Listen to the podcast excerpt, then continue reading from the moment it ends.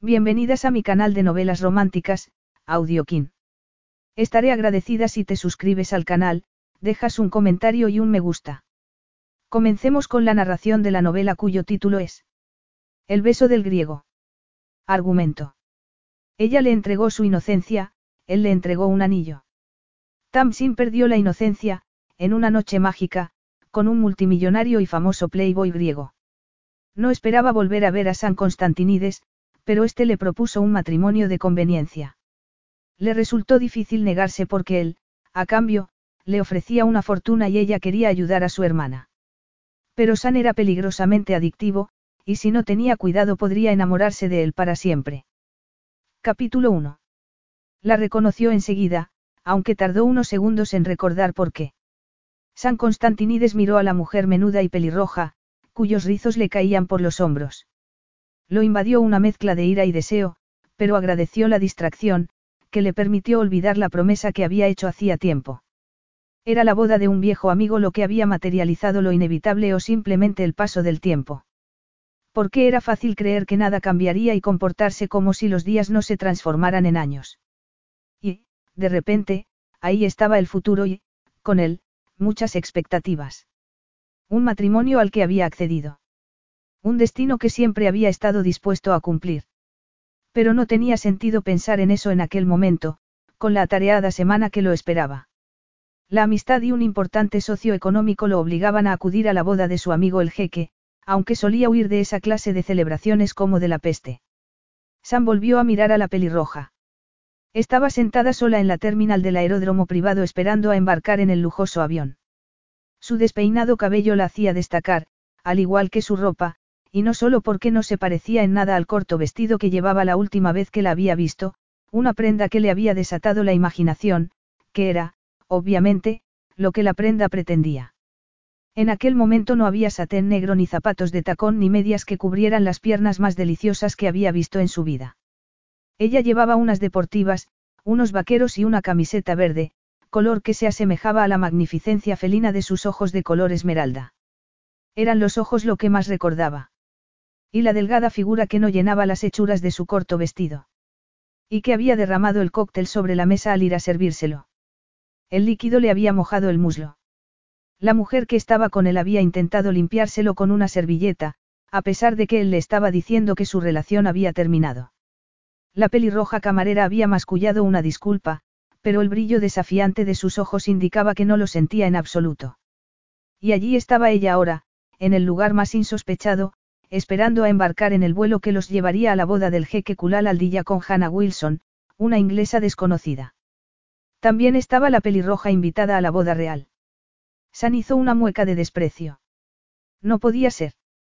Lo más probable era que la hubieran contratado para trabajar en la que se consideraba la boda más glamurosa de aquella zona del desierto desde hacía una década. Y en un país que exigía modestia en el vestir, era improbable que ella fuera a lucir su cuerpo como la vez anterior. Lástima. Mientras se metía el móvil en el bolsillo, ella alzó la cabeza y vio que la miraba, y una chispa de algo poderoso se produjo entre ambos, una chispa de deseo sexual que silbó en el aire casi de forma audible. Los magníficos ojos de ella se abrieron más, incrédulos.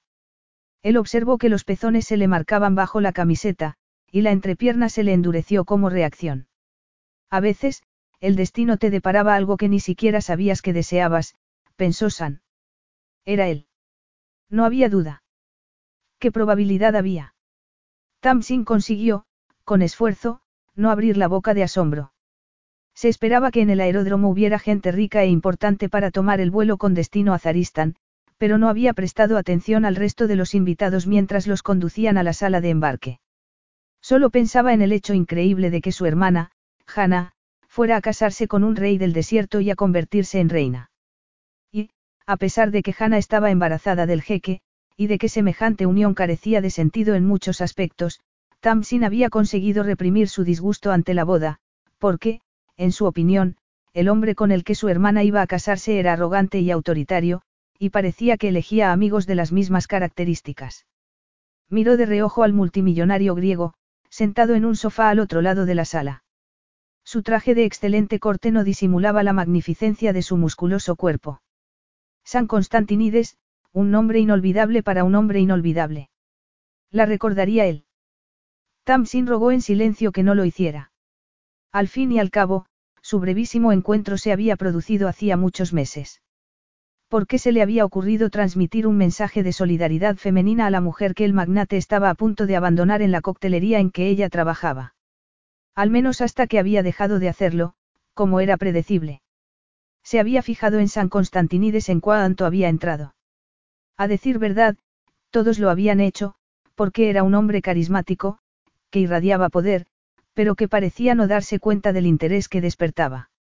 Ellie, una de las camareras y la mejor amiga de Tamsin, le había dicho que era un constructor multimillonario que estaba considerado el soltero más cotizado de Grecia. Pero Tamsin no había prestado atención a su amiga mientras le susurraba el dinero que tenía y el número récord de mujeres con las que se había acostado para, después, librarse de ellas de manera cruel. Su presencia física lograba que su riqueza pareciera casi insignificante. Ella no se dedicaba a mirar a los clientes más guapos, pero aquel era el más atractivo que había visto.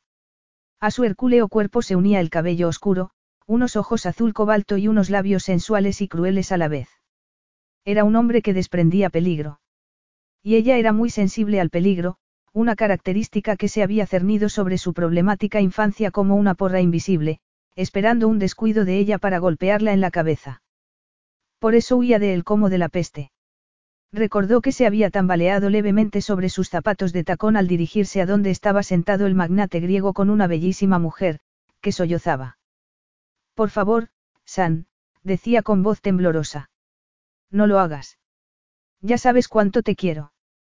Pero a mí no me interesa el amor. Te lo dije al principio. Te expliqué cuáles eran mis condiciones y que no cambiaría de opinión. Y no lo he hecho. ¿Por qué os negáis las mujeres a aceptar lo que tenéis delante de las narices? Aquella conversación había puesto furiosa a Tamsin. Condiciones. Él hablaba como si se tratara de un acuerdo económico, no de una relación, como si su preciosa acompañante fuera un objeto, no una persona. Su indignación había aumentado mientras esperaba a que el barman preparara los cócteles. Cuando volvió, vio que San Constantinides la miraba. Y no supo lo que la había molestado más, que la examinara como alguien que acababa de ver un coche y estaba pensando si montarse en él o no, o que su cuerpo reaccionara a aquel arrogante escrutinio de una forma que no le gustó. Recordó la peculiar sensación en el bajo vientre de que se estaba derritiendo y el cosquilleo en los senos. Recordó los ojos de él recorriéndola de arriba abajo, sin importarle la mujer que tenía a su lado, que se esforzaba en no llorar. Y se encolerizó. Todos los hombres eran iguales. Solo tomaban, nunca daban, a no ser que se vieran acorralados. E incluso entonces hallaban la manera de escaparse. No era de extrañar que ella los mantuviera a distancia. Con una sonrisa de ánimo había dado su bebida a la mujer, pero al agarrar el cóctel del hombre de la bandeja se había cruzado con su mirada burlona.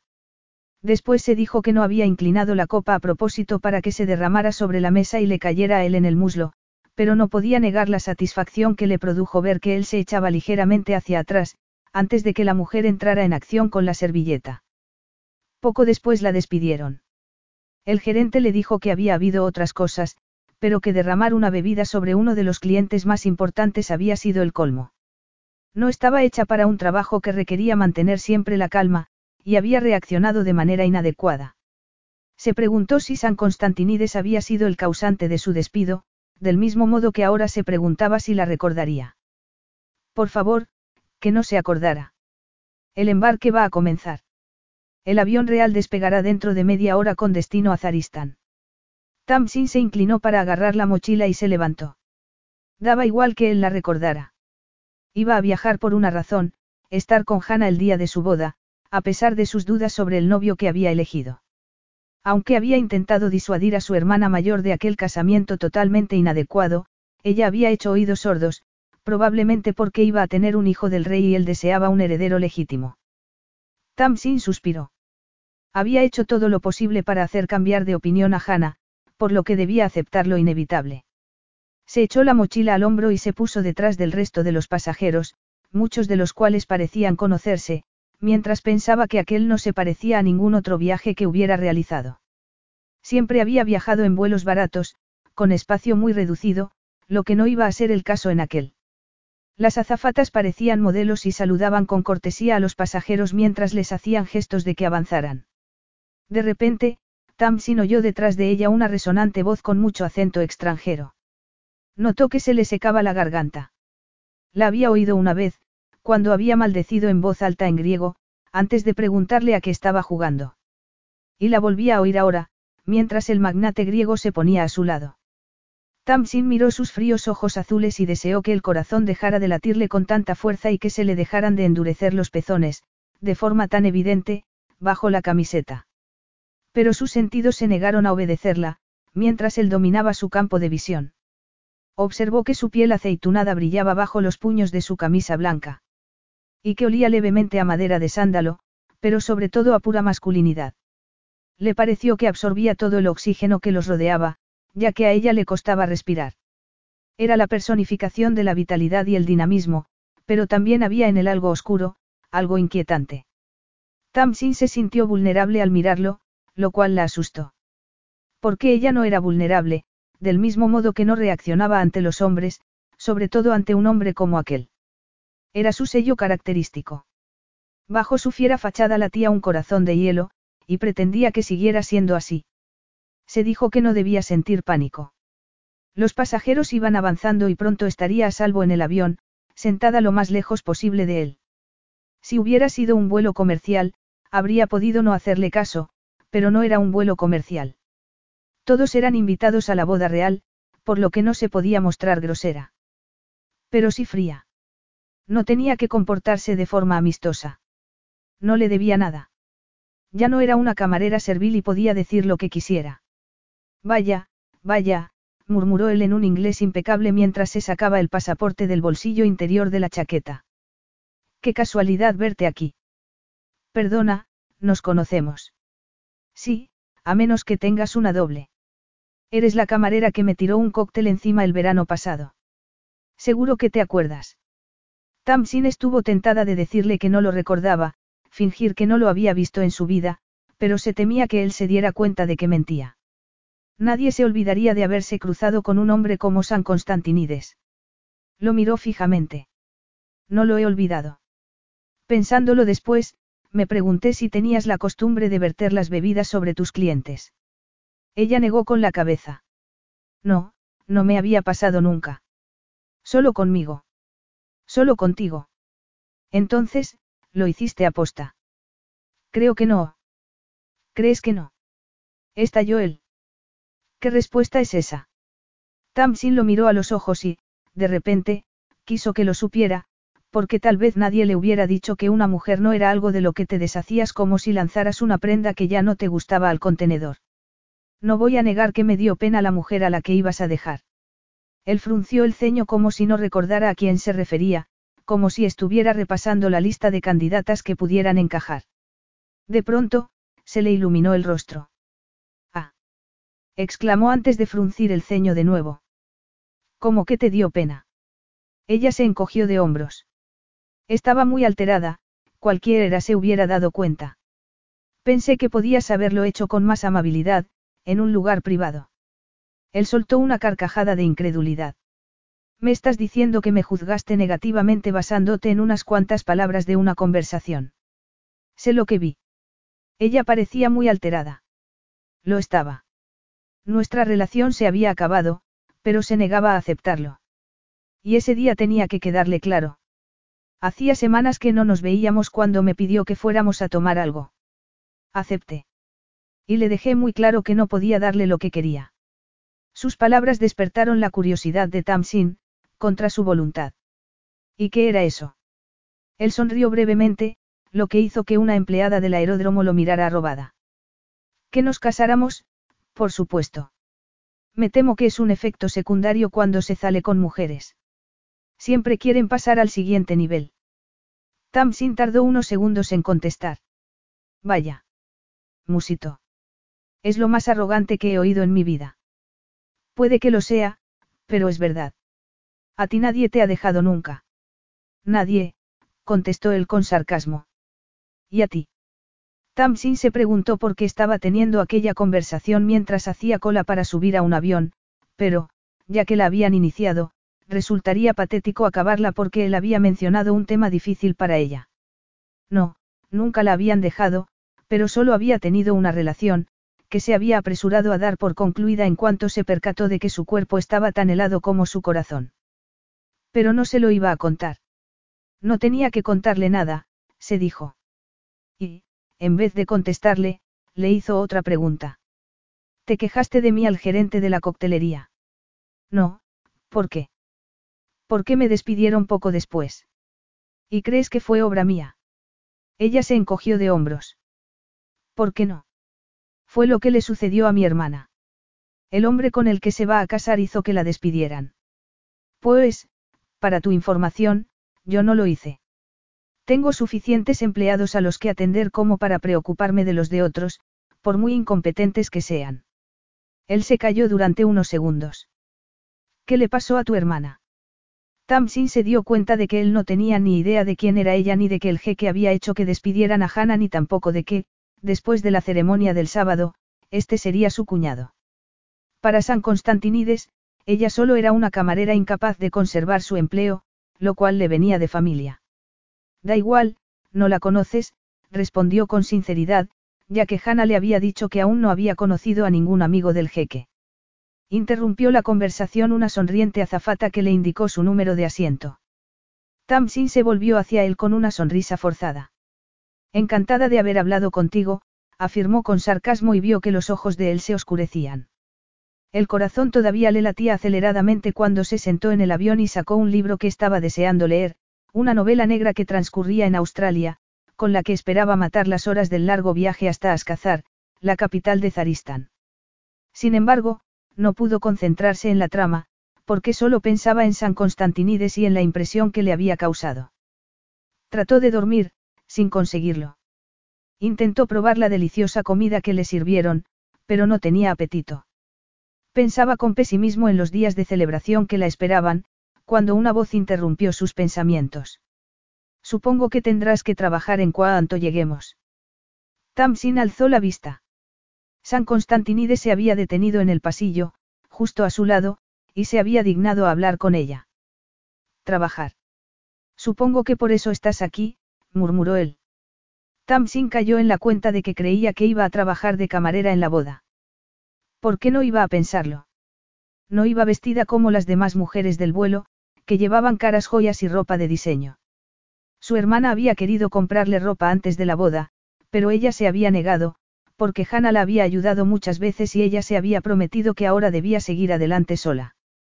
Por eso estaba él tan seguro de que era una empleada, no una invitada a la boda, porque llevaba unas deportivas viejas en vez de esos lujosos zapatos de suela roja que todas las demás lucían. Decidió que se divertiría un poco. Sería impagable que aquel magnate griego se mostrara condescendiente con ella, antes de que descubriera su relación con los Aldilla. Se encogió de hombros. Sí.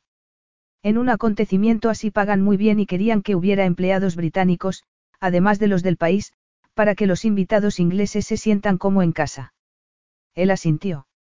Es muy amable de su parte que te hayan pagado el viaje en este avión. Tamsin reprimió una risa indignada. En cualquier momento le preguntaría si era la primera vez que viajaba en avión. Lo sé, suspiró. Esperemos que no me acostumbre a este lujo antes de volver a mi vida de pobreza. Esperemos que no, él le dedicó una sonrisa breve y desdeñosa, como si ya se hubiera cansado de ella. Dirigió la mirada hacia las nalgas de una de las azafatas. Y ahora, si me perdonas, tengo trabajo. Tamsin iba a decirle que era él quien había ido a hablar con ella, pero se contuvo mientras él recorría el pasillo del avión. Y no era la única que lo miraba. Todas las mujeres lo observaban mientras se dirigía a la parte delantera del avión. Se fijó, con resentimiento, en sus poderosos hombros y los oscuros rizos de su nuca mientras pensaba que nunca había visto a un hombre tan seguro de sí mismo. Desprendía energía, y a ella la contrariaba el efecto que le producía, sin que siquiera él lo intentara. Sintió un estremecimiento desconocido y cerró los puños mientras el avión se elevaba en dirección al reino del desierto. Capítulo 2. Tamsin se hallaba en el centro de la enorme habitación. La cabeza le daba vueltas al mirar, asombrada, a su alrededor. Sabía que el prometido de su hermana poseía un palacio en el que ella se alojaría durante los festejos nupciales, pero la realidad de estar allí sobrepasaba tanto su experiencia que creía estar soñando. El techo abovedado estaba recubierto de oro. No había visto tanto oro en su vida. Finas cortinas cubrían las ventanas, que daban a unos jardines sorprendentemente verdes, ya que, al fin y al cabo, aquel país estaba en el desierto. La cama era enorme, con una colcha bordada y almohadas de terciopelo.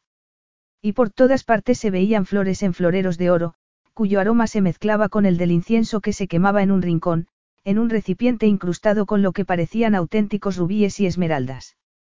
Y en cuanto al cuarto de baño, Tamsin tragó saliva. Superaba los de los mejores hoteles en que había trabajado.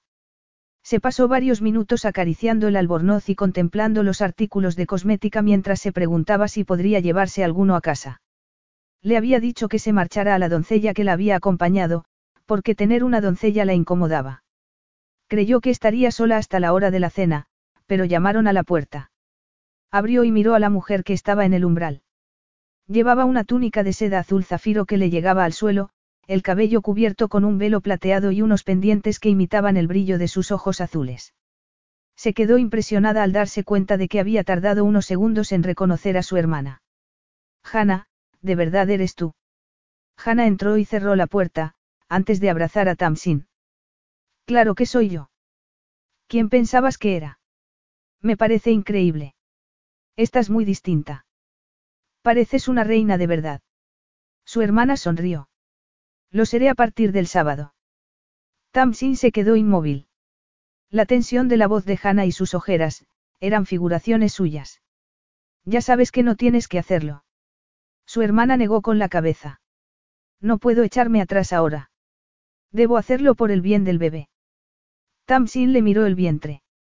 Supuso que la mayoría de la gente no se habría dado cuenta de que estaba embarazada, ya que parecía más bien que acababa de volver de vacaciones y se había extralimitado con el buffet del hotel. Sin embargo, ella conocía a Hannah mejor que nadie, ya que, durante su infancia, se había portado con ella como una madre, más que como una hermana mayor. Su madre las había abandonado cuando eran muy pequeñas, y tenían padres distintos. Al pensar en su padre notó un sabor acre en la boca porque había sido un desastre en todos los sentidos. Intentaba no juzgar a los demás hombres por el mismo rasero, pero a veces le resultaba difícil. Pero la vida era difícil. Ahora entendía por qué Hannah había tardado tanto en hablarle de su padre, aunque ella había estado enfadada mucho tiempo con su hermana por ese motivo.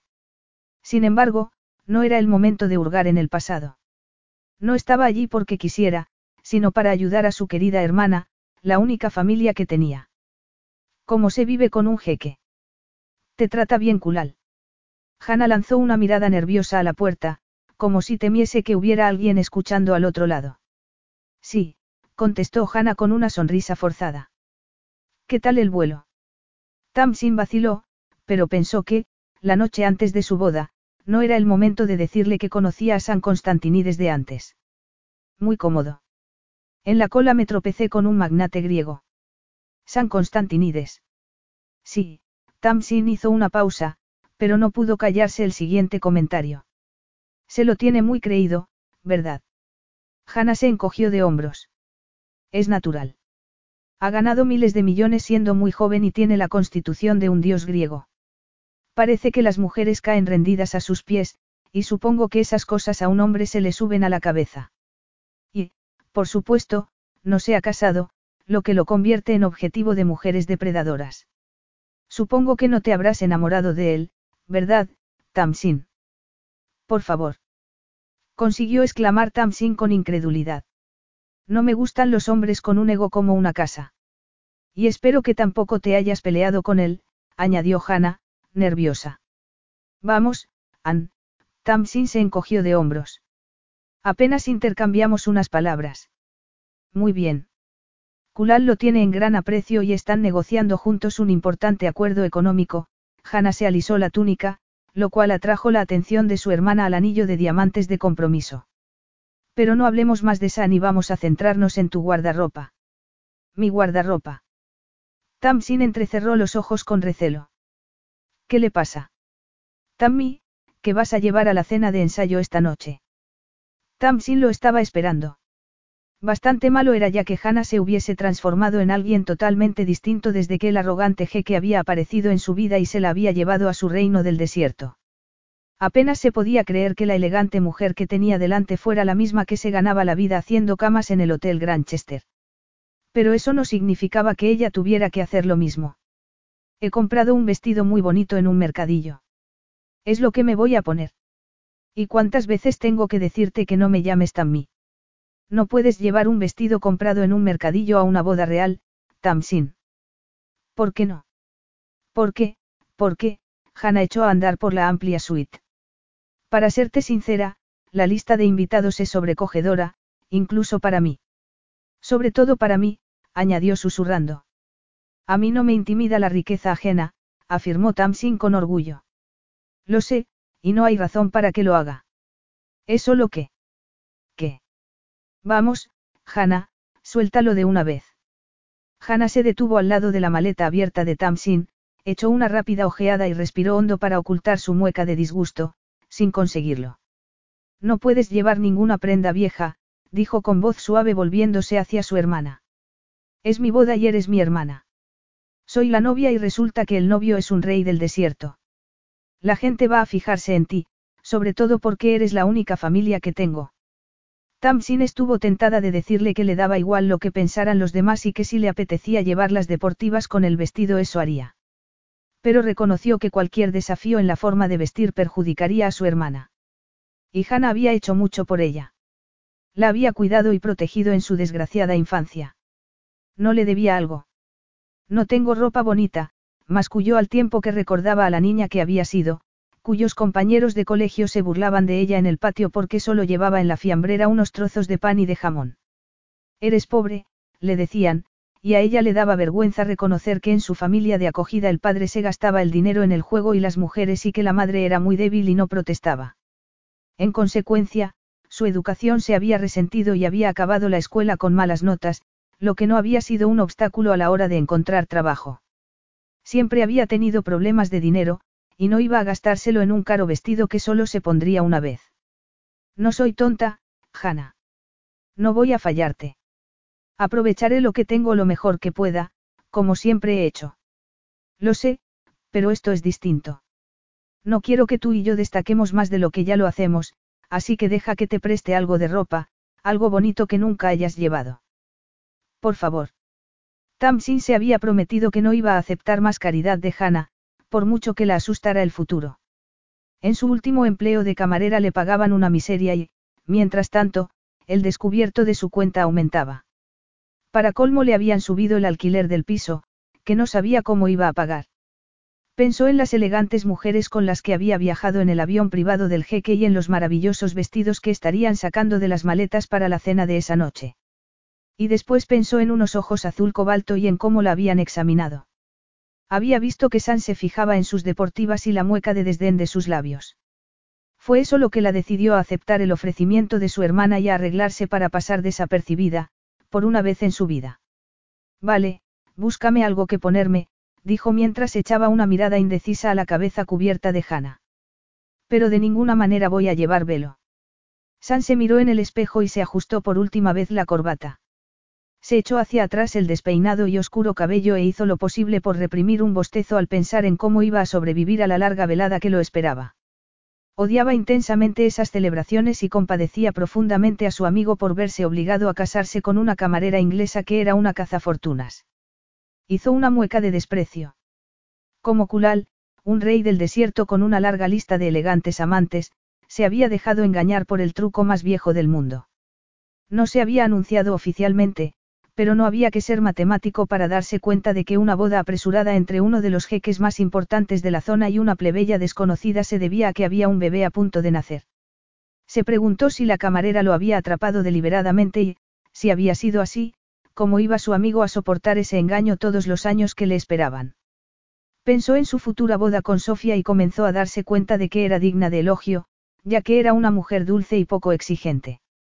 No se la imaginaba intentando atraparlo quedándose embarazada, probablemente porque dudaba que ella consintiera en tener relaciones sexuales antes del matrimonio. Llevaba meses sin ver a su prometida oficial y sabía que no podía seguir aplazando la boda. Hasta aquel momento había sido un acuerdo confidencial entre dos familias, pero cuantas más largas diera él, más probabilidades había de que la prensa se enterara. Al pensarlo, apretó los dientes. Iniciaría el cortejo formal cuando se fuera de allí, después del fin de semana, y la boda sería a mediados del año siguiente. De momento, seguía siendo un hombre libre. Contra su voluntad, sus pensamientos derivaron hacia la lujuria, ya que hacía meses que no se había llevado a una mujer a la cama. Era discreto en sus relaciones, por motivos obvios, y nadie fuera de las dos familias sabía que estaba prometido a una hermosa joven griega. Su reciente abstinencia sexual no se debía a que no hubiera tenido oportunidades, sino a que estaba harto y aburrido de las atenciones de mujeres depredadoras que intentaban sacar tajada. Frunció el ceño ante su imagen en el espejo antes de darse la vuelta. La prensa no contribuía a su esfuerzo por pasar desapercibido, y algunos periódicos estaban obsesionados por saber cuándo se casaría. Era esa clase de especulaciones la que había llevado a las mujeres a perseguirlo. Él no había tenido nunca que perseguir a una mujer. Eran ellas las que se le acercaban en enjambres, como las moscas a la miel. Disfrutaba de algunas de ellas, pero siempre les dejaba claro que no tenían futuro con él, aunque sin explicarles por qué. Llegó un criado para conducirle a la cena previa a la boda. San pronto se percató de la emoción del ambiente, a medida que la ceremonia se acercaba. Altas antorchas ardían en el patio y a lo lejos se oía una música desconocida. Siguió al criado por pasillos que olían a jazmín y gardenias, iluminados por candelabros de oro y plata, hasta ocupar su sitio en un enorme salón de baile que no había visto en su visita anterior.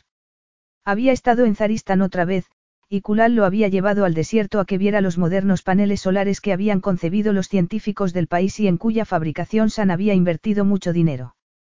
En ese viaje había cabalgado en un magnífico semental y había acampado con Kulal en una opulenta tienda beduina.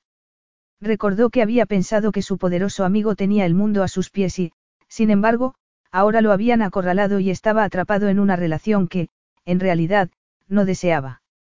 ¿Acaso no le sucedía lo mismo a él? No, su prometida era todo lo que un hombre podía desear. Él no iba hacia el futuro con los ojos cerrados, guiado por el azar o la ignorancia. No habría secretos vergonzosos que Sofía hubiera querido ocultarle, porque la conocía de toda la vida. Era pura, hermosa y, tensó los labios ante un pensamiento no deseado. La química llegará después. La mayoría de los invitados ya se hallaba reunida en el salón, que daba a un comedor igual de grande. Las mujeres se paseaban luciendo sus galas, y los hombres, sus trajes oscuros, túnicas o uniformes. San miró a su alrededor buscando a la camarera pelirroja, pero no la vio, por lo que se preguntó si no estaría en la cocina llenando la bandeja. Agarró una copa que le ofreció otra y se la bebió mientras esperaba la llegada de la pareja real. Y entonces la vio. Apretó la copa con tanta fuerza que temió quebrar el fino cristal. Soltó el aire lentamente mientras, incrédulo, contemplaba a la rebelde pelirroja, que seguía a la pareja real como si tuviera derecho a ello. Entrecerró los ojos.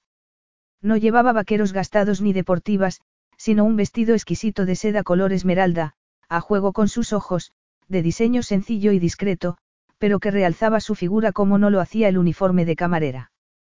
San tragó saliva. Era una mujer muy sensual. Llevaba el cabello recogido y unos pendientes de diamantes y esmeraldas que le rozaban el largo cuello. San notó que se le endurecía la entrepierna. De pronto, ella volvió la cabeza y lo miró, como si un sexto sentido le hubiera indicado que la estaba observando. Un destello de triunfo iluminó sus extraordinarios ojos, antes de darle la espalda para ponerse a charlar con un hombre de uniforme que la devoraba con los ojos.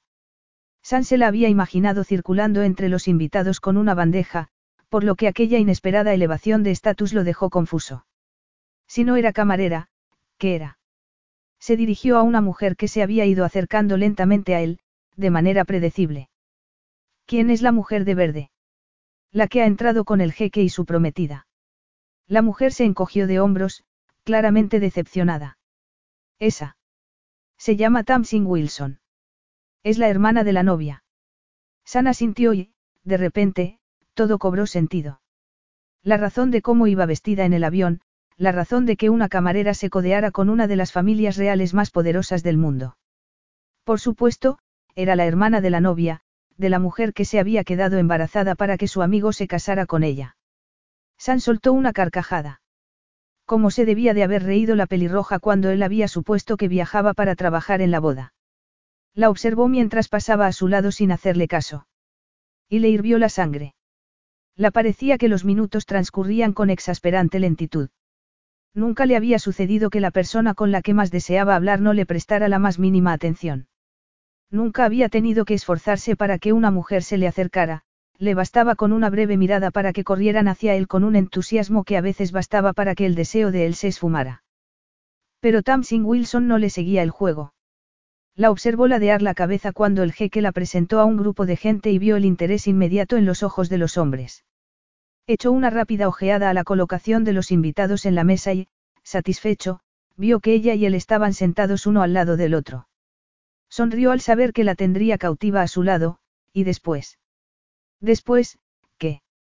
De momento, no había ido más allá, pero la dureza creciente de su entrepierna le daba una idea muy acertada de cómo pretendía que acabara la noche. ¿Por qué no? Todavía no había empezado a cortejar a Sofía formalmente. No era mejor dar rienda suelta a sus deseos para librarse de ellos, erradicar el desasosiego antes de sentar la cabeza.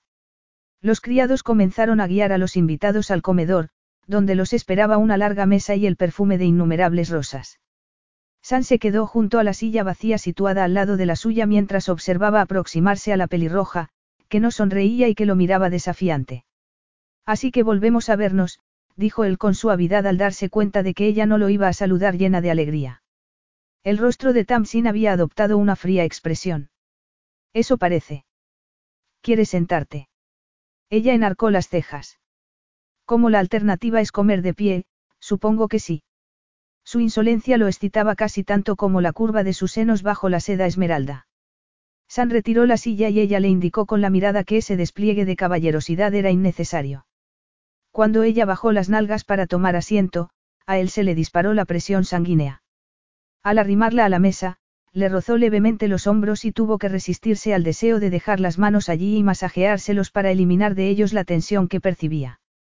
No me habías dicho que eras la hermana de la novia, dijo sentándose a su lado. No me lo preguntaste. Te limitaste a asumir que venía a trabajar, no. A servir bebidas. Supusiste que alguien como yo no podía estar invitada. Era suponer demasiado, dadas las circunstancias. La primera vez que te viera lo que hacías. Y no me hablaste de tu relación con la novia. Y tendrás que reconocer que no pasabas precisamente desapercibida entre el resto del pasaje. Hasta ahora. Ahora que mi hermana me ha regalado este vestido que me ha hecho. Preguntó ella con indignación. Y que me ha obligado a llevar un collar que me aterra pensar que se me pueda caer y perder, lo cual supondría una pérdida de millones de libras para las arcas del país. ¿Te refieres a eso? San tuvo que reprimir una sonrisa. No me negarás que esta noche tienes un aspecto muy distinto. Tamsin agarró un vaso incrustado de piedras preciosas y dio un sorbo del agua con gas que contenía. No iba a negar que su aspecto fuera distinto, pero, por debajo de su bonito vestido, seguía siendo la misma, la que siempre se sentía fuera de lugar. Aquella noche, esa sensación era más intensa que nunca. Y no solo porque todos fueran más ricos que ella y parecieran muy satisfechos de sí mismos, sino que a eso se añadía los desconocidos sentimientos que la invadían, difíciles de definir y más aún de comprender. Se preguntó por qué sentía un deseo tan intenso por aquel hombre, a pesar de ser el más arrogante que había conocido, porque le había parecido que le ardía la piel cuando él le había rozado los omóplatos con la punta de los dedos, porque tenía los pezones tan duros bajo su elegante vestido. Recuerda la superioridad con la que te ha tratado cuando estabais embarcando. Recuerda lo destrozada que estaba aquella preciosa mujer rubia en el bar, cuando le estaba diciendo con frialdad que habían acabado. Sin embargo, en aquel momento le resultaba difícil pensar en algo que no fuera la sonrisa que esbozaban los labios de San. Y se preguntó qué sentiría si él la besara. Desvió la mirada a sus dedos y volvió a sentirse invadida por el deseo, algo totalmente desconocido para ella, ya que no sentía deseo. Era otro aspecto de su carácter que hacía difícil que encajara. Era un secreto íntimo, a pesar de lo que prometía su aspecto, reaccionaba como un trozo de madera. Se lo habían dicho hombres muy descontentos por su falta de respuesta, hasta que dejó de salir con hombres por completo, ya que la vida era más fácil así. No, no voy a negar que tengo otro aspecto esta noche. Supongo que por eso estás hablando conmigo, cosa que evidentemente no quisiste hacer cuando pensabas que no era más que una camarera. ¿O fue la vista de mis deportivas lo que te hizo decidir que no merecía la pena? Él hizo amago de contestarle, pero cambió de idea y le dedicó una sonrisa tan intensa que Tamsin creyó que el corazón se le iba a salir del pecho. ¿Por qué no empezamos de cero? Propuso él tendiéndole la mano. Soy San Constantinides. Es la abreviatura de Alexandros, por si quieres saberlo. Me da igual. Y tú eres Tamsin, ¿verdad? Prosiguió él, impertérrito. Tamsin Wilson. Ella apretó los dientes. Antes, él no se había molestado en saber cómo se llamaba. Pero cómo se había enterado de que era pariente de Hannah, se comportaba de forma muy distinta. Miró a la pareja real, sentada en una tarima. Hannah sonreía, pero Tamsin notó que estaba nerviosa. Y como Hannah le había dicho que San estaba haciendo importantes negocios con el jeque, no debería intentar ser amable con él, al menos durante la cena. Sí, así me llamo, afirmó ella mientras le servían una ensalada de mango y nueces. ¿Por qué no me hablas un poco de ti? Ella se preguntó qué diría aquel magnate griego si le contara la verdad, que, si sus padres se hubieran casado, su apellido sería uno de los más memorables del mundo. Pero nunca lo había usado porque no tenía derecho a hacerlo. Lo miró a los ojos y le preguntó. ¿Qué quieres saber? Él se encogió de hombros. Empecemos por lo evidente. Me has dicho que ya no trabajas en el Blue Bird Club. Te dije que me habían despedido. ¿Y a qué te dedicas ahora? Si no se hubiera sentido tan fuera de lugar, tal vez le hubiera dado conversación, saltándose su vida nómada y fingiendo ser como cualquier otra mujer. Pero no le salían las palabras. San Constantinides era demasiado inquietante y tenía unos ojos demasiado penetrantes. Además, para que iba a tratar de impresionar a alguien que se había dignado hablar con ella únicamente porque pronto sería pariente del jeque. Tengo una vida llena de glamour, no te vayas a creer. Trabajo en un café por la mañana y de reponedora de un supermercado por la noche. Él frunció el ceño. Parecen muchas horas. Lo son. No estás cualificada para hacer otra cosa que no sea trabajar de camarera. Ella dejó con brusquedad el tenedor que había agarrado, aunque no había probado la comida. Pues no. En la escuela, los exámenes no eran lo que más me preocupaba. ¿Por qué no estudias para hacer otra cosa? Preguntó él mientras tomaba el vaso para beber. Pareces inteligente. Tamsin estuvo a punto de soltar una carcajada, y no solo porque el comentario fuera condescendiente. El problema de los ricos era que no sabían cómo funcionaba el mundo real. Llevaban protegidos tanto tiempo por su riqueza y sus privilegios que no sabían ponerse en el pellejo de otros. ¿Y quién va a mantenerme mientras lo hago? Preguntó ella intentando que no le temblara la voz.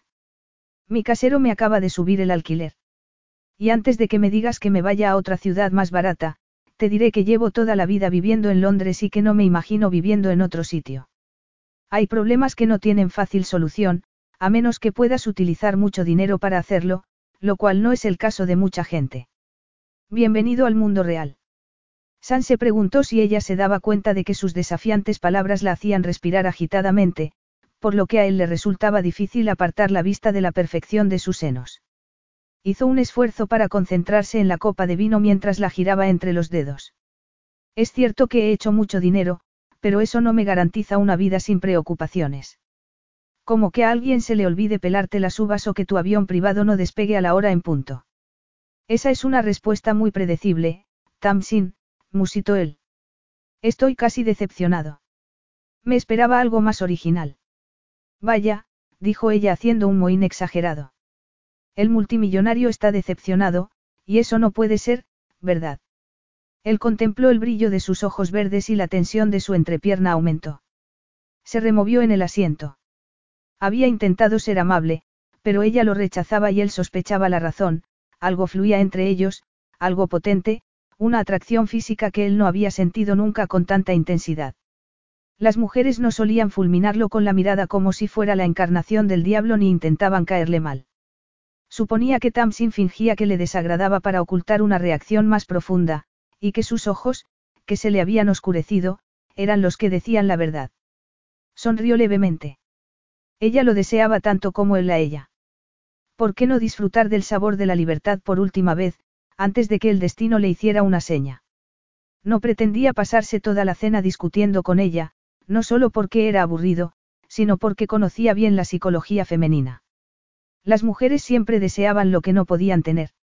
Y ella debía entender que corría el peligro de que dejara de hacerle caso si seguía mostrándose insolente. La haría esperar, retorcerse de deseo, y cuando ella volviera a acercársele estaría tan excitada que... La presión de su entrepierna ya le resultaba casi intolerable cuando le dio la espalda y se puso a hablar con la heredera italiana que tenía a su derecha. Capítulo 3. Solo era una boda. Unas horas más y podría volver a casa. Eso era lo que Tamsin se repetía mientras se dirigía al salón del trono, con otro vestido que su hermana había insistido en que se pusiera. No negaba que aquel largo y vaporoso vestido le sentaba bien. A diferencia del espectacular de color esmeralda que había llevado en la cena de la noche anterior, ese era del color gris pálido de un ala de paloma. Esa noche, las joyas que le habían prestado eran un collar y unos largos pendientes de diamantes. Y al igual que la noche anterior, cuando se había mirado al espejo antes de salir de la suite no había reconocido la imagen reflejada en él. Ante el mundo parecía elegante y de gustos caros, pero por dentro se sentía contrariada. Y aunque detestaba la causa de su descontento, no podía negarla, San Constantinides no la había hecho ni caso durante la cena previa a la boda. Se la había pasado riéndose y gastando bromas en italiano con la bella mujer que tenía al otro lado y haciendo como si ella fuera invisible. Era cierto que había sido muy cáustica, pero aún así. Se había marchado cuando la cena como tal hubo acabado. Había vuelto a la suite y se había preparado un baño perfumado. Pero se había pasado la mayor parte de la noche dando vueltas en la cama, con la imagen de un hombre de cabello oscuro y ojos azul cobalto en la cabeza. Se había despertado varias veces porque le dolían los pezones y sentía una humedad caliente entre los muslos. Se dijo que debía serenarse y dejar de pensar en el magnate griego, pero no le estaba resultando fácil. La primera persona a la que vio al entrar en el salón del trono fue a San Constantinides, a pesar de que el jeque ya estaba en primera fila esperando a su prometida. A ella, le dio un vuelco el corazón. San estaba, Tamsin tragó saliva. Estaba encantador. Con un traje negro, era el más alto de los presentes. Más inquietante le resultó a ella que él pareciera haber notado su presencia, porque volvió la cabeza y la miró. Y a ella le pareció que sus ojos la aprisionaban y que quería quedarse prisionera en ellos. Se dijo que se debía concentrar en la ceremonia y fijarse en la novia, que llegaba en ese momento. Hannah estaba preciosa. El vestido de novia disimulaba su embarazo. Había pedido disculpas a Tamsin porque no fuera a ser su dama de honor, pero en Zaristan no había esa costumbre. A Tamsin no le importaba. El matrimonio le parecía una institución caduca, que no solía durar. No sabía por qué no se sustituía por otra cosa más moderna. Sin embargo, percibió la importancia histórica de los votos pronunciados, aunque Hannah lo hizo en voz tan baja que apenas los oyó. Y aplaudió y vitoreó a los novios, junto con los demás invitados, cuando los declararon rey y reina del país. Y brindó a su salud. La cena que siguió fue más formal que la de la noche anterior. Tamsin se dijo que estaba contenta de hallarse sentada entre el sultán de Marazad y un representante del reino de Maraban, de estar muy lejos de San Constantinides. Pero era mentira. Solo pensaba en él, y su cuerpo parecía dispuesto a reflejar sus pensamientos. Le tiraba la piel y parecía que los sentidos se le habían acentuado. El corazón le latía desbocado y tenía la impresión de estar luchando contra algo en su interior. No había posibilidad de escapar, porque no podía levantarse e irse en medio de la boda real. Intentó charlar cortésmente con los hombres que tenía a cada lado y no mirar a una actriz de Hollywood y a una mujer miembro de la realeza británica que lanzaban risitas de colegiala ante lo que San decía. Sabía que habría baile después de la cena porque se lo había dicho Hannah, pero no tenía intención de ver a las parejas dando vueltas en la pista mientras fingía que estaba muy bien sola. Normalmente lo estaba, sobre todo porque había convertido la autosuficiencia en un arte. No anhelaba tener un compañero, porque únicamente sabía desenvolverse estando sola y porque, de ese modo, nadie la decepcionaría. Además, su experiencia le indicaba que las relaciones eran una pérdida de tiempo. No obstante, esa noche percibía con intensidad que a su vida le faltaba algo, mejor dicho, alguien. Tal vez fuera por el inevitable sentimentalismo provocado por los votos matrimoniales o porque, al haberse casado Hannah, estaba irremediablemente sola. O porque no había nada que la esperara en Inglaterra, salvo un montón de deudas. Decidió marcharse discretamente, como la noche anterior. Nadie se daría cuenta. Se levantó y se inclinó a recoger el bolso de Dior que Hannah le había prestado cuando oyó una voz a sus espaldas. ¿Te marchas? Ella no tuvo que darse la vuelta para saber quién era. El corazón le golpeaba en el pecho cuando se enderezó y contempló los ojos azul cobalto que la observaban. Recordó que él no había querido hablarle la noche anterior, así que no sabía por qué no continuaba así. Sonrió con esfuerzo. Vaya. Nadie debía notarlo. ¿Dónde vas? Tamsin se encogió de hombros. A mi habitación. Pero la noche es joven. Creía que eso ya no se decía, observó ella con los ojos muy abiertos. Él enarcó las cejas. Me estás diciendo que es un cliché. Creo que eres lo bastante inteligente para darte cuenta tú solo. Sus miradas se cruzaron. El deseo de flirtear con él la abrumaba. Pero ella no flirteaba. Ni siquiera estaba segura de saber cómo se hacía. Siempre estaba a la defensiva porque los hombres no le caían muy bien y, ciertamente, no se fiaba de ellos. Entonces, porque estaba jugando a ese juego por primera vez y se sentía a gusto. Se dio cuenta de que deseaba acariciarle las líneas curvas de los labios y, y, y debía detener aquello. Era peligroso, más que peligroso. Se sentía vulnerable, lo cual la aterrorizaba. Tengo que irme. Aún no, él le puso la mano en el brazo. Tengo la clara impresión de que debo cambiar tu opinión de mí. Ella alzó la barbilla y lo miró con agresividad. ¿Y eso, por qué? Considéralo una propuesta de paz en honor de la boda de tu hermana. Podemos divertirnos un poco. Y el baile acaba de empezar. No puedes marcharte hasta que no hayas bailado una vez al menos. No sabía que fuera obligatorio. No pensaba bailar con nadie. Él esbozó una sonrisa arrogante. Ni siquiera conmigo. Sobre todo, contigo no. ¿Por qué no, Agapimu? ¿No te gusta bailar? Había bajado la voz y el término cariñoso en su lengua materna lo hacía aún más irresistible. Miró sus ojos azul oscuro. Cuando ella era más joven bailaba en la pista como todos los demás, moviéndose bajo las luces al ritmo que imponía el pinchadiscos. Pero era la primera vez que un hombre guapísimo le pedía bailar en una lujosa pista. ¿Por qué no es buena idea? respondió ella con una evasiva. Deja de resistirte, Tamsin. Sabes que quieres bailar conmigo, afirmó él mientras le ponía la mano al final de la espalda y la empujaba suavemente hacia la pista. Ella podía haberlo detenido entonces si no hubiera visto que el jeque los observaba desconcertado. Lo sorprendía que fuera a bailar con un invitado tan distinguido como su rico amigo. Sabía que ella no le caía bien a Kulal, y el sentimiento era mutuo. De hecho, habían tenido una bronca antes de la boda, cuando él se había presentado en casa de su hermana. Pero lo pasado, pasado estaba, sobre todo ahora que era su cuñado.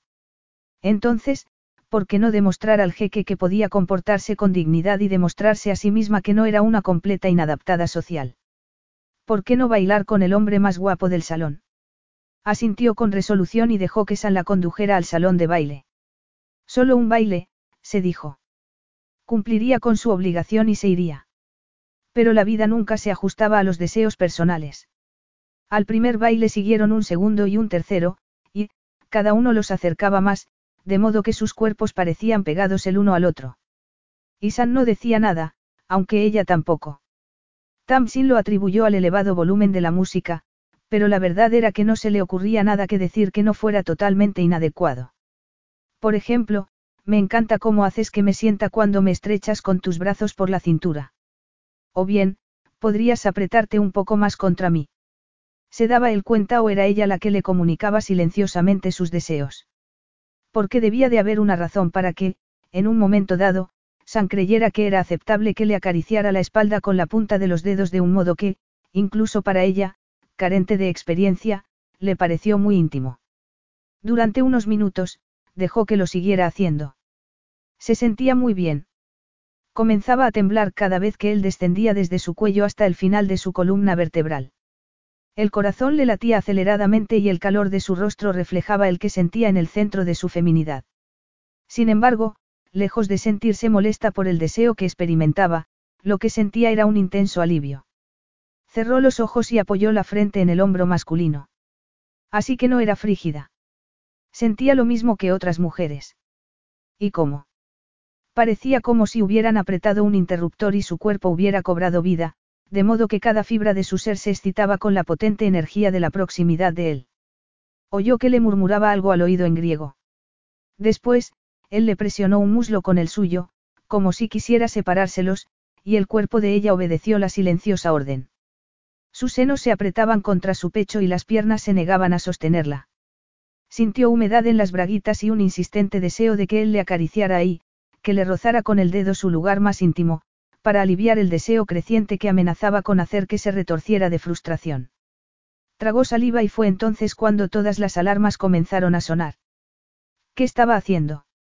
Tras años de ser más pura que la nieve, de verdad iba a dar un espectáculo indecente en la pista de baile solo porque un hombre estaba tocando las teclas adecuadas.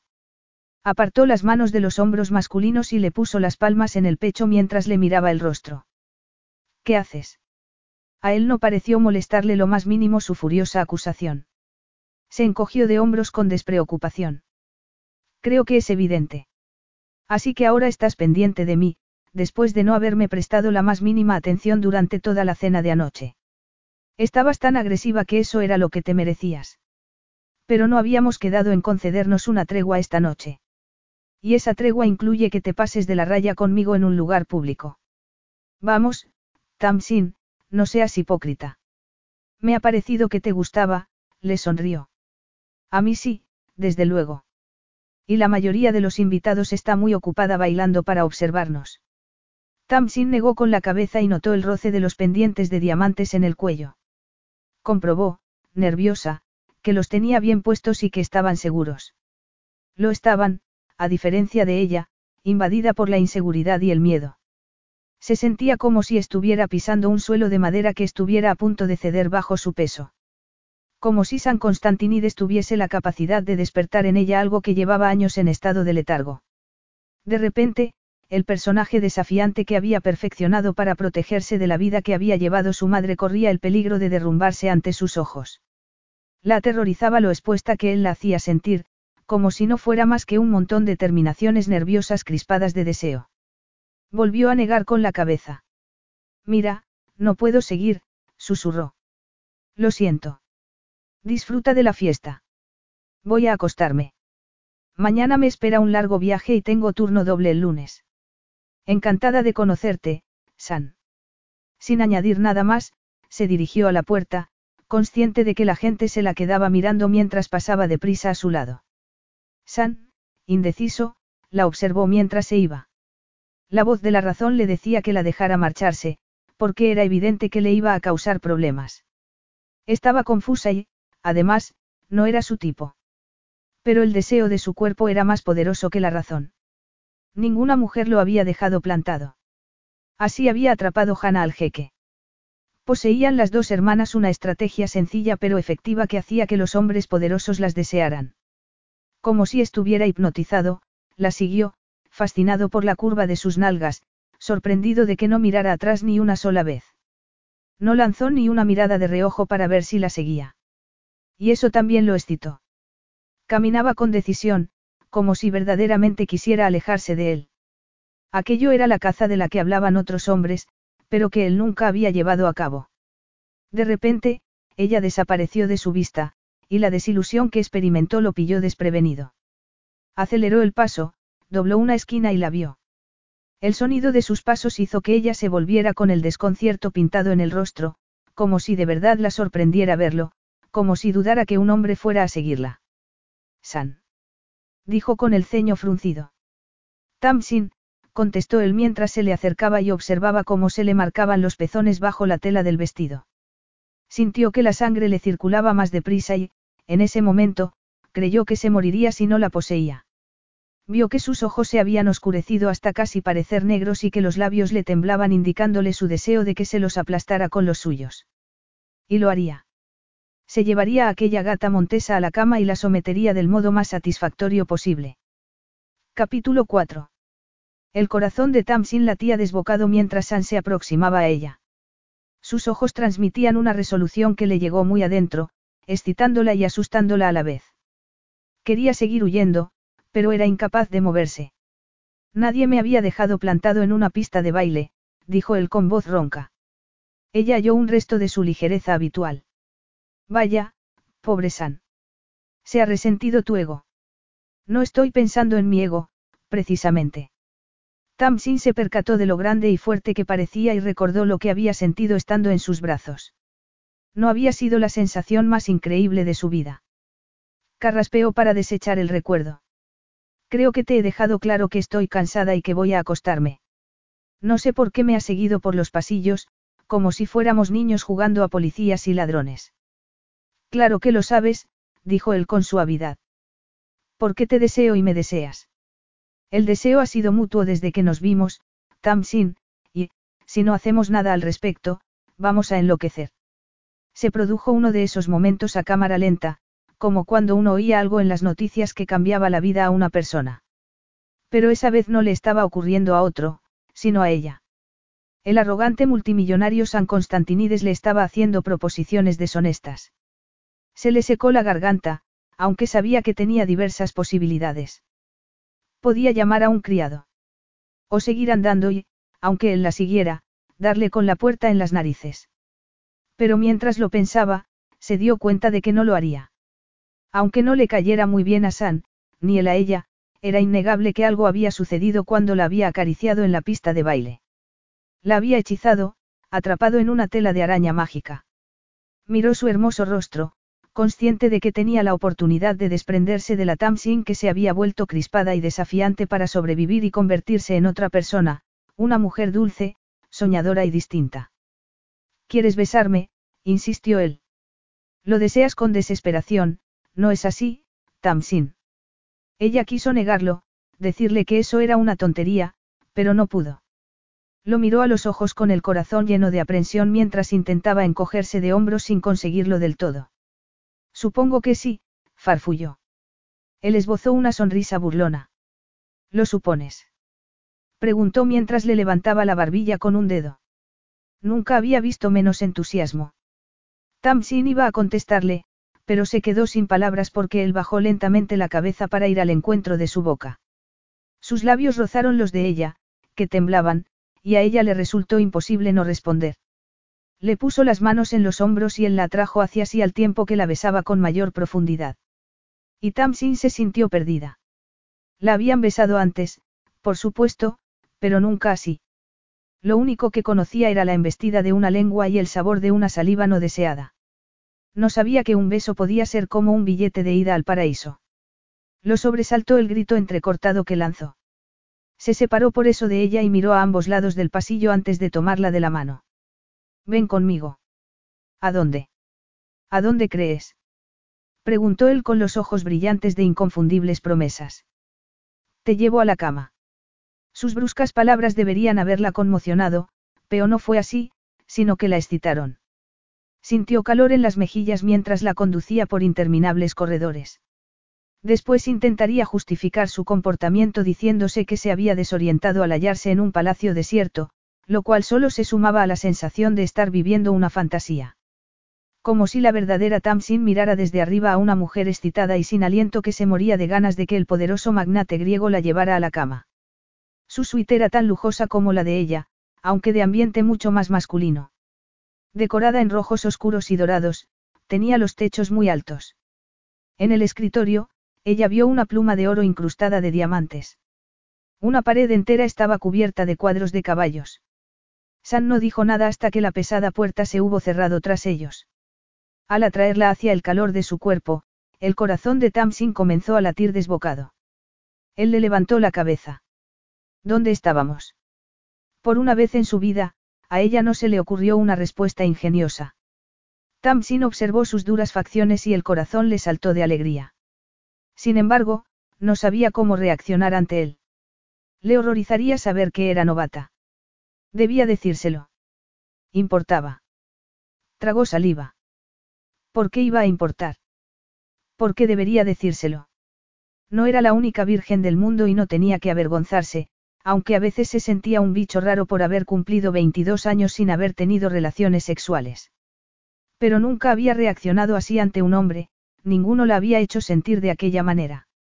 ¿Acaso era un crimen aprovecharse de ello, sentirse una mujer normal por una vez, no como si estuviera hecha de hielo del cuello hacia abajo? Intentó recordar lo que él le acababa de preguntar, algo sobre lo que estaban haciendo. Y a ella no se le había olvidado. Me estabas besando. Él sonrió. Es verdad, dijo él tomándole el rostro entre las manos y mirándola durante unos segundos antes de buscar su boca con la suya y explorar sus labios a conciencia. Tamsin notó que los senos le pesaban bajo el vestido cuando él le acarició un pezón trazando círculos con el pulgar. Ella gimió de placer y apretó los labios contra su cuello. Mientras la mano de él descendía por su vientre, sintió un estremecimiento. Notaba él que quería estallar de placer. Por eso echó la cabeza hacia atrás para observar la rapidez con que ascendía y descendía su pecho. Creo que debemos ir a la cama. Tamsin no era precisamente obediente, y, cuando alguien le sugería algo, su instinto natural era rebelarse. Pero asintió. Muy bien, susurró aferrándose a su cuello. Vamos.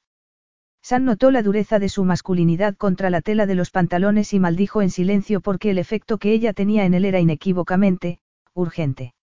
Lo hacía sentir como si tuviera 15 años, en vez de 33. Y estando tan excitado, lo más sensato era moverse lo menos posible. Así que ¿por qué no tumbarla en la alfombra y hacerlo allí mismo? Sería rápido y se libraría de aquel fiero deseo que corría por sus venas como la fiebre. Sería la solución perfecta, una cópula rápida para aliviar la mutua frustración y, después, seguir cada uno su camino. Pero la forma de reaccionar de ella convertía en desagradable semejante solución. Se aferraba a él con la misma confianza que un gatito, por lo que no le quedó más remedio que cruzar la habitación llevándola en brazos, lo cual no era su estilo. Al dejarla al lado de la cama estaba desconcertado, porque Tamsin no era lo que se había esperado. De hecho, nada de aquello era lo que se esperaba. Lo confundía con mensajes contradictorios. La mujer descarada y espabilada se comportaba de forma casi ingenua. Él se había imaginado que alguien como ella ya estaría bajándole la cremallera de los pantalones, antes de tomarlo con la mano o con la boca, porque esa era la tendencia del momento en la primera relación sexual. Pero no era así. Ella parecía más preocupada por quitarse los pendientes de diamantes y dejarlos en la mesilla para, después, hacer lo mismo con el collar. Mientras lo hacía, él se colocó detrás de ella y le levantó el cabello para besarle el cuello. Notó que temblaba. Te deseo, dijo mientras la giraba para dejarla frente a él. Ah, sí. Susurró ella. ¿Cómo conseguía parecer tímida de un modo tan convincente? Le bajó la cremallera del vestido y este cayó al suelo. Ella se quedó en ropa interior y él sintió aumentar su deseo. Se inclinó para quitarle los zapatos y cuando se enderezó lo sorprendió lo pequeña que era sin aquellos enormes tacones. Se quitó la chaqueta y la corbata y las tiró al lado del vestido. Desabróchame la camisa. Los dedos de Tamsin temblaban al acercarlos al pecho de San, porque nunca había visto a un hombre desnudo ni tampoco se había desnudado delante de ninguno. Sin embargo, su miedo instintivo desapareció al tocarle la piel. Él gimió mientras le abría la camisa. ¿Y ahora qué? Se preguntó mientras contemplaba su pecho desnudo. Notaba él su nerviosismo. Por eso le sonrió al tiempo que le desabrochaba el sujetador, que se abrochaba por delante, y sus senos caían en sus manos. De repente, sus nervios se esfumaron.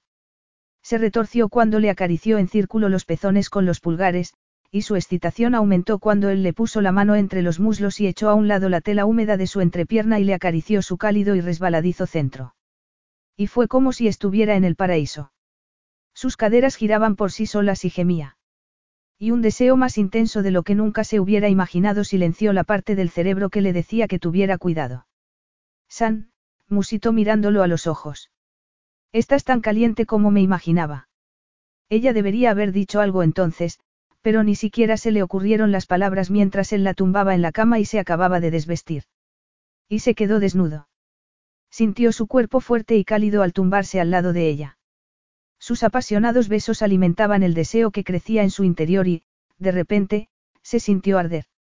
Él le besó los senos y el vientre hasta que creyó que iba a volverse loca.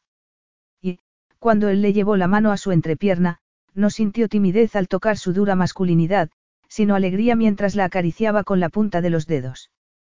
Él agarró algo de la mesilla y ella dedujo que se iba a poner protección. Y ya estaba. Había llegado el momento que creía que nunca llegaría por su falta de reacción y su miedo. Pero, mientras él se colocaba sobre ella y le abría las piernas, no tuvo miedo. Ni siquiera al sentir una breve punzada de dolor. Él se quedó inmóvil. El instinto le indicó a ella que echara hacia adelante las caderas para que la penetrara por completo. Cuando su cuerpo se acostumbró a él, la increíble sensación de placer volvió. Gritó tanto que él volvió a detenerse. ¿Te hago daño? No, en absoluto. Es que, es maravilloso, San. Ah, sí. Entonces lo mejor es que lo siga haciendo. La embistió cada vez con mayor profundidad. Ella le clavó las uñas en la espalda mientras notaba que algo iba creciendo en su interior, algo tan delicioso que le parecía que no podía ser mejor. Pero siguió creciendo hasta que ella gritó su nombre, incrédula, mientras se lanzaba al vacío. Mientras la oía gritar, San supo que no podía seguirse conteniendo. Y el clímax lo dejó temblando. Tardó varios minutos en separarse de ella. Quería entender lo que había sucedido, aunque solo pensaba en la locura que acababa de cometer. Había seducido a la cuñada del jeque. Y, contra todo pronóstico, era virgen. Observó su magnífico cabello sobre las almohadas. Tenía los ojos cerrados, aunque la experiencia le indicó que no estaba dormida. Supuso que quería que creyera que lo estaba. Pero se hallaban en su habitación y quería respuestas. Menuda sorpresa. Ella abrió los ojos, pero habían perdido su luminosidad.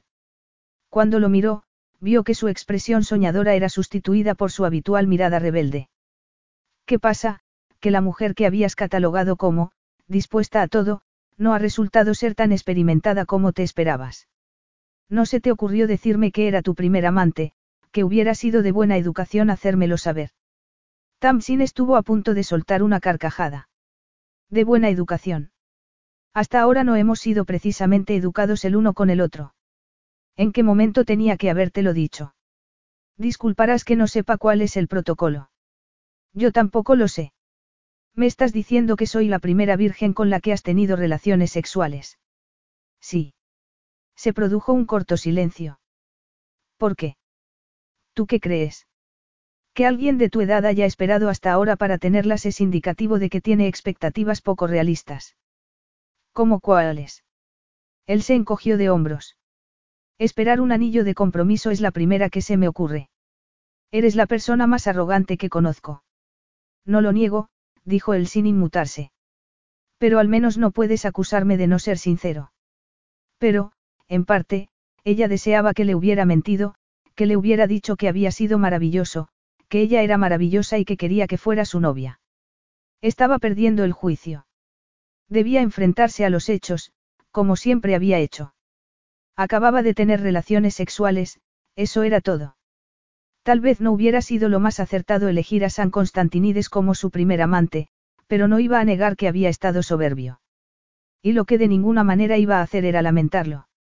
No se arrepentía ya de suficientes cosas para añadir una más a la lista.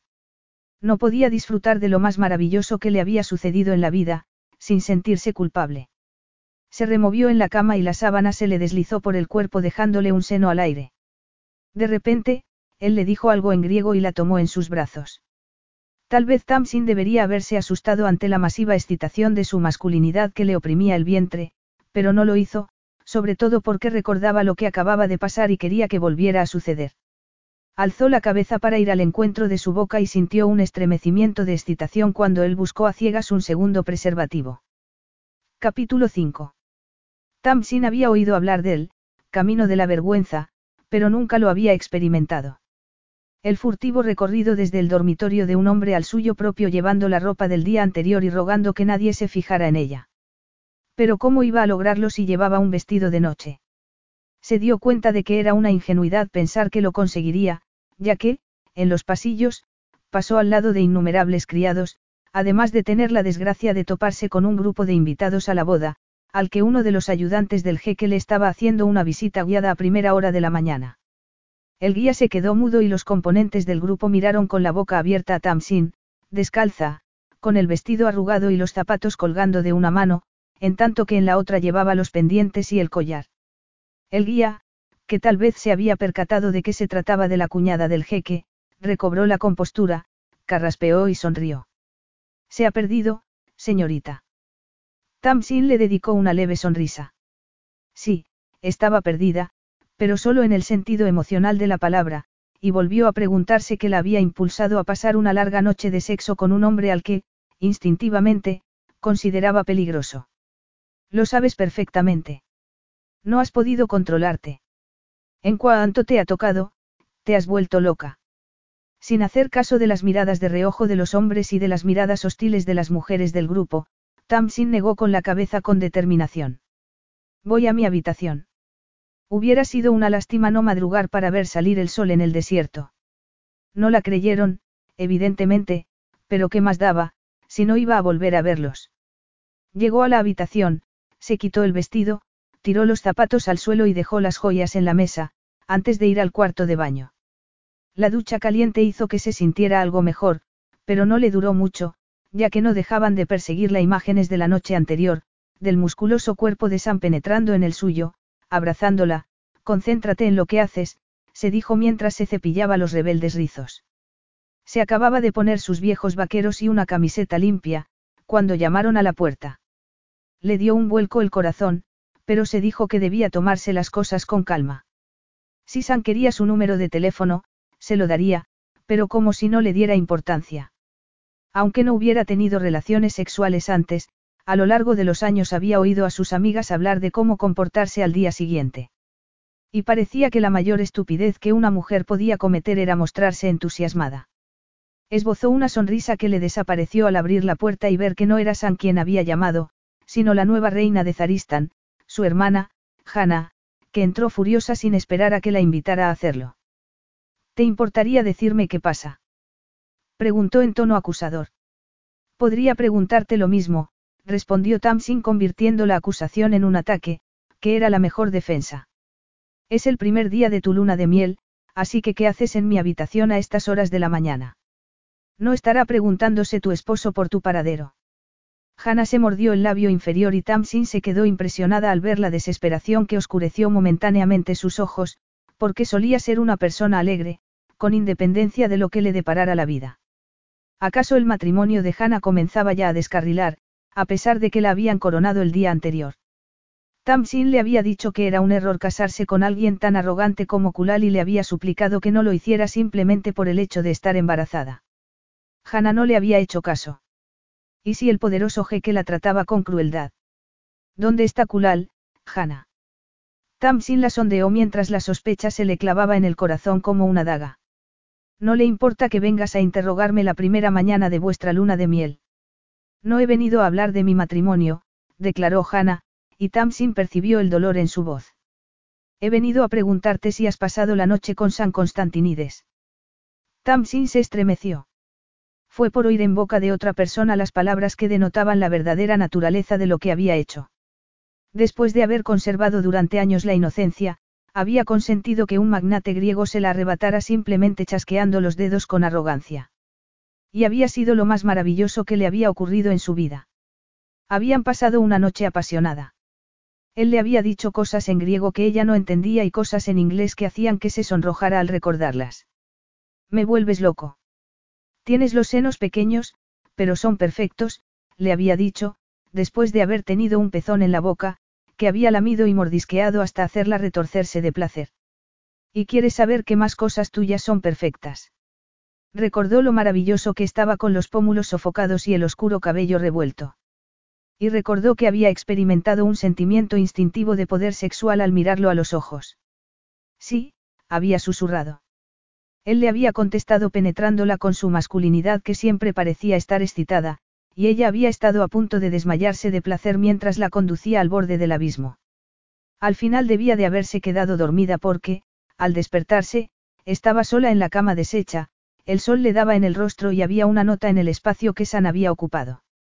La había agarrado con dedos temblorosos y la había leído. Me he ido a cabalgar al desierto. Ha sido una noche perfecta. Gracias. San. Se le había caído el alma a los pies, ya que parecía la despedida que, evidentemente, pretendía ser. No le había dejado un número de teléfono ni una dirección electrónica, ni la invitaba a cenar con él en Londres. ¿Pero qué se esperaba? Una declaración de amor eterno. Claro que no, pero enfrentarse a la locura de sus actos no le ponía las cosas fáciles. Había cometido algunas estupideces en su vida, pero acostarse con San Constantinides era una de las peores decisiones que había tomado. Si te acostabas con un hombre sin ni siquiera haber salido con él, ¿cómo iba a respetarte? Tamsin tragó saliva. Estaba condenada a seguir los pasos de su madre, a pesar de su decisión de vivir de manera muy distinta. Miró los ojos azules de su hermana, tan diferentes de los suyos. Supuso que cada una llevaba la herencia de su padre, ambos unos inútiles, y se preguntó si ese era el motivo de que las dos hubieran elegido tan mal en cuestión de hombres. Pero ella no había elegido a San, sino él a ella. Y se había largado lo antes posible. Se encogió de hombros, un gesto de desafío propio de ella. Sí, la he pasado con él. ¿Por qué, Tamsin?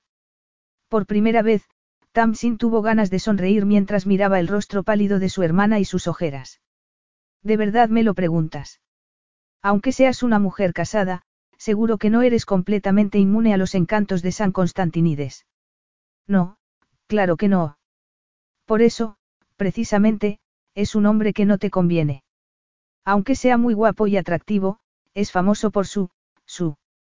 ¿Su qué? Preguntó Tamsin, a pesar de que se imaginaba lo que Hannah iba a contestarle. Digamos que le gustan las mujeres. Mucho. No esperaba que fuese célibe. Hannah respiró hondo y adoptó una expresión seria. Suele salir con actrices, modelos y grandes herederas. Y no con camareras a las que despiden por insubordinación, no es eso. Dijo Tamsin en tono seco. ¿Y tú? Tamsin vio que su hermana frotaba la alianza matrimonial como si quisiera comprobar que verdaderamente estaba casada. Y volvió a preguntarse qué hacía allí la primera mañana de su luna de miel, con un aspecto que era justamente el contrario del que debería tener una recién casada. ¿Por qué no estaba retozando en la cama con su esposo? ¿Qué, Hannah? Sé que no tenías experiencia con los hombres. Y al relacionarte con alguien como San, no estás a su mismo nivel. No te preocupes, no preveo un futuro con él. No soy tan estúpida.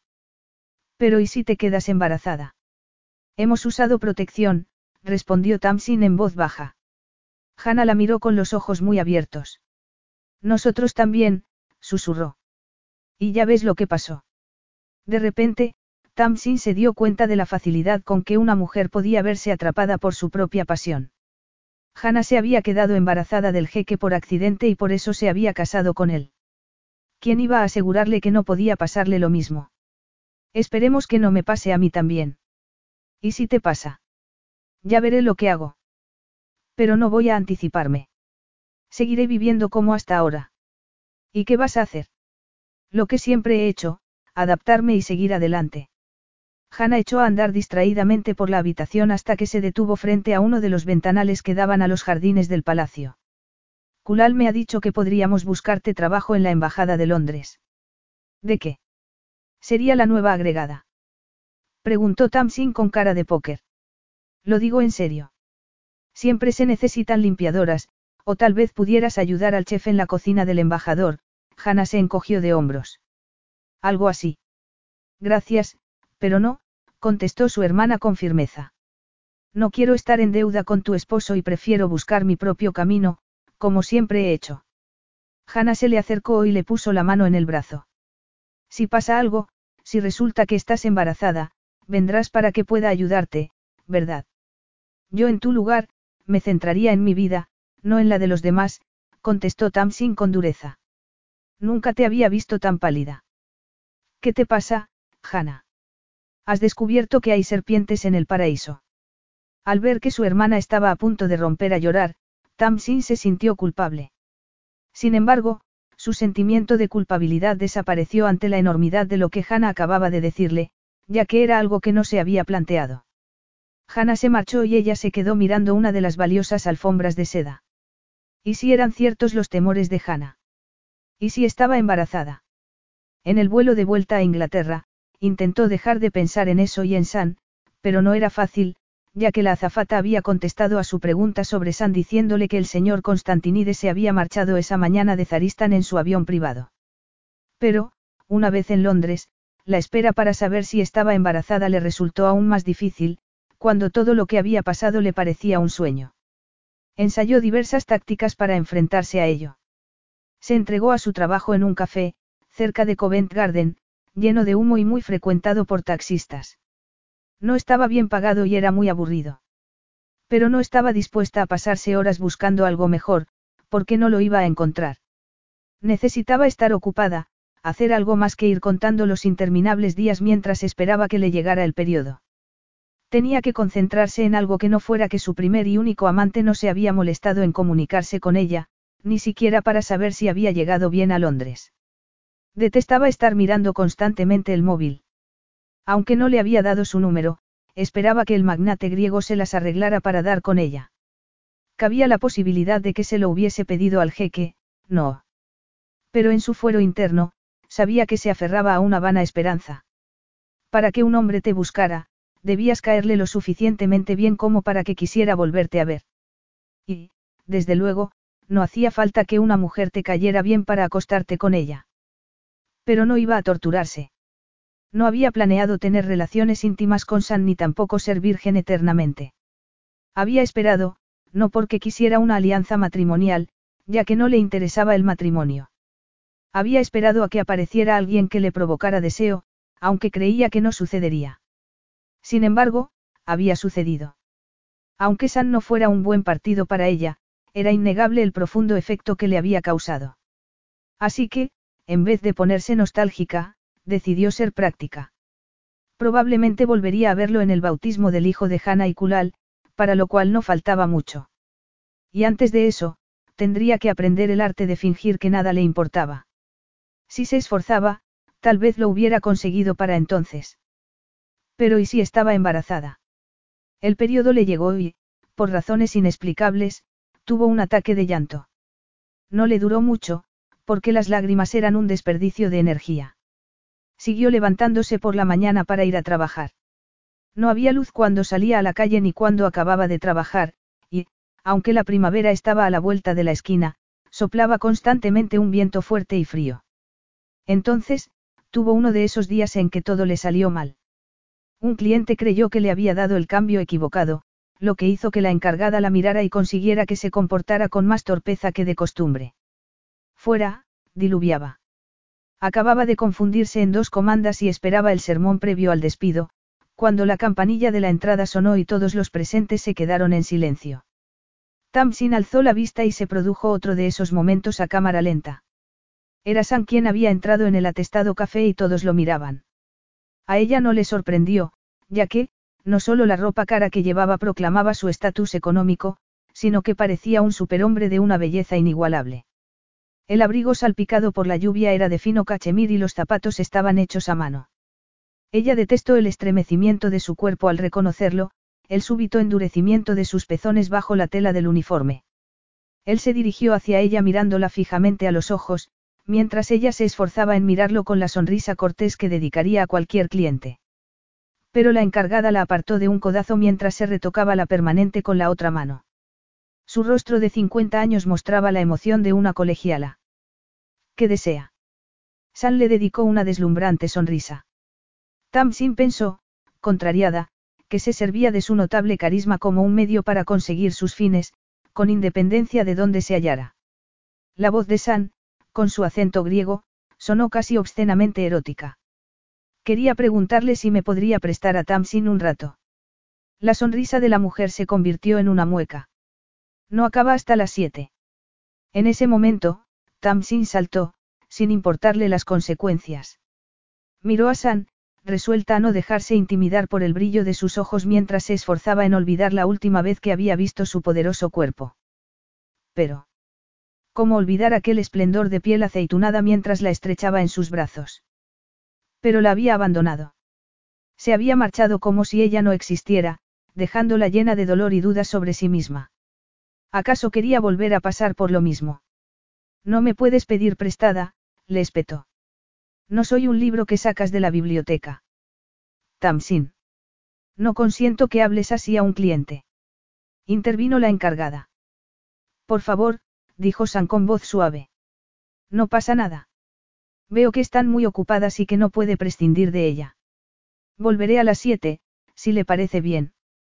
Tamsin quiso gritarles que dejaran de hablar de ella como si no estuviera allí, que era lo mismo que hacían los asistentes sociales en aquellas interminables reuniones que mantenían para descubrir por qué hacían ovillos. Además, quería que su cuerpo dejara de reaccionar ante San. No deseaba mirar la sensual curva de sus labios ni recordar lo que había experimentado al besarlos. A las siete tengo cosas que hacer. Él entrecerró los ojos azul cobalto. ¿En serio? Era mentira, pero a ella le daba igual, porque una mentira piadosa era preferible a decir o hacer algo que luego tuviera que lamentar. Y no le debía nada. Entonces, cuando estás libre? Insistió él. No lo estoy. No tenemos nada que decirnos. Se acabó. Me lo dejaste muy claro. Así que, si me perdonas, tengo que volver a la cocina. Y, sin añadir nada más, fue a recoger un sándwich de bacon que se estaba enfriando. Capítulo 6. Protegido de la lluvia en un portal situado frente al café, San esperó a que Tamsin saliera. Ya eran más de las siete y no había aparecido. La puerta seguía cerrada, por lo que se preguntó si no habría salido por la puerta trasera para evitarlo. Se había imaginado. ¿Qué? Quedaría saltos de alegría al verlo, a pesar de que no se había puesto en contacto con ella después de la apasionada noche que habían pasado en el palacio, a pesar de que, a la mañana siguiente, había alquilado un avión para marcharse de Zaristan lo antes posible, después de haberle dejado una breve nota, y había desaparecido durante tres meses. Sí, eso era justamente lo que se había imaginado, porque era lo que solía suceder. Las mujeres aceptaban las migajas que les ofrecía y se mostraban agradecidas por lo que recibían. Incluso cuando se quejaban de que no era suficiente, volvían a por más. Hablaba en serio cuando le dijo a Tamsin que no era cruel a propósito, sino distante. Había aprendido a serlo desde el día de su nacimiento. Era la herencia inevitable de una madre que estaba tan dedicada a compadecerse que apenas se fijaba en su hijo. Él nunca despertaba esperanzas de forma innecesaria ni proseguía una relación si tenía pocas probabilidades de salir adelante.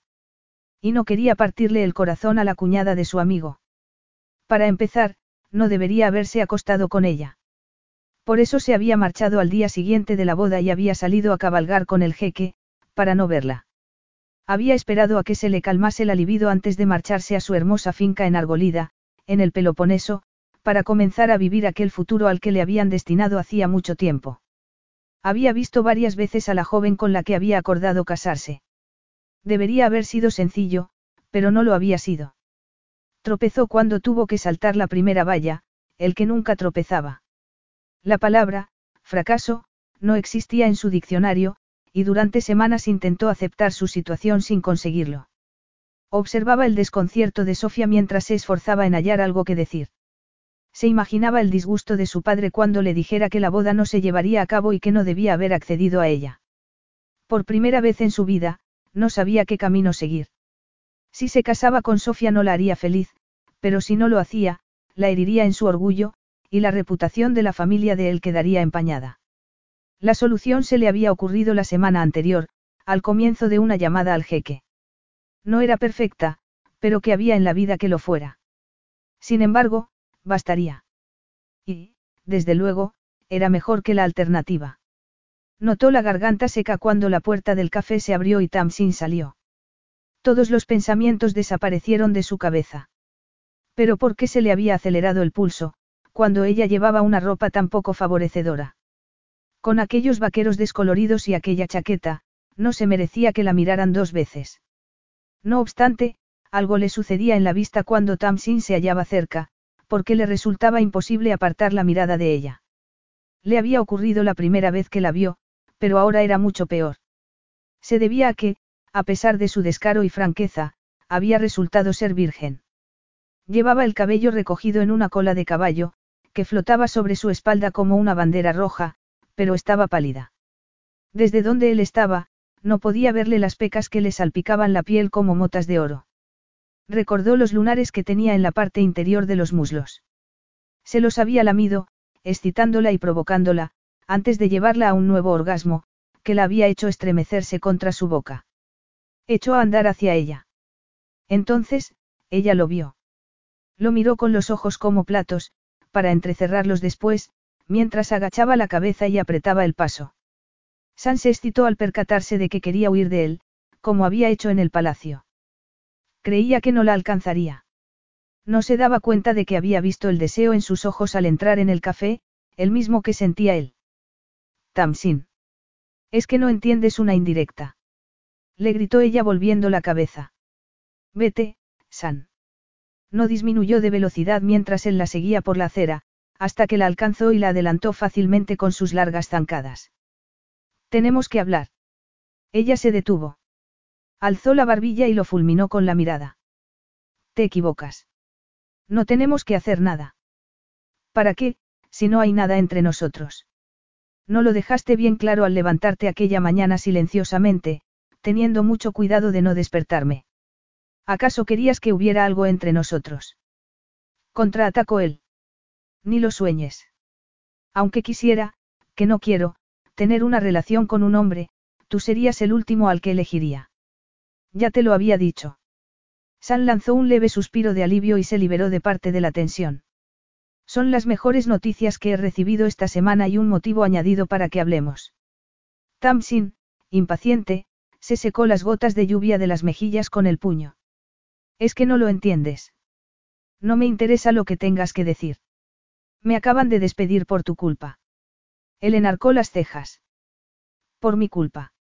Sí. Si no hubieras entrado en el café pavoneándote como si el local fuese tuyo y no hubieras pedido que me tomara un descanso al que no tenía derecho, todavía tendría el trabajo. Tu actitud me enfadó tanto que te contesté, ofreciendo a la bruja de la encargada la ocasión ideal para decirme que no me moleste en volver mañana. Ese es el único motivo por el que te han despedido.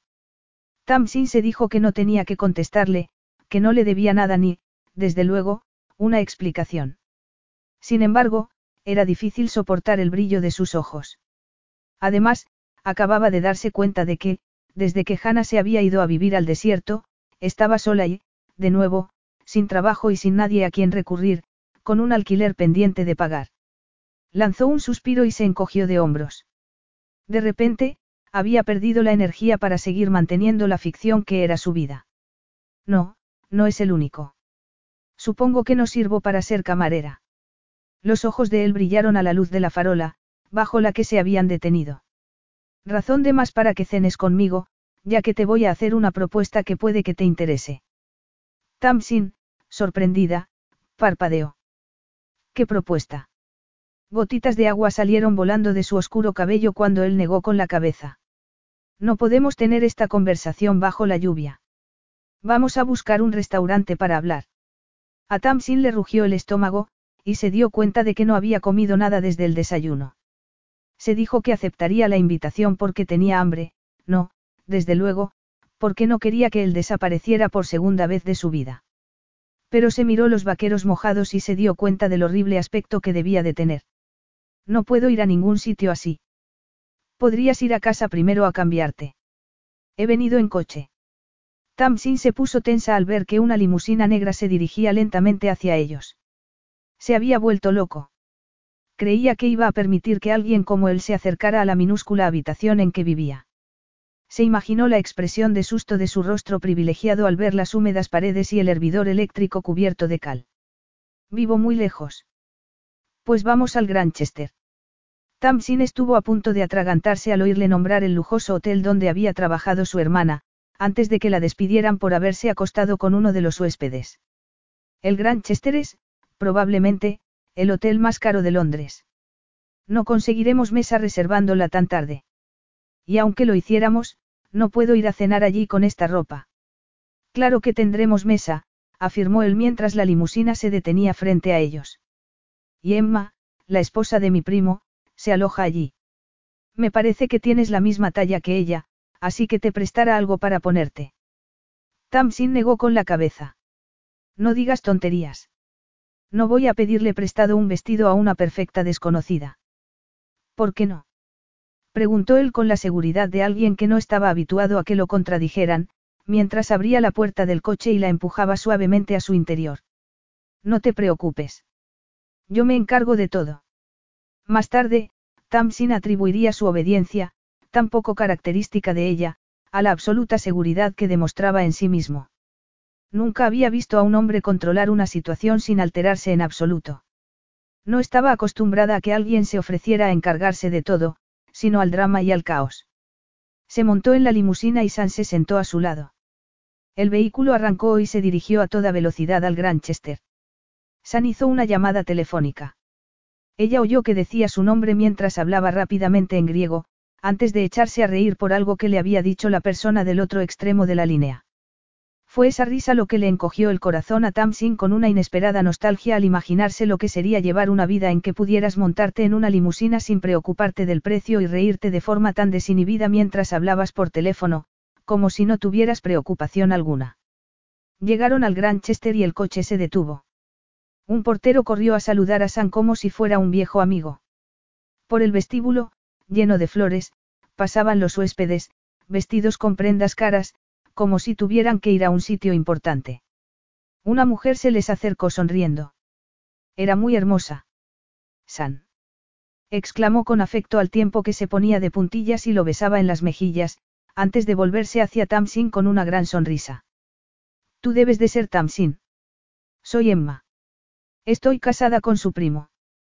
Creo que necesitas un vestido para cenar esta noche. Tenemos poco tiempo, así que ¿por qué no venís conmigo y elegimos algo? Era extraño, pero Tamsin no sintió el recelo habitual, tal vez por la amabilidad y cortesía de Emma. Le sonrió a su vez y los tres se dirigieron a un ascensor que nadie más estaba utilizando. La presencia de Emma hizo que la conversación de Tamsin con San se interrumpiera. ¿En qué lío me he metido?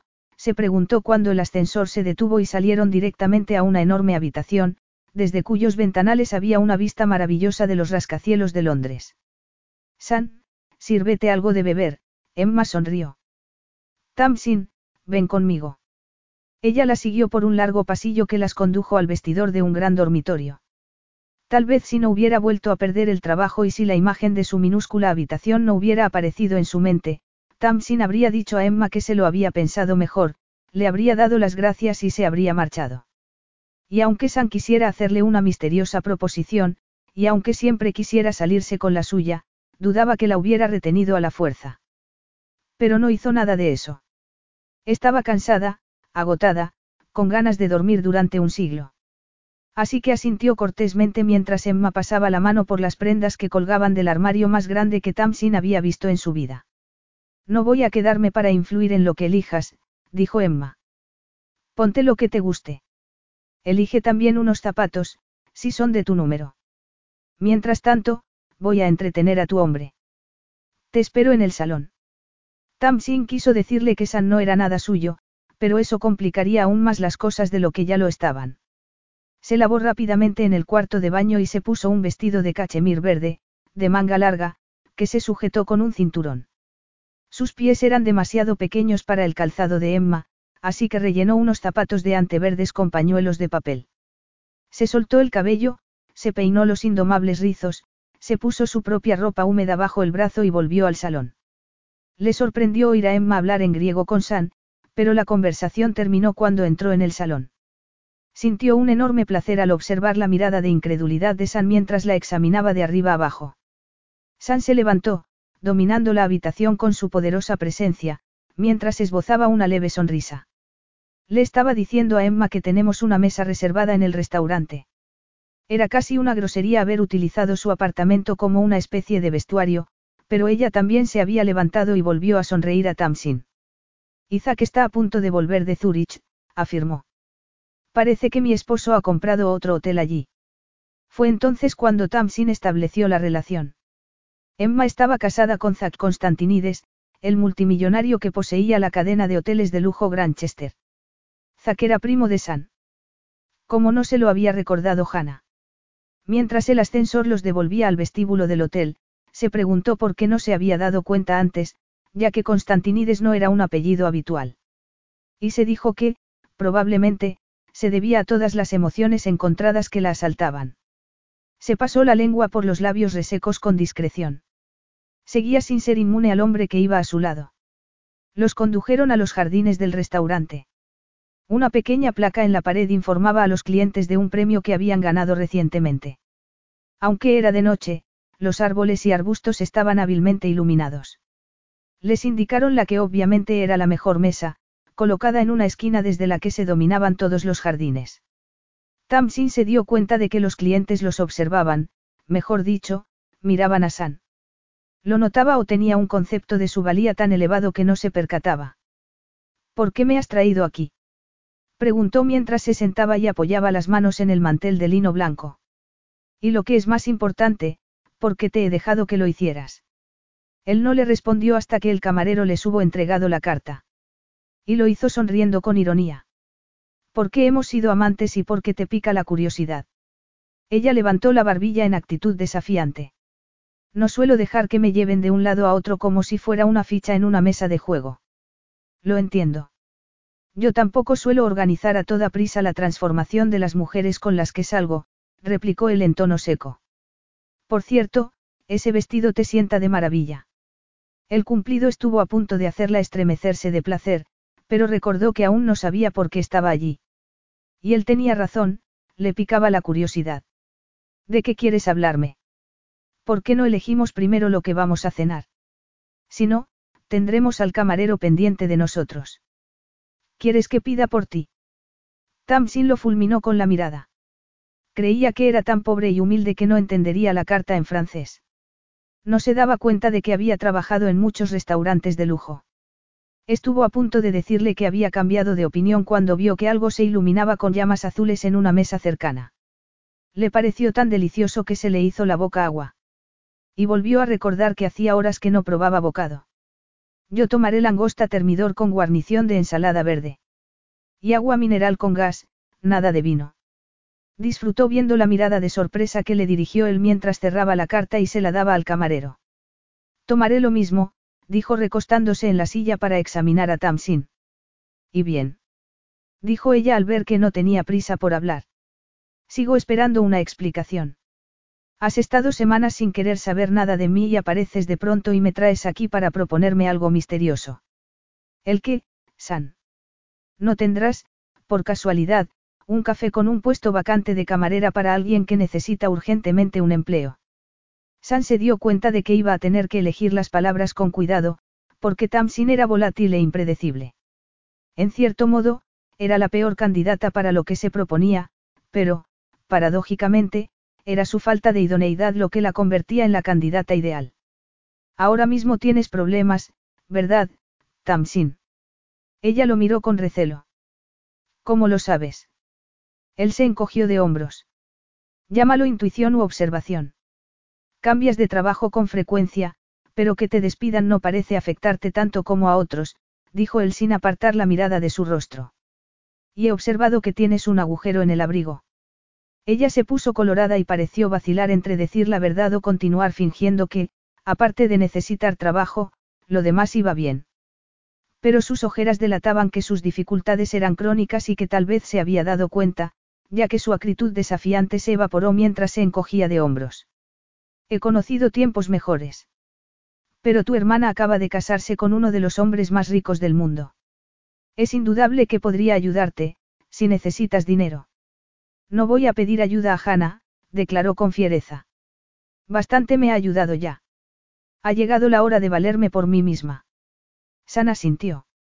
Se dio cuenta de que su orgullo mal entendido jugaba a favor de él. Entonces, creo que puedo ayudarte. Mejor dicho, que podemos ayudarnos mutuamente. Ella se había recuperado de los breves momentos de vulnerabilidad, y sus ojos volvían a mostrar una mirada desafiante. Ayudar yo al poderoso San Constantinides. Pues no me imagino cómo. San hizo una breve pausa porque, aunque no significaban nada, las palabras que estaba a punto de pronunciar seguían poniéndole tenso. Tenía un proyecto de vida y, hasta aquel momento, todo había salido según lo previsto, porque lo había controlado al milímetro. Así había conseguido una beca en Harvard, a pesar de haber estudiado en una humilde escuela de pueblo, y había ganado una fortuna en el mercado inmobiliario, poco después de obtener la licenciatura. Su matrimonio con Sofía habría sido otra fase de su plan, pero, de repente, todo había cambiado. Seguía sin apartar la mirada del rostro de Tamsin. Casándote conmigo. Capítulo 7. San no había visto a nadie tan desconcertado. Observó la boca abierta de Tamsin y la rosada punta de su lengua le recordó los eróticos recorridos que había trazado sobre su sudorosa piel. Tragó saliva. Tamsin le había provocado más orgasmos en unas cuantas horas que ninguna otra mujer, y había habido muchas. La dureza de su entrepierna aumentó, ya que se le presentaba la ocasión perfecta de volver a disfrutar del delicioso cuerpo de ella. No había querido proseguir la relación con ella, no solo porque se había convertido en la cuñada de Kulal, sino porque ella poseía un salvajismo interno que lo inquietaba y ante el que reaccionaba de un modo que no entendía, lo cual le daba la impresión de estar perdiendo el control. Y eso no le gustaba en absoluto. ¿Me acabas de pedir que me case contigo? preguntó ella. Sus verdes ojos brillaban de forma poco natural a la luz de las velas. ¿Quieres que te lo repita? Sentía curiosidad por ver cuál sería su reacción, ya que determinaría su comportamiento futuro con ella. Si le daba la impresión de que estaba convirtiendo sus sueños en realidad, tendría que andarse con cuidado.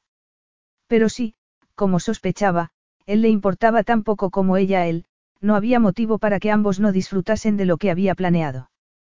Pero su expresión no era de triunfo. Sus ojos mostraban la misma suspicacia que antes. San no se lo podía creer, ya que estaba acostumbrado a que las mujeres le demostraran su adoración. Es una broma. Él negó con la cabeza. Dicen que soy difícil, pero no cruel. Él observó que su actitud se volvía insegura, que repasaba sus palabras y no era capaz de entenderlas. Ella esperó a que el camarero hubiera depositado los platos frente a ellos para enarcar las cejas y hablar. ¿Por qué quieres casarte conmigo? Has tardado todo este tiempo en darte cuenta de que no podías vivir sin mí y que la única manera de tenerme para toda la vida es poniéndome una alianza matrimonial en el dedo. Él se puso tenso. En absoluto. Ella agarró el tenedor y comenzó a comer con apetito. Entonces, ¿por qué? San respiró hondo. Le resultaba difícil dar explicaciones, casi tanto como tener intimidad con alguien. Se guardaba para sí sus pensamientos y sentimientos de forma espontánea o porque lo habían educado así. Su madre le había demostrado indiferencia y su padre estaba muy ocupado tratando de asegurarse sus tierras y su herencia para poder dedicar tiempo a su único hijo. Isan nunca había dejado que nadie se le acercase lo suficiente para preocuparse de si confiaba en él o no. Sin embargo, hasta cierto punto, iba a tener que confiar en Tamsin, si estaba de acuerdo con su plan. No le otorgaría eso poder sobre él. Tragó saliva al percatarse de que si no quería que ella abusase de semejante poder tendría que recompensarla muy generosamente. ¿Qué sabes de mí? preguntó. Ella se limpió los labios con la servilleta de lino, que no sirvió para ocultar su sonrisa. ¿Crees que me obsesioné tanto contigo, después de la noche en Zaristan, que me he dedicado a investigarte? No lo sé, la miró desafiante. ¿Lo has hecho? Pues no. Tengo mucha experiencia en causas perdidas para saber cuándo debo retirarme. Y, desde luego, no he desperdiciado el tiempo pensando en alguien que se moría de ganas de alejarse de mí. ¿Qué sé sobre ti? Veamos. Básicamente, que estás forrado. Mi amiga Ellie me dijo que naciste multimillonario, pero me hubiera dado cuenta sola, a juzgar por tus trajes y tu forma de andar. Mi hermana mencionó que habías tenido mucho éxito en los negocios y, ah, que eras arrogante. No hacía falta que lo hiciera, puesto que es una característica que pareces poseer en abundancia. San esbozó una sonrisa inesperada. Era evidente que no debía preocuparse porque fuera a ponerlo en un pedestal. ¿Algo más? Preguntó con sarcasmo. Ella se encogió de hombros. Parece que no te caigo muy bien y, no obstante, me estás pidiendo que me case contigo, negó con la cabeza mientras pinchaba otro trozo de langosta. Perdona, si parece que estoy confusa, pero es que lo estoy. San hizo un gesto discreto al sumiller, que volvió al cabo de unos segundos con una botella cubierta de polvo de la que le sirvió una copa. Tamsin negó con la cabeza a la pregunta silenciosa de los ojos de San. Él dio un sorbo y continuó hablando. Solo hay dos cosas que debes saber sobre mí. La primera es que creo que no hay problema que no pueda solucionarse con dinero, la segunda, que hay una mujer en Grecia a la que llevo prometido de manera no oficial desde hace muchos años. Pero me he dado cuenta de que no puedo casarme con ella. Él observó que se le oscurecían los ojos y se mordía el labio inferior, antes de volver a mostrar su aire habitual de despreocupación. Pues no lo hagas. Díselo. Abandónala como hiciste conmigo. Tal vez se enfade un poco, pero creo que algún día estará agradecida por no estar unida para toda la vida a un misógino como tú. ¿Qué problema hay, San? Se ha enterado de que te habías acostado conmigo y tal vez con otras. Se ha puesto en pie de guerra como solo lo hace una mujer celosa. San dejó la copa con brusquedad en la mesa. Para tu información, no he tenido sexo con nadie desde la noche que pasé contigo ni, desde luego, lo he tenido con Sofía. No tenemos esa clase de relación. Ella lo miró con cinismo. A ver si lo adivino. Te diviertes con mujeres como yo, no. Mientras tanto, tienes a una joven pura y virginal que te espera en Grecia. Es el doble rasero del que muchos hombres son culpables. Hizo ademán de levantarse. Me das asco. Le espetó. No te vayas, dijo él inclinándose por encima de la mesa hacia ella. Escúchame primero, por favor. Sus palabras parecieron sobresaltarla, pero no tanto como a él, ya que rogar no era algo que hiciera a menudo. Creía que ella sería maleable, que, impresionada al conocer un mundo totalmente distinto y glamuroso, aceptaría cualquier cosa que le propusiera. Sí, probablemente era lo que había pensado. Qué equivocado estaba. ¿Qué tengo que oír? Dices que nací rico, pero no es así. ¿Acaso naciste pobre? No, ni rico ni pobre.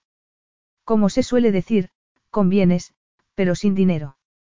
Mi padre heredó una isla muy hermosa que se llama Prasakri. Nació y se crió allí.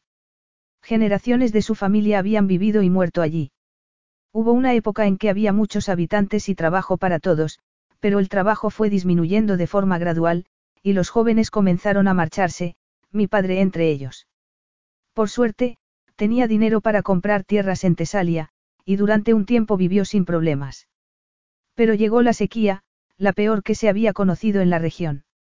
Hizo una breve pausa y ella se inclinó hacia adelante, claramente interesada. Sigue. Él hizo una mueca. Mi padre lo perdió todo. Y lo que no se llevaron la sequía y los incendios producidos por ella, lo hicieron las malas inversiones.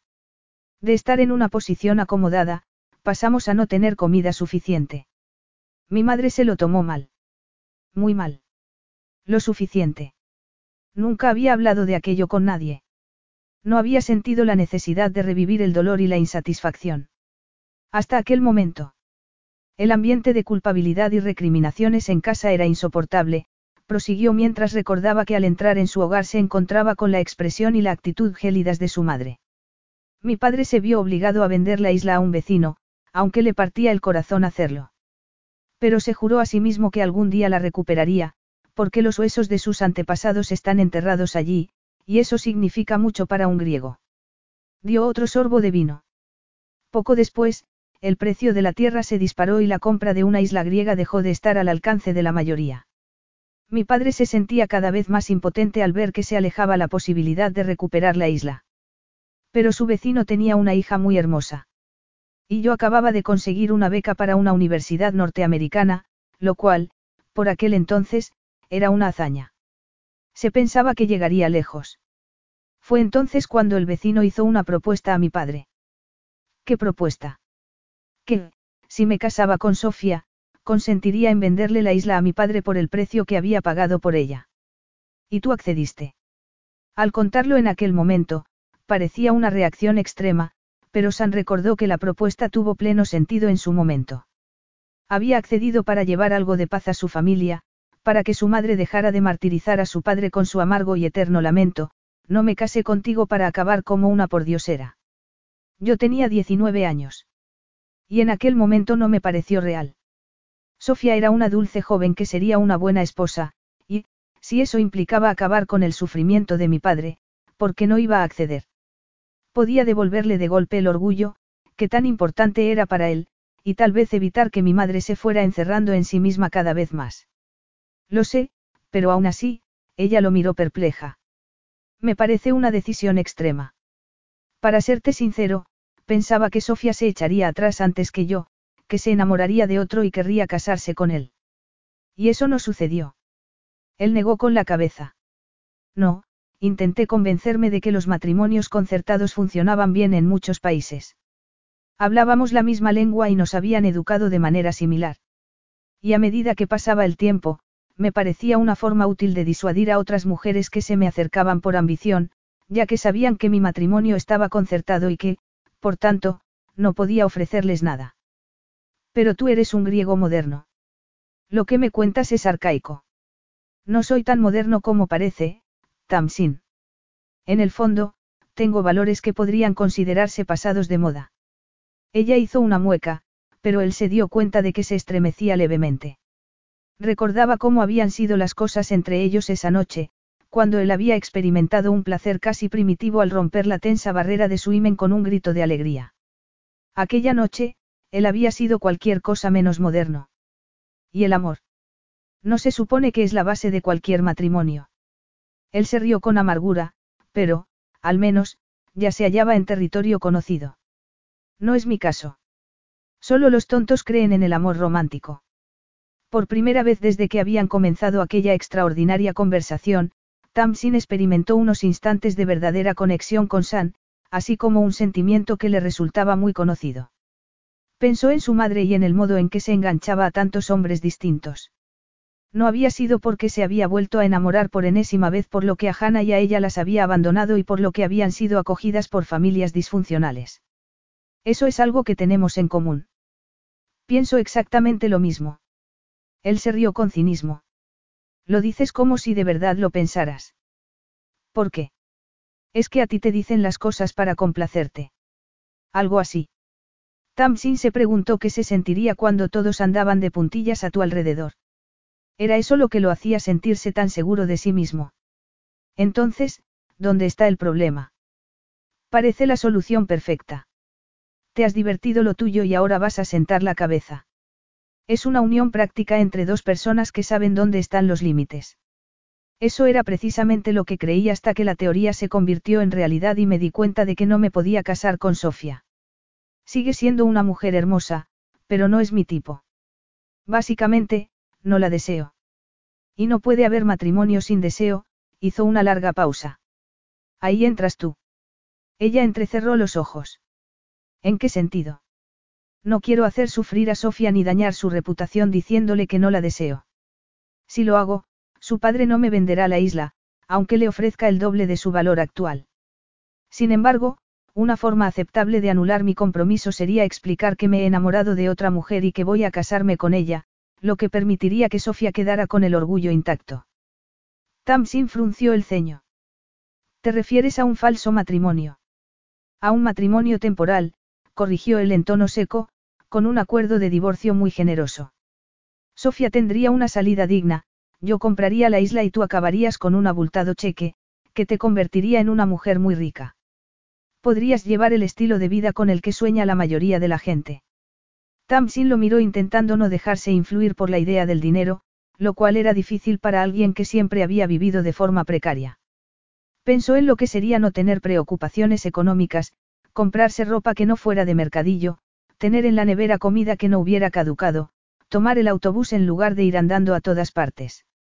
Sí, era tentador, pero no lo suficiente.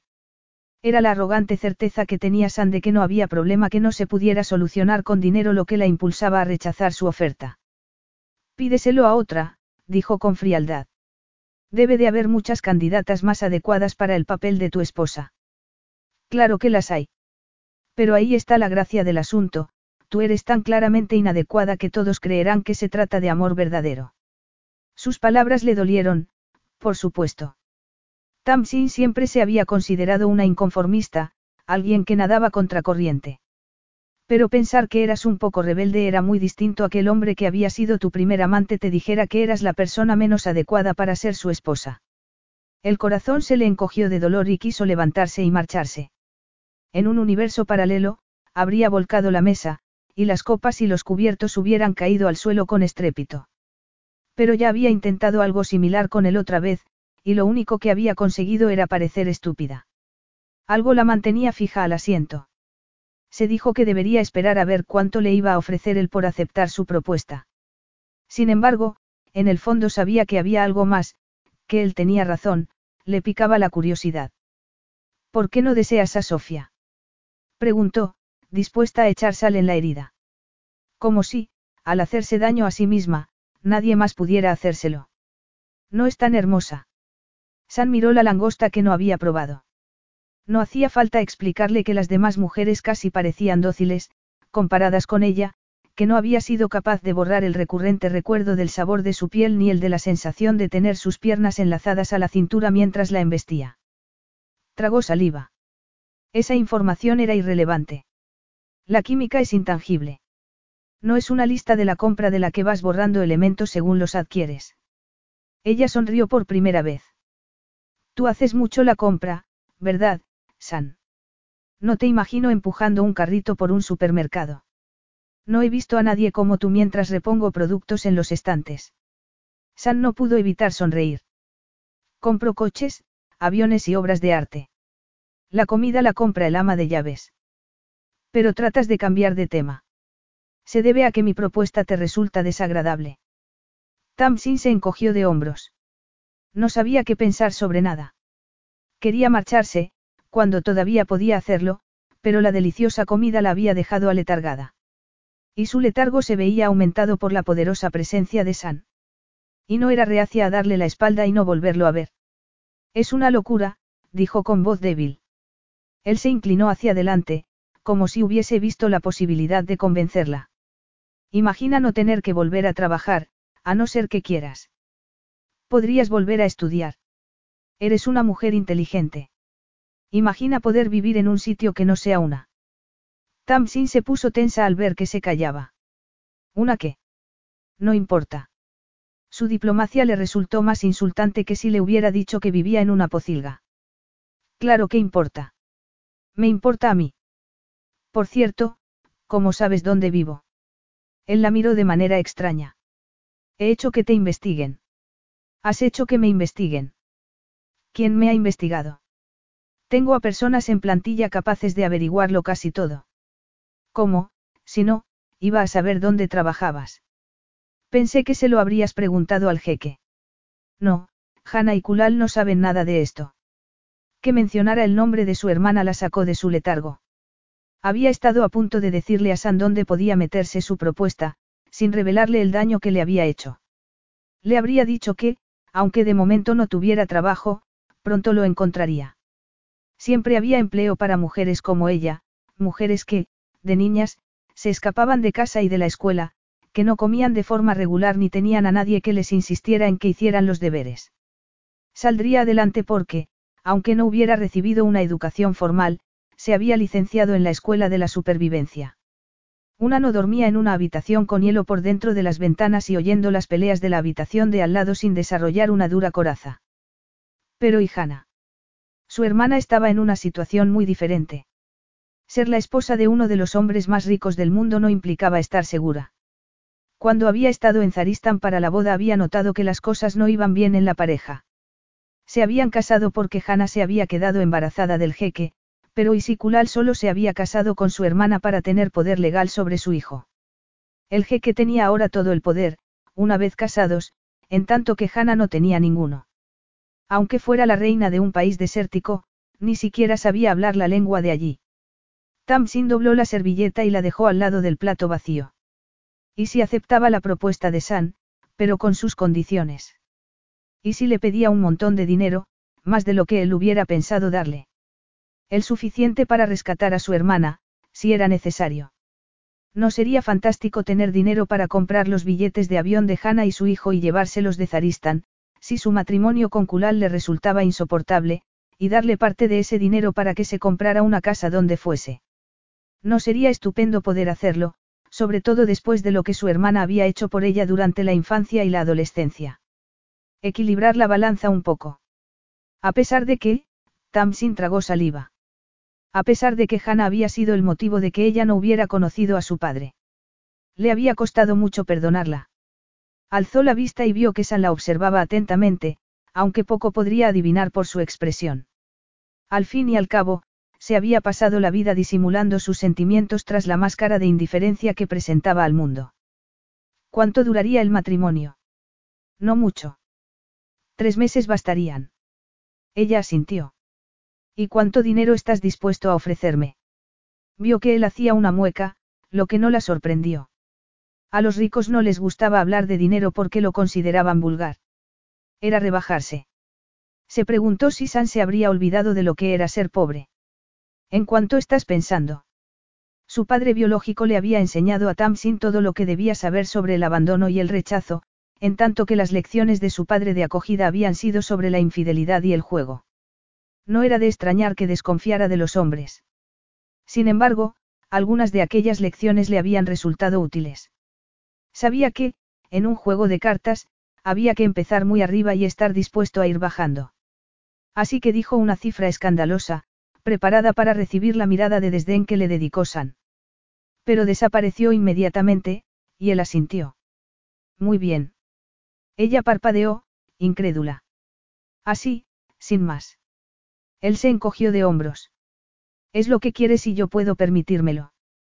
Y, evidentemente, cuanto más esté dispuesto a pagar, más obtendré de nuestra breve unión. La conclusión que se infería de sus palabras llenó a Tamsin de ira y de algo más potente, porque mientras él le contaba su historia, hubiera querido abrazarlo, consolarlo, besarlo, sobre todo cuando había hablado de su madre. ¿Crees que voy a tener sexo contigo? Esa es una pregunta ingenua. ¿Por qué no? Ya lo hemos tenido, y muy bueno. Y no constituye un elemento necesario de un contrato matrimonial. Se produjo un silencio durante el que Tamsin se armó de valor para resistirse a la belleza de su rostro, a la excitación que le corría por las venas y al deseo que le latía entre las piernas. Consiguió mirarlo con el rostro carente de expresión. No en este caso, porque es un matrimonio falso, dijo con frialdad. Me casaré contigo porque quiero el dinero. Solo se trata de un acuerdo de negocios, por lo que no voy a volver a mantener relaciones íntimas contigo. No estaría bien, después de todo lo que ha pasado. Capítulo 8. Las flores entretejidas en su cabello seguían en su sitio, a pesar de la brisa marina que soplaba con fuerza. Tamsin pensó que esa era una de las ventajas de casarse con un multimillonario, que él pudiera contratar a una peluquera que domara los rizos de su esposa con un peinado que, milagrosamente, había resistido todo el día. Se agarró a la barandilla del yate de lujo de San, que surcaba las aguas, mientras intentaba asimilar que se había convertido en la esposa de un magnate griego y que el anillo de oro que le brillaba en el dedo era de verdad. Bueno, tan de verdad como lo permitiera un falso matrimonio. Resuelta a no dejarse llevar como un cordero al matadero en el día de su boda, había enunciado sus condiciones antes de esa fecha, insistiendo en que no quería una gran ceremonia, sino algo discreto. Le parecía una mezquindad montar un gran espectáculo público que no significaba nada. Y no iba a pronunciar votos carentes de sentido en un lugar de culto. Y lo más importante, no quería que Hannah se enterase de la boda hasta que hubiera concluido, por si decidía hacer algo como presentarse para tratar de disuadirla. Sin embargo, a San le había parecido bien no comunicárselo y había reconocido que no le gustaban las bodas, en general, ni la suya en particular. Los detalles se anunciarán en el ayuntamiento, porque es un requisito legal, dijo. Pero, como el alcalde es amigo mío, se respetará nuestra intimidad y no se dirá nada a la prensa, al menos hasta que yo lo anuncie. Mantenerlo en secreto añade algo de apasionada autenticidad a nuestro arrollador idilio, ¿no te parece, Agapimu? Tamsin no sabía qué pensar. Le molestaba que pareciera que a San casi le hacía gracia la naturaleza clandestina de la boda, hasta que recordó que a la mayoría de los hombres les gustaba el secreto. Todo aquello no era más que un complejo juego para él, y como no tenían la intención de estar casados mucho tiempo, ¿qué sentido tenía poner objeciones?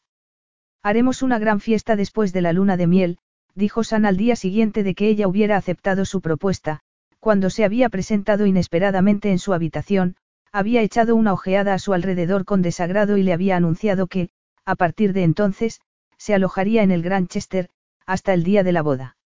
Una fiesta a la que invitaremos a la familia y a los amigos y anunciaremos que nos hemos casado. ¿Y Sofía? Había preguntado ella. ¿Cuándo vas a decírselo?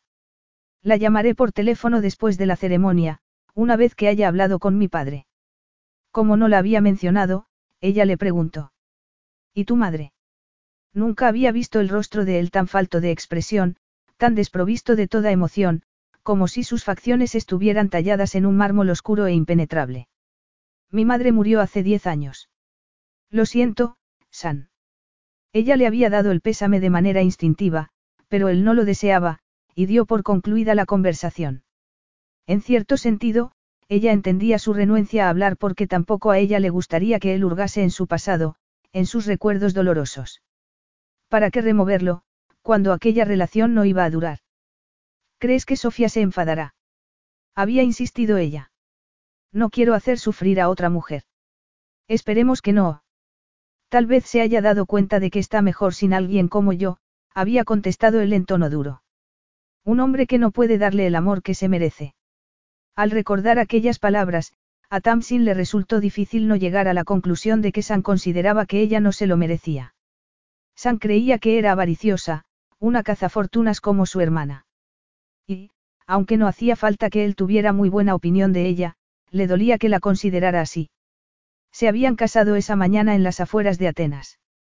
La ceremonia había sido discreta, solo dos testigos anónimos que habían encontrado en la calle y un fotógrafo. Era la primera vez que ella había visto sonreír a San durante todo un día. Será un alivio perder la detestable etiqueta de, el soltero más codiciado de Grecia, había dicho él con los ojos brillantes. Al menos, me dejarán en paz y viviré como quiera. La arrogancia de sus palabras había irritado a Tamsin, pero se había tragado su sarcástica respuesta, porque pensó que pelearse justo antes de la ceremonia no era la mejor forma de demostrar la armonía de su relación. Había elegido un vestido de boda muy corto, bonito y delicado, además de atrevido, que era justamente lo que deseaba. Quería que la miraran y que la criticaran, que afirmaran que era escandaloso que San la hubiera elegido como esposa, porque eso allanaría el camino para su rápido divorcio. Pero no había previsto la reacción de San al verla acercarse a él con un ramo de flores blancas en la mano. La había mirado de arriba abajo como si no se creyera lo que veía. Su mirada se había detenido en sus piernas desnudas. Y, cuando ella le había preguntado, levemente ansiosa, si se le notaban mucho los lunares de los muslos, él le había sonreído de forma extraña al tiempo que negaba con la cabeza y la conducía al coche que los llevaría al Pireo. En absoluto, Agapimu, había respondido él con voz ronca. Ahora, su esposo y ella surcaban las aguas hacia el Peloponeso, porque San le había dicho que la mejor manera de ver su hogar por primera vez era desde el mar, como si aquello fuera una verdadera luna de miel y tratara de impresionarla. Nunca había montado en yate, solo en ferry, en un viaje memorable a Calais, a los 17 años. Pero la elegante embarcación de San estaba a años luz del pesado ferry, que se desplazaba por el agua con la gracia de un tractor gigante. El yate atraía la atención de todos los que pasaban navegando a su lado, sobre todo con San al timón. Se había cambiado el traje de boda por unos vaqueros descoloridos y una camiseta blanca, que contrastaba con su piel aceitunada. Se le marcaban los músculos de los brazos al manejar el timón y la brisa del Egeo le alborotaba el oscuro cabello. Tamsin se esforzó en concentrarse en el horizonte para no mirarlo y se dijo que iba a resultarle muy difícil resistirse a su atractivo durante las dos semanas de luna de miel que tenían por delante. Tamsin, mira allí. La voz de San interrumpió sus pensamientos y ella siguió la dirección de su mirada. En realidad, no había pensado con que se encontraría al final del viaje, pero, en aquel momento, entendió lo que significaba la palabra, paraíso. La casa de San estaba situada en una lengua de tierra, rodeada de agua por tres lados. El gran y moderno edificio centelleaba al sol de aquella mañana de primavera. Había otras construcciones en la finca, lo que hizo que Tamsin se percatara de lo enorme que era. Fuera se veían mesas y sillas y una larga galería con flores y enredaderas. Al fondo brillaba el agua de la piscina y praderas de césped de color esmeralda que descendían a una playa privada de fina arena blanca. Tamsin observó a San mientras conducía el yate al pequeño puerto, donde dos pescadores los esperaban. Lo saludaron afectuosamente y lo ayudaron a echar el ancla. Todavía con los zapatos de tacón de la boda, Tamsin consintió que su esposo la bajase en brazos a la arena. Y, a pesar de que intentó convencerse de que el gesto era funcional, no emocional, se estremeció cuando él la sostuvo brevemente en sus fuertes brazos. Y se dijo que el hecho de que sintiera deseo no implicaba que fuera a hacer nada para satisfacerlo, aunque fuera difícil no recordar lo bien que se lo habían pasado juntos. Vamos a subir a la casa, dijo San señalándole unas empinadas escaleras, antes de lanzar una mirada de duda a los zapatos de tacón de ella. ¿Crees que podrás andar con ellos o prefieres que te lleve en brazos? Me las arreglaré. Él sonrió. Estaba seguro de que dirías eso. Cuando llegaron al final de la escalera, Tamsin jadeaba ligeramente y San la tomó de la mano mientras echaban a andar hacia el césped. Ella le lanzó una mirada inquisitiva. San. Dijo sin aliento. El ama de llaves nos observa desde la casa. Se decepcionaría mucho si le diéramos a entender que no somos una pareja de recién casados tremendamente feliz. Así que la había tomado de la mano porque el ama de llaves los observaba. ¿Qué se esperaba? Que él, de repente, se hubiera dejado llevar por la emoción. Intentó soltarse, pero él se lo impidió mientras la acariciaba en círculos con el pulgar. Ella se estremeció. ¿Qué le pasaba? Estaba tan necesitada de afecto físico que bastaba una leve caricia para reducirla a ese estado de deseo. Tal vez. O tal vez gestos como aquel, que imitaban una intimidad verdadera, hacían que se diera cuenta de lo que nunca había tenido, una madre que la acunara, un padre que le hiciera el caballito en sus rodillas, nadie, salvo a Hannah, que la abrazaba sin ganas de vez en cuando, porque era embarazoso hacer mimos a una hermana pequeña. Se dijo que debía recordar por qué estaba allí y por qué estaba haciendo aquello. No por amor ni por afecto, sino por dinero. Dinero para Hannah, la única persona a la que ella le importaba. Sin embargo, era fácil olvidarse de la realidad cuando el ama de llaves, que los esperaba en la puerta mientras se acercaban, sonreía llena de alegría con sus viejas manos juntas.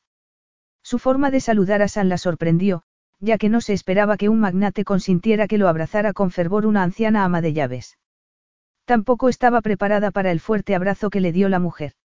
Se quedó rígida durante unos segundos, antes de relajarse contra el cuerpo de la anciana. Aprovechó la oportunidad para parpadear y no verter las lágrimas que inexplicablemente le llenaban los ojos. Tamsin, te presento a Manalena, dijo San mientras la mujer la soltaba. Lleva mucho tiempo con la familia. Calispera, dijo Manalena sonriendo de oreja a oreja. Conozco a Kirio San desde que era un bebé. Era difícil imaginarse que el imponente San hubiera sido un bebé. ¿Y era bueno? Preguntó Tamsin sonriendo. Manalena negó con la cabeza. No dormía. De niño, no paraba quieto. Sigue siendo así, y estoy muy contenta de que, por fin, haya encontrado esposa.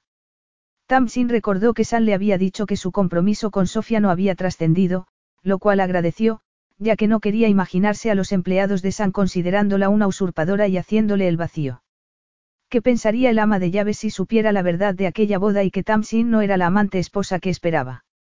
Se sintió molesta mientras miraba a San, al que Manalena hablaba muy deprisa en griego. Me acaba de decir que han preparado un desayuno especial para nosotros, tradujo él. También se ha quejado porque una de mis empleadas ha llegado esta mañana de Atenas y ya la está estorbando. En ese momento, una elegante y delgada mujer morena salió de la casa hablando por teléfono. Era imposible saber su edad, aunque Tamsin pensó que tendría treinta y tantos.